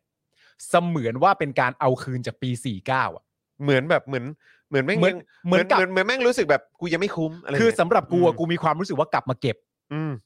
อะไรที่ยังทำได้ไม่ครบถ้วนอ่ะ เออ ใน 49 อ่ะ มันโน้ตไว้ก่อน มันโน้ตไว้ก่อน อืม และ 57 แม่งกลับมาเก็บ จัดเต็ม และทุกและเห็นป่ะแม่งเก็บจริงๆ เขาเรียก ลนะ ว่า full course แม่งแม่งเก็บจริงๆนะ ใช่ อาหารมื้อใหญ่อ่ะ ใช่ เก็บจริ ถูกงต้องครับ ถูกต้องครับ แม่งคือแบบ คือแม่งล้างท้องมารอเลยอะ ใช่ ล้างท้องมาเลย แล้วก็มาเอา ล้วงคอรอเลยไอ้เฮีย ใช่ คือใช่เลยอ่ะ แต่ว่าในความเป็นจริงประเด็นเรื่องปี 49 ที่ทั้งอาจารย์เข็มเอ่อเข็มทองแล้วก็แล้วก็อ่าพี่สายแล้วก็คุณผ่ายพูดเองก็มีประเด็นน่าสนใจก็คือว่า ในความเป็นจริงแล้วนะตอนนั้นเนี่ยเหตุการณ์ที่ทำให้เรามีความรู้สึกว่าการทำรัฐประหารมันจะเกิดขึ้นเนี่ยมันค่อนข้างจะให้ความรู้สึกที่เบากว่าปี 57 อืม และณตอนนั้นนะยังมีคนแสดงความคิดเห็นด้วยซ้ำไปว่า ถ้าตอนนั้นในในในความหมายของสังคมณตอนนั้นที่พักไทยรักไทยถูกพูดถึงอยู่ณตอนนั้นน่ะมันก็เป็นไปได้สักนิดหนึ่งไหมว่าถ้ามีการเลือกตั้งออกมาจริง ๆ ก่อนทำการรัฐประหารเนี่ย อาจจะมีความสูสีเกิดขึ้นบ้างก็ได้นะ อืม เพราะว่าไทยรักไทยก็โดนโจมตีค่อนข้างเยอะ ใช่ เว้นซะแต่ว่าในความเป็นจริงเบื้องหลังเนี่ย วิเคราะห์วินิจฉัยพิเคราะห์กันมาอย่างครบถ้วนแล้วเนี่ย ก็มีความรู้สึกว่าต่อให้ตายไปก็ชนะไม่ได้อยู่ดี ใช่ หรือเปล่า ก็เป็นไปได้ ทั้งทั้งที่ในความเป็นจริงกระแสสังคมก็เทไปทางไม่ชอบกันเยอะ แล้วต นะ อนนั้นก็มาแรงแล้วนี่ ก็มาแรงนะ เลือกตั้งซี เออ แต่ณตอนนั้นก็ตัดสินใจอยู่ดีว่ายังไงก็แล้ว แต่ก็เกิดการทำรัฐประหารเลย ครับ ซึ่งก็ เละ เป็นที่มาจากวันนั้น ครับ แล้วก็การตามมาเก็บกันนะตอนนี้ เละเละจนถึงทุกวันเนี้ยครับ และก็อยู่ในทุกข่วงอนูของ คือ ชีวิตเรา ถ้าตามที่อาจารย์เข็มทองบอกก็คือมันก็พินาศนะฮะ ใช่ พินาศจริงๆ เพราะว่านี่คือเราย้อนกลับไปก่อนปี 49อีกนะ ใช่ ใช่ไหมฮะ คืออันนี้คือประเทศเราใน ไม่ ชิง เหมือน ใ เดิม ในความเป็นประชาธิปไตยหลักนิติธรรมนะฮะกระบวนการยุติธรรมอะไรต่างๆ ความน่าเชื่อถือในแวดวงเอ่อเวทีโลกอะไรแบบเนี้ย ใช่ คือเราแบบคือเราพินาศครับ คือต้อง เออ ไปนับหนึ่งใหม่เลย เออ นับหนึ่งคือแบบก่อนปี 49อีกอะ อืม ผมว่าก็คือเราก็ต้องนับไปแบบเหมือน เราต้องมาล่างรัฐธรรมนูญ40 กันใหม่อะ ใช่ เข้าใจไหมฮะ มันคือมันคือฟิลนั้นจริง เสียไปแล้วก็ได้กลับมายากครับ ๆ เละ แต่ยังไงก็ต้องบู๊อยู่ดีฮะ เละเทะ คุณ ค ศ รับ รัทธาบอกว่ามันมีวาทกรรมว่าอย่าปล่อยให้รัฐประหารเสียเปล่าอยู่ ครับ โอ้โหเอาสิเอากับมันสิ คือเสียเปล่าสำหรับใครไง ใช่ ก็คือไม่รู้พวกแม่งมีความรู้สึกว่า เฮ้ย อย่าให้เสียเปล่าเหมือนปี49 นะ ใช่ ไม่ใช่ไม่กูว่าในสมการไม่มีประชาชนอยู่แน่ เราต้องมาจัดไหนล้อเนื้อพวกเรา เออ ม คุณจอห์นฮะแต่ก่อนจะถึงข่าวต่อไปเนี่ยนะครับ ครับ ผมควรจะไปเข้าห้องน้ำ ว้ายตายแล้ว คุณผู้ชม วันนี้มันก็เกิดขึ้น ไม่เป็นไรครับคุณผู้ชมเดี๋ยวผมดูแลคุณผู้ชมเอง ครับครับ นะครับนะฮะเอ้ยวิ่งเข้าห้องน้ำตลอดเลยโอ้ยจริงๆเลยเออผมผมขอโทษแทนเพื่อนผมด้วยนะครับครับ ผมต้องขออภัยนะฮะครับ ผมนะฮะก็ครับนะฮะต้องขออภัยครับนะฮะคุณแก๊กยามาว่าประโยคนี้ใครพูดนะครับ เรื่องเรื่องอะไรฮะ เรื่องเรื่องอย่าให้เสียของเหรอครับ หรือว่าอะไรฮะ เออนะฮะ คุณน้ำฝนบอกว่าพังพินาศหมดแล้ว เงินเก็บทองคำหมดแล้ว เออนะครับเละเทะจริงๆครับ คุณพงพักบอกว่า 8 ปีที่ให้กลับไปอยู่จุดเดิม นะครับเป็น 8 8 ปีที่ทำให้เราย้อนกลับไปแบบ 16 ก่อน 16 ปี คือผมว่าย้อนกลับไปนานมากครับจริง ๆ ตอนนี้ประเทศเราแบบเละเทะจริงๆนะครับเอ่ออยากให้เมาส์คุณปาล์มแล้วครับอ่าอ่าแล้วแล้วคุณผู้ชมอยากให้ผมเมาส์เรื่องอะไรอ่ะ บอกดิเออ นี่เดี๋ยวเมาส์ให้เดี๋ยวเมาส์ให้นี่ ได้เวลาแล้วคุณผู้ชมได้เวลาแล้วอืมเมาส์เลยเมาส์เลยอมขอจิบน้ำนิดหนึ่งนะฮะ เมื่อกี้คุยยาวจนแบบว่า โอ้โห ไม่ได้ดื่มน้ำเลยนะครับ คุณดีเคบอกว่าอะไรนะ ในที่สุดก็มีคนเข้าห้องน้ำแทนคุณจอน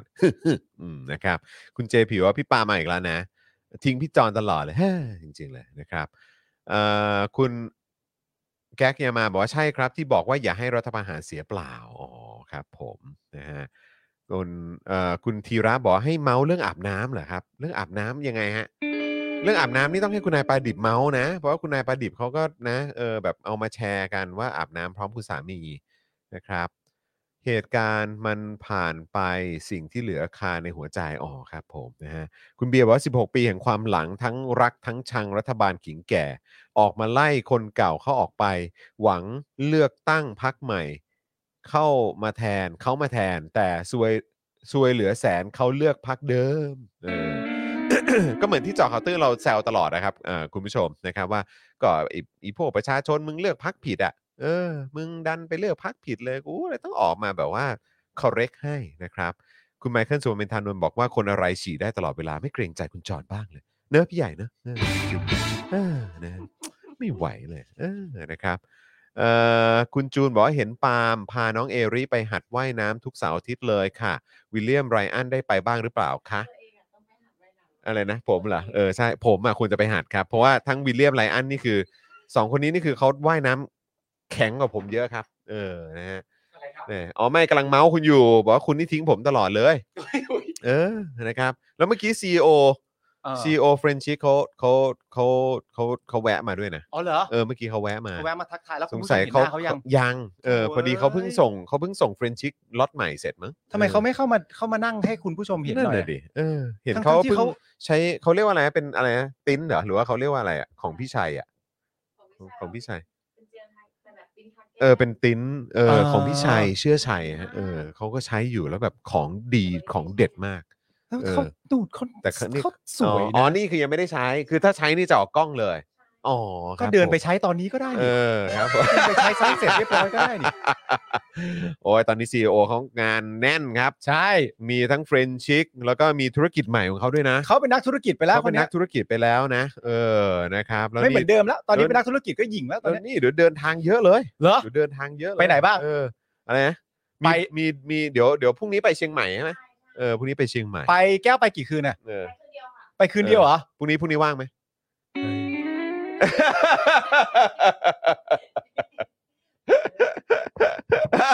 เฮ้ย คืนหนึ่งเหรอวะ เฮ้ยยังไงวะมึง แก้วไปคืนหนึ่งเหรอไอ้ตรงที่เชียงใหม่เนี่ยโทษทีอันนี้ถามไม่ได้คิดเลยนะ เออ ไอ้ตรงที่เชียงใหม่มีไอ้มีไอ้นี่ไหมไอ้สัญญาณโทรศัพท์มีไหมไม่ค่อย มีด้วยเหรอ ต้องมีสัญญาณโทรศัพท์ด้วยเหรอ สัญญาณโทรศัพท์ไม่ค่อยมีด้วยวะจอนโอ้โหนี่มันวักทองชัดๆ โอ้โหไม่คือเขา ไม่พี่กำลังจะบอกว่าถ้าไม่มีแล้วจอนติดต่อไม่ได้เนี่ยคิดถึงแย่เลย แย่เลยนะ เนี่ย เออครับผมอ๋อ ใช่ ครับผม ใช่ นะฮะ เออแล้วรู้ป่ะวันที่แก้วไปอ่ะจะบังเอิญบ้านนี้ก็ไม่มีสัญญาณโทรศัพท์นะ บังเอิญมันมันมันพอดีเลยบังเอิญเลย ไม่รู้มันเกิดอะไรขึ้น ทั้ง เออ สัญญาณเน็ตสัญญาณโทรศัพท์คือ หาย ไม่ ห มี มด เลย เลย 3G 4G 5G ไม่มีเลยนะฮะ เออ นะครับ Wi-Fi นี่ก็ล่มฮะ เออ มัน โอ้ย แปลกมากเลย ก็ต้องขอโทษแก้วไว้ก่อนเลย คุณผู้ชมครับ เออ นะครับ แหมนะฮะ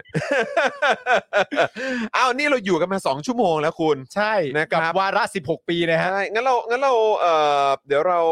เข้าตรงประเด็นของโทนี่หน่อยไหม เออ ได้ได้ได้ นะครับ แล้วก็อีกอีกสองข่าวนี่สงสัยดูท่าทางจะไม่ทันจงๆ ไม่เป็นไรครับ เออนะครับ เดี๋ ต้อ ยว ง ข ขอออยภั ก ย ไว้ คุณผู้ชมด้วยนะครับ แต่ว่าต้องอัปเดตคุณผู้ชมด้วยว่า พรุ่งนี้รายการงดหนึ่งวันนะ งดหนึ่งวันนะ งด ครับ ห คุ นึ่ ณ ง ผู้ วัน ชม นะ ค ครับ รั พ บ อดีติดภารกิจกันนะครับ อ่าน นะต้องขออภัยคุณผู้ชมด้วยแต่แค่วันเดียวเท่านั้น วันเดียวครับ นะครับเดี๋ยวจะกลับมาพุธพฤหัสศุกร์เช่นเคยเหมือนเดิม ครับผ นะ ม ครับนะฮะแต่ว่าก็สำหรับเอ่อวันพรุ่งนี้เนี่ยจะหยุดหนึ่งวัน ครับ นะครับอันนี้คือหยอดไว้ก่อนเลยนะครับนะฮะอ่ะแต่ว่าคราวนี้เนี่ยเมื่อกี้เราพูดถึงไทม์ไลน์ของการรัฐประหารปี 49 ใช่ใช่ใช่ ไป ใช่ จนถึงเอ่อพูดคุยนะฮะถึงเหตุการณ์ในวันนั้น อืม กับแขกรับเชิญของเราถึง 3 ท่าน ใช่ นะครับคราวนี้เนี่ยเรามาพูดถึง aftermath หน่อยไหม ใช่ ครับผม ดีเหมือนกันนะครับ เพราะ ค ว่า รับ ในความเป็นจริงแล้วเนี่ยเอ่อผมเชื่อว่าประชาชนหลาย ๆ คนณตอนนี้เนี่ย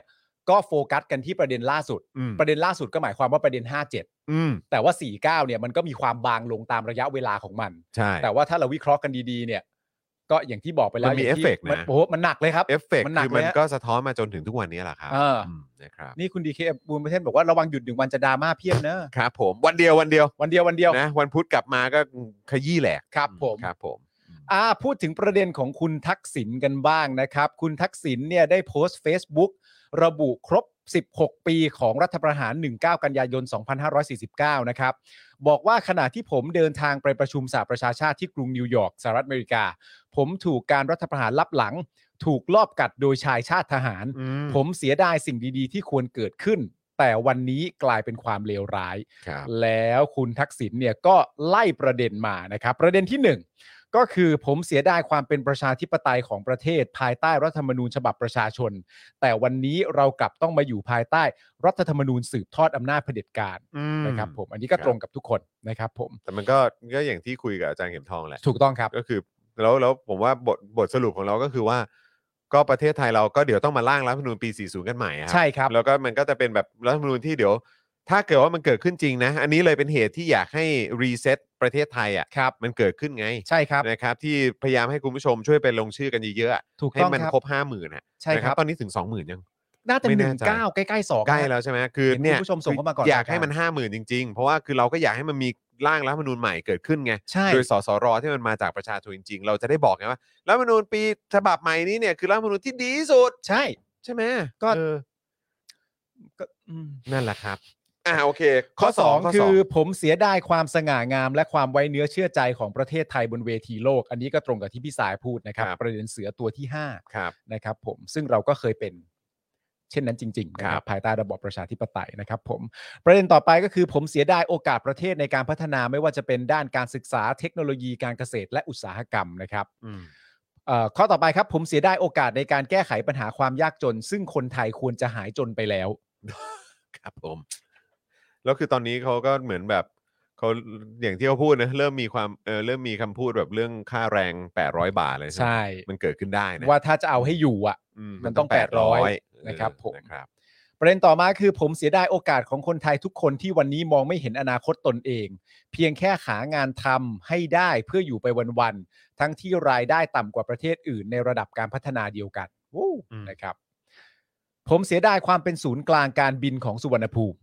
ทั้งทั้งที่ที่ตั้งทางภูมิศาสตร์ เราเนี่ยควรจะเป็นศูนย์กลางของอาเซียน อืม นะครับผมข้อต่อไปผมเสียดายที่ลูกหลานต้องติดยาเสพติด ซึ่งตอนนี้เนี่ยหาซื้อง่ายกว่าหมากฝรั่งนะค ค รั รั บบ ผม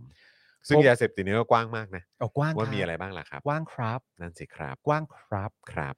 ผมเสียดายที่น้ำท่วมซ้ำซาก เพราะไม่ได้บริหารจัดการน้ำอย่างเป็นระบบ อือหือ นะครับผมอันนี้ ลงไปตั้งเยอะนะคุณโทนี่ โอ้ ลง ย ไปตั้งเยอะนะ มันอยู่ แปลกจังเลยครับทำไมถึงยังจัดการไม่ได้อะครับ อยู่ในยุทธศาสตร์ชาตินี่หกแสนกว่าล้านนะเฮ้ นั่ ย นดิครับ นะครับ อืม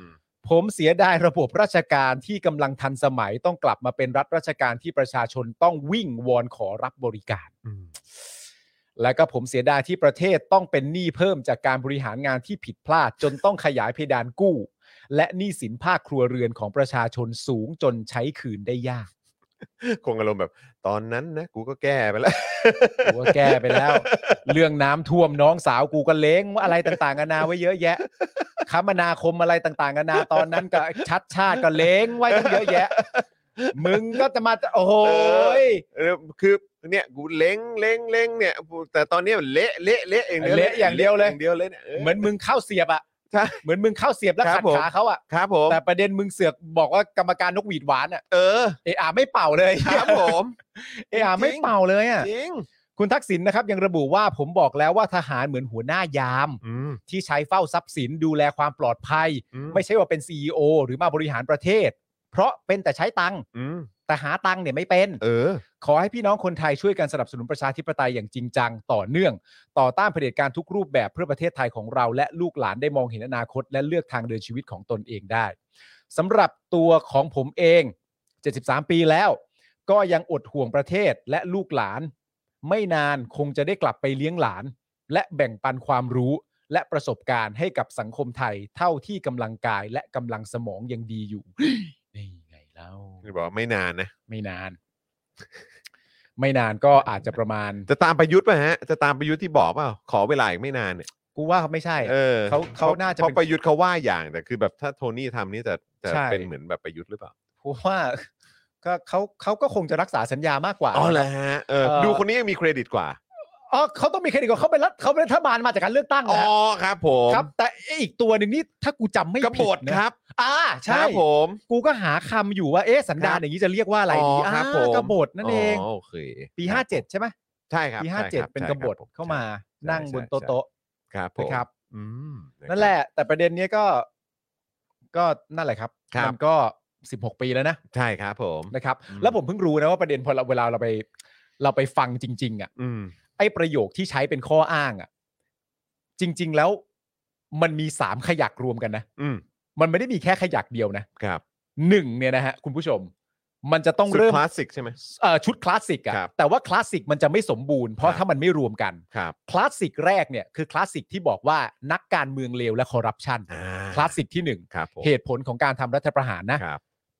นักการเมืองเลวและคอร์รัปชันคลาสสิกที่ 2 ที่ตามมาก็คือว่า ทหารจึงต้องเข้ามาแทรกแซง อ่า คลาสสิกที่ เพราะเกิดความขัดแย้ง 2 เกิดความขัดแย้งและนักการเมืองมันเลว อืม นะครับผม เพราะฉะนั้นเอ่อเหมือนอารมณ์แบบประชาธิปไตยก็ไว้ใจไม่ได้หรอก นักการเมืองมันเลวนี่ไง อืม เพราะฉะนั้นอันที่หนึ่งคือนักการเมืองเอ่อเลวและคอร์รัปชันสอง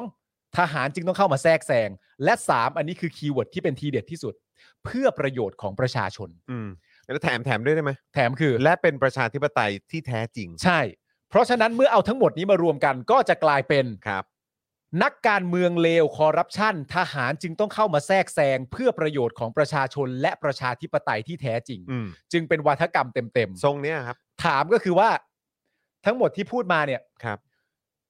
มึงเอากวนตีนจ้ะ เออแล้วคือถ้ามึงจะทำอีกเนี่ย มึงคิดว่า มึง คือ มีมี คือ วักไหน กูบอก มึงเมคเซน กูบอกตรงๆเลย ไอ้วินาทีเนี้ย ถ้ามันเกิดการรัฐประหารขึ้นอีก แล้วมึงอ้างคำพูดเหล่านี้หลบๆเดิมประมาณนี้อีกนะ ใช่ คือกูพูดได้เต็มปากเลยนะว่ามีแค่หมาเท่านั้นแหละที่เชื่อมึง ใช่ จริง ๆ ครับ แล้ แล้ว ว ถ้า เขา ใครเชื่อ กูบอกเลยว่ามึงไม่ใช่สปีชีส์มนุษย์แล้วแหละ แล้วพอจังหวะนั้นเขาจะแจกอวัยวะ ครับผม มันจะสนุกสนานมากเลยนะฮะ ใช่ครับผม ไม่มีแล้วฮะ อื หมดแล้วครับ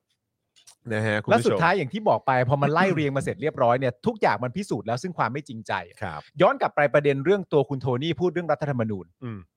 ก็คือปี 40 ที่เป็นของประชาชน ถ้าจะเปรียบเทียบกับรัฐธรรมนูญนี้ก็คือรัฐธรรมนูญที่หาวาระนายกไม่ได้อะ อืม ก็คิดว่ามันดีไหมอะฮะ ทุเรศฮะ เป็นวาระ เป็นเป็นรัฐธรรมนูญที่หาวาระนายกไม่ได้อะ อืม แล้วในความเป็นจริงแล้วเนี่ย ประยุทธ์ไม่สามารถพูดได้ด้วยนะครับ ว่าเคารพกฎหมาย ครับ เพราะว่าการลาออกของประยุทธ์ไม่ผิดกฎหมายอะ อืม รู้ตัวเองแล้วว่าครบ 8 ปีไปได้เลยนะฮะ อืม ไม่ผิดกฎหมายใดๆนะครับ ใช่ถูกต้อง แล้วทุกอย่างก็จะรันต่อไป อืม ก็แค่นั้นเอง ใช่ครับผม นะครับ นะฮะ หยุดเล เอ๊ะ ย เมื่อสักครู่นี้เหมือนว่าเห็นข่าวอัปเดตมาว่าคุณเอกชัยอ อ่า อกมาแล้วใช่ไหม ใช่ครับ เออ ได้รับการ นะค ปล่อยตัว เมื่อสักครู่ นะครับ นี้นะครับ ก็แต่ว่าก็มาจากการประกันตัวเนาะเออ ใช่ นะครับ ก็กว่าจะได้ประกันตัวนะครับ ครับผม นะฮะก็เอ่อเนี่ยแหละครับผมเราก็ต้องคอยติดตามกันต่อนะครับ แล้วก็จริง ๆ แล้วเนี่ยนะครับเดี๋ยวเดี๋ยวอีกสักครู่หนึ่งเดี๋ยวฝากพี่ใหญ่เปิดเตรียมตัวมิวสิกวิดีโอ เอ่อของ Rap Against Dictatorship ไว้ อ่า ด้วย ครับผม นะครับแต่ว่าเดี๋ยวผมก่อนที่เราจะจากกันเนี่ยผมขอประชาสัมพันธ์เออไม่ใช่ประชาอัปเดต ในประเด็นของนักกิจกรรมที่ถูกดำเนินคดีทางการเมืองเพิ่มเติม ได้เลยครับ ทิ้งท้ายหน่อย ดีครั ละ บ กันนะครับคือวันนี้เนี่ยศูนย์ทนายความเพื่อสิทธิมนุษยชนนะครับรายงานว่าศาลฎีกามีคำสั่งอนุญาตให้ประกันตัวคุณเอกชัยหงส์กังวาน ในคดีพรบคอมพิวเตอร์ กรณีโพสต์เล่าเรื่องเพศในเรือนจำซึ่งศาลเนี่ยให้เหตุผลว่าไม่มีเหตุผลที่จะเชื่อว่าจำเลยอาจจะหลบหนีและให้วางหลักประกันเป็นเงิน 1 0 0 0 0แสนบาทครับ โดยคุณเอกชัยเนี่ยจะถูกปล่อยตัวช่วงระหว่างดีกาในเย็นวันนี้ ซึ่งก็เท่าที่ทราบคือได้รับการปล่อยตัวเรียบร้อยแล้วนะครับ ครับ หลังถูกคุมขังมาตั้งแต่วันที่ 19 เมษายนปีนี้แหละ รวมเวลา 154 วันนี่อยู่ในคุกมา 154 วันครับ ใช่ครับ ตั้งแต่ที่ศาลอุทธรพิพากษายืนตามศาลชั้นต้น ให้ลงโทษจำคุก 1 ปีโดยไม่รอลงอาญา ครับ นะครับ โดยศูนย์ทนายนะครับได้อัปเดตล่าสุดนะครับว่าขณะนี้ยังคงมีผู้ต้องขังคดีทางการเมืองเนี่ยนะครับอย่างน้อย 22 ราย ครับ แบ่งเป็นม .112 4 ราย คดีม็อบดินแดงนะครับซึ่งถูกขังมาแล้ว 95 วัน 12 ราย และคดีอื่นๆจำนวน 5 ราย โดยคุณภูมิศัสลักษณ์นะครับและคุณโอมใบบุญนักกิจกรรมที่ถูกคุมขังจากคดีม็อบดินแดง อดอาหารเป็นวันที่ 11 แล้วนะครับ ครับ นะครับขณะที่คุณคิมธีรวิทย์ก็ยังคงทานอาหารแค่วันละหนึ่งมื้อ เพื่อทวงสิทธิ์ในการประกันตัวต่อไป ครับ คุณภูมิและคุณโอม อดอาหารมา 11 วันแล้วนะครับ ส่วนคุณคิมนี่ทานแค่วันละ 1 มื้อเท่านั้น ครับ ในจำนวนนักกิจกรรมที่ถูกคุมขังจากคดีทางการเมืองในปัจจุบันเนี่ยคนที่ถูกขังมานานที่สุดเนี่ยนะครับคือคุณคทาธรและคุณคงเพชร จากคดีกลุ่มอาชีวะพิทักษ์ประชาชนเพื่อประชาธิปไตย ที่ถูกตั้งข้อหานะครับ ร่วมกันมีวัตถุระเบิดไว้ในครอบครองโดยผิดกฎหมาย ซึ่งทั้งสองคนถูกขังระหว่างต่อสู้คดีมาตั้งแต่วันที่ 11 เมษายน 65 รวมถูกขังมากกว่า 162 วันแล้วครับ ครับผม ครับผม ก็จะเป็นอย่างนี้ไปนะครับผม อันนี้ก็เป็นอีกหนึ่งความต่อเนื่องที่มาตั้งแต่การทำรัฐประหารตั้งแต่ปี 49 ด้วยเหมือนกันครั ใช่ครับ อันนี้ผม ผม คิดว่าเราก็น่าจะพูดได้เลย ใช่ หลาย ๆ คนก็พูดถึงเรื่องการดำเนินคดี คือสิ่งที่มันเป็นอยู่ในประเทศเราตอนนี้เนี่ย คนที่ต้องมีส่วนรับผิดชอบด้วยก็คือคนที่มีส่วนร่วมในการรัฐประหารปี 49 ด้วยครับ ใช่ครับ เพราะ แน่นอน ผลพวงนั้นคืออันเดียวกันครับ มันต่อเนื่องกันมา อย่าง ครับ ที่บอกครับมันคือมันคือโครงข่ายเดียวกัน ใช่ ถ้าถ้าเราจะพูดว่าเหมือนอารมณ์ประมาณว่าพักที่ก่อร่างสร้างตัวมาด้วยคุณทักษิณเนี่ย อืม ซึ่งถูกยุบไปเนี่ย มันก็จะมีในในความรู้สึกของใครหลาย ๆ คนก็คือจะมีไทยรักไทย มีพลังประชาชน แล้วก็มีไทยรักษาชาติ อืม ใช่ไหมที่เหมือ อื น ม แบบประกอบร่างสร้างตัวมานั่นนู่นนี่อะไร อืม เงี้ยในขณะเดียวกัน เราก็ต้องยอมรับครับว่าอะไรก็ตามที่เกิดขึ้นหลังรัฐประหาร 49 ในรัฐประหารครั้งอื่นเรื่องเกี่ยวกับทหารเนี่ยมันก็โครงข่ายเดียวกันครับ ใช่ ตัวละครมันไม่ได้เปลี่ยนครับ อืม ตัวละครมันก็ตำแหน่งอย่างนั้นนะครับ อืม มันก็มันก็ แล้วก็มัน มึง ก็ พวกเดิมฮะ แล้วมันแล้วมันก็คือตัวอย่างของการแบบเหมือนก็แก้เอ่อแก้ปัญหาเล็กน้อยในบ้านด้วยการเผาบ้าน ใช่ ทั้งหลังเนี่ยแหละครั ใช่ครับ นะครับซึ่งก็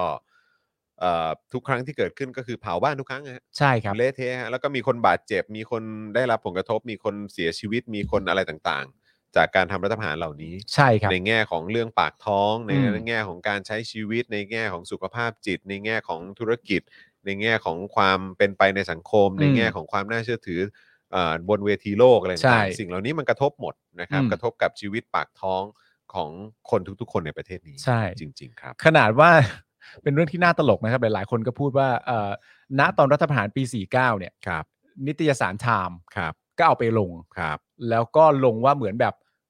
อารมณ์แบบถ้าแปลเป็นภาษาไทยก็คือรัฐประหารแห่งความคลื้นเครงอะ อืม พอหลังจากรัฐประหารเสร็จเรียบร้อยมีคนเอาดอกไม้ไปติดไว้กับที่ทหาร ไว้บนรถถัง ไว้บนรถถังไว้อะไรต่างๆนานานั่นนู่น เอาไปยื่น น ให้ทหารแล้วก็ยิ้มแย้มทหารก็ยิ้ม แล้วก็ ใ หัวเราะแล้วก็เต้นแล้วก็อะไรต่างๆ นานากัน สุดยอด ซึ่งก็คงเป็นเรื่องที่แปลกใจต่อประชาคมโลกเป็นอย่างมากว่าประเทศที่ปกครองในประชาธิปไตย อืม มีทหารมาเอาอำนาจจากประชาชนไป ประชาชนจึงไปมอบดอกไม้ให้ อืม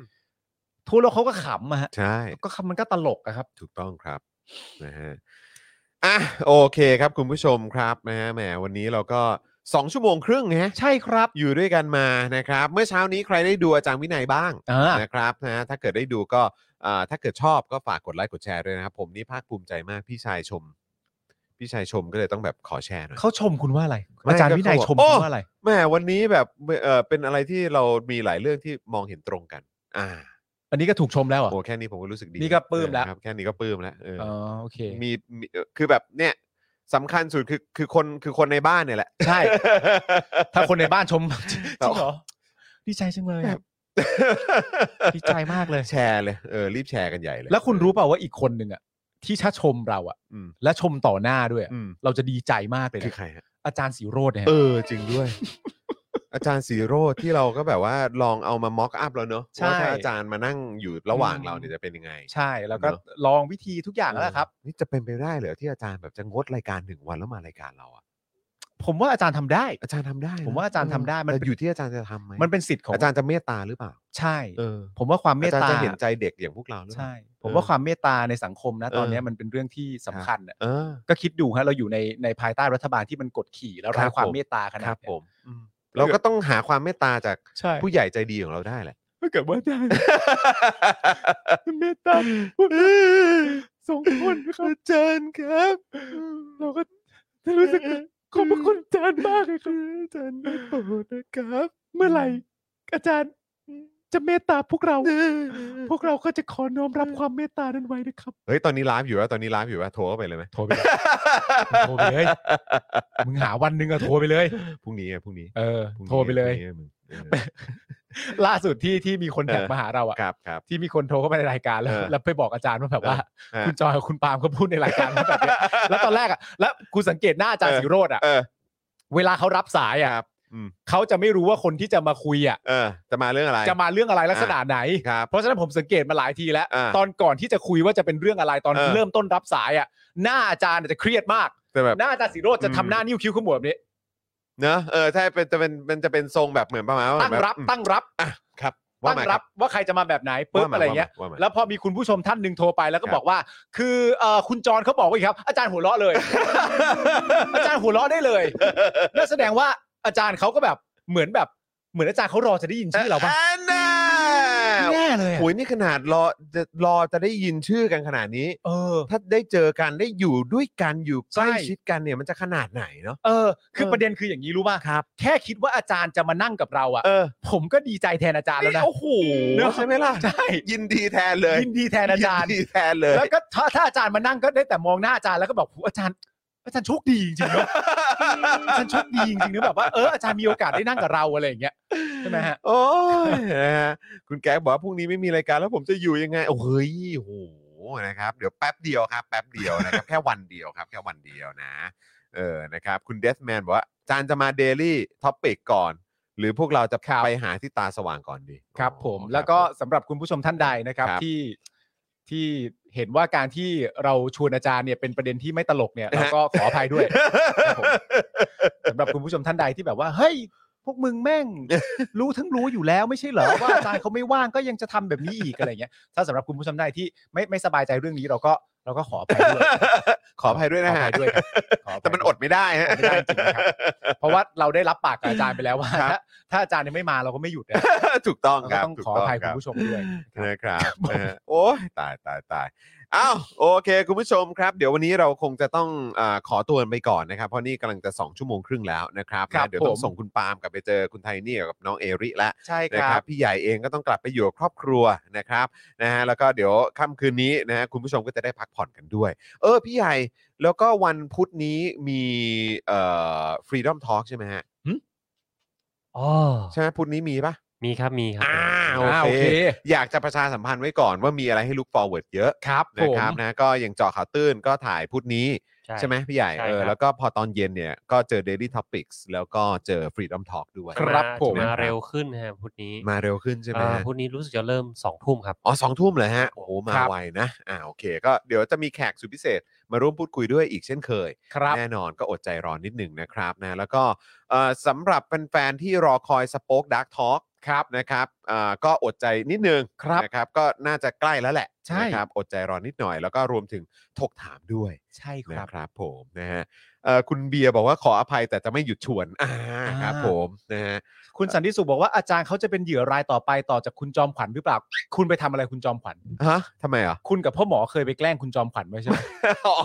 ตอนที่เขาสัมภาษณ์ในราย ต การ อนนั้นคือไปรายการคุณจอมขวัญ เขาบอกว่าคุณ โฟนอินไง เขาบอกว่าคุณเทคโอเวอร์รายการชาวบ้านเขาจริงป่ะ แฮกใหม่อ่ะแฮกใหม่ แฮ็กใหม่ เออนี่คุณเอ่อคุณไมเคิลบอกว่าอาจารย์บอกว่าพรุ่งนี้จะมากะจะมาออกรายการด้วยสักหน่อย ดันไม่มีรายการพรุ่งนี้ซะได้ โอ้ยจริงเปล่าอาจารย์พูดอย่างนี้จริงป่ะเนี่ย ถ้าอาจารย์พูดจริง ๆ นะครับ เออ ก็เป็นวันพุธได้ไหมล่ะ ก็มันไม่มีก็มันไม่มีไง ก็นั่นเดียวจาน เป็นวัน โอ้โห พุธได้ไหมล่ะครับ ผม อาจารย์ครับ แหมอาจารย์เลือดเย็นจริงเลย ใช่ เออนะครับนะฮะ เดี๋ยวก็อะไรขายหมูเดี๋ยวก็ขัดรองเท้าอะไร เอ ก็ อ ม่ อะไรเนี้ยอื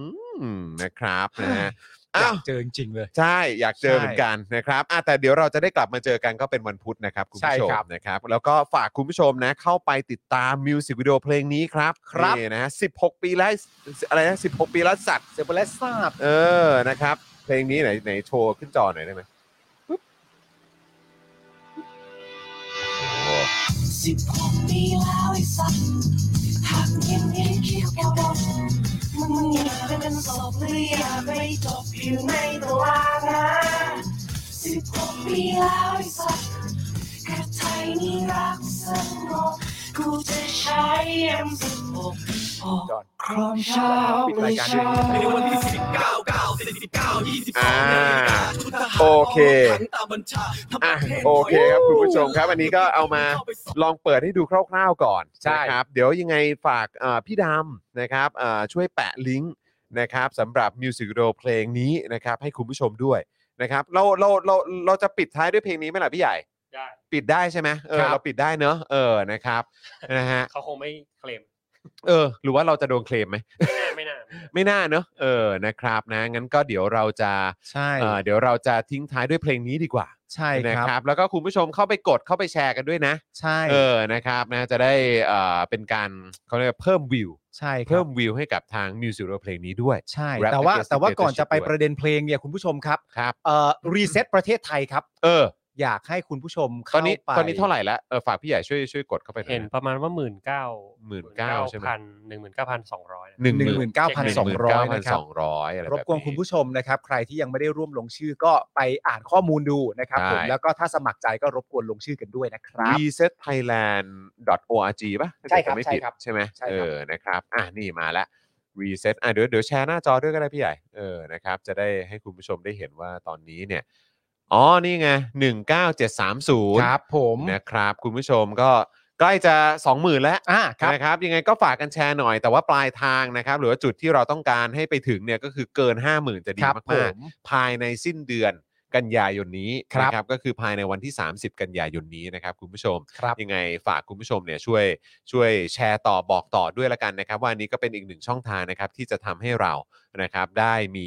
เอ่อรัฐธรรมนูญฉบับใหม่ด้วย ครับ นะครับ แล้วก็เราก็จะได้ยกเลิกไอ้สว250เอ่อคนเหล่านี้สักที ครับ นะครับนะฮะอ่ะวันนี้หมดเวลาแล้วนะครับคุณผู้ชมเดี๋ยวเราจะทิ้งท้ายนะครับด้วยมิวสิกวิดีโอนะครับจากเอ่อ Rap Against Dictatorship ครับซึ่งเมื่อสักครู่นี้คุณไผ่ ครั นะ บ ครับก็เอ่อบอกว่าเขาได้ไปร่วมฟิชเจอริงด้วย ไปดีดพิน ไปดีดพินใน อ่า ในในมิวสิกวิดีโอเพลงนี้ในเพลงนี้นะครับ แล้วก็มีน้องแอมมี่เอ่อมีคุณแอมมี่ ใช่ นะครับไปร่วมฟิชชิ่งใน ค เพ รั ล บ งนี้ด้วยเหมือนกันนะครับนะเพราะฉะนั้นเราสองคนเออสามคนสินะครับเดี๋ยวคงจะต้องขอตัวลากันไปก่อนนะครับ แล้วเดี๋ยวเรากลับมาเจอกันอีกทีนะครับ ก็จะเป็นวันพุธเลย ครับผ นะ ม ครับกับ Daily Topics นะครับ แต่วันนี้หมดเวลาแล้วนะครับ ผมจอห์นวินยูนะครับคุณปาล์มนะฮะคุณปาล์มดึกๆงานดีนะครับแล้วก็แน่นอนพี่ใหญ่ Spoke Dark TV เด็กชายใหญ่ของเรานะครับ พวกเราสามคนลากันไปก่อนนะครับ สวัสดีครับ สวัสดีครับ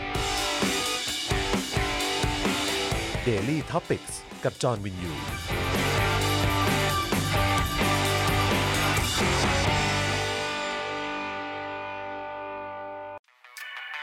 ซับพอร์เตอร์ซับพอร์เตอร์ เมมเบอร์ชีซัพพอร์เตอร์ซัพพอร์เตอร์ฉันอยากเป็นซัพพอร์เตอร์ซัพพอร์เตอร์ซัพพอร์เตอร์ฉันอยากเป็นซัพพอร์เตอร์กดง่ายๆ แค่กด จอยด้านล่าง หรือว่ากด subscribe ก็ช่วยสมัคร กันหน่อยซัพพอร์เตอร์ซัพพอร์เตอร์ฉันอยากเป็นซัพพอร์เตอร์ซัพพอร์เตอร์ซัพพอร์เตอร์ฉันอยากเป็นซัพพอร์เตอร์ซัพพอร์เตอร์ซัพพอร์เตอร์ฉันอยากเป็นซัพพอร์เตอร์ซัพพอร์เตอร์ซัพพอร์เตอร์ฉันอยากเป็นซัพพอร์เตอร์สมัครซัพพอร์เตอร์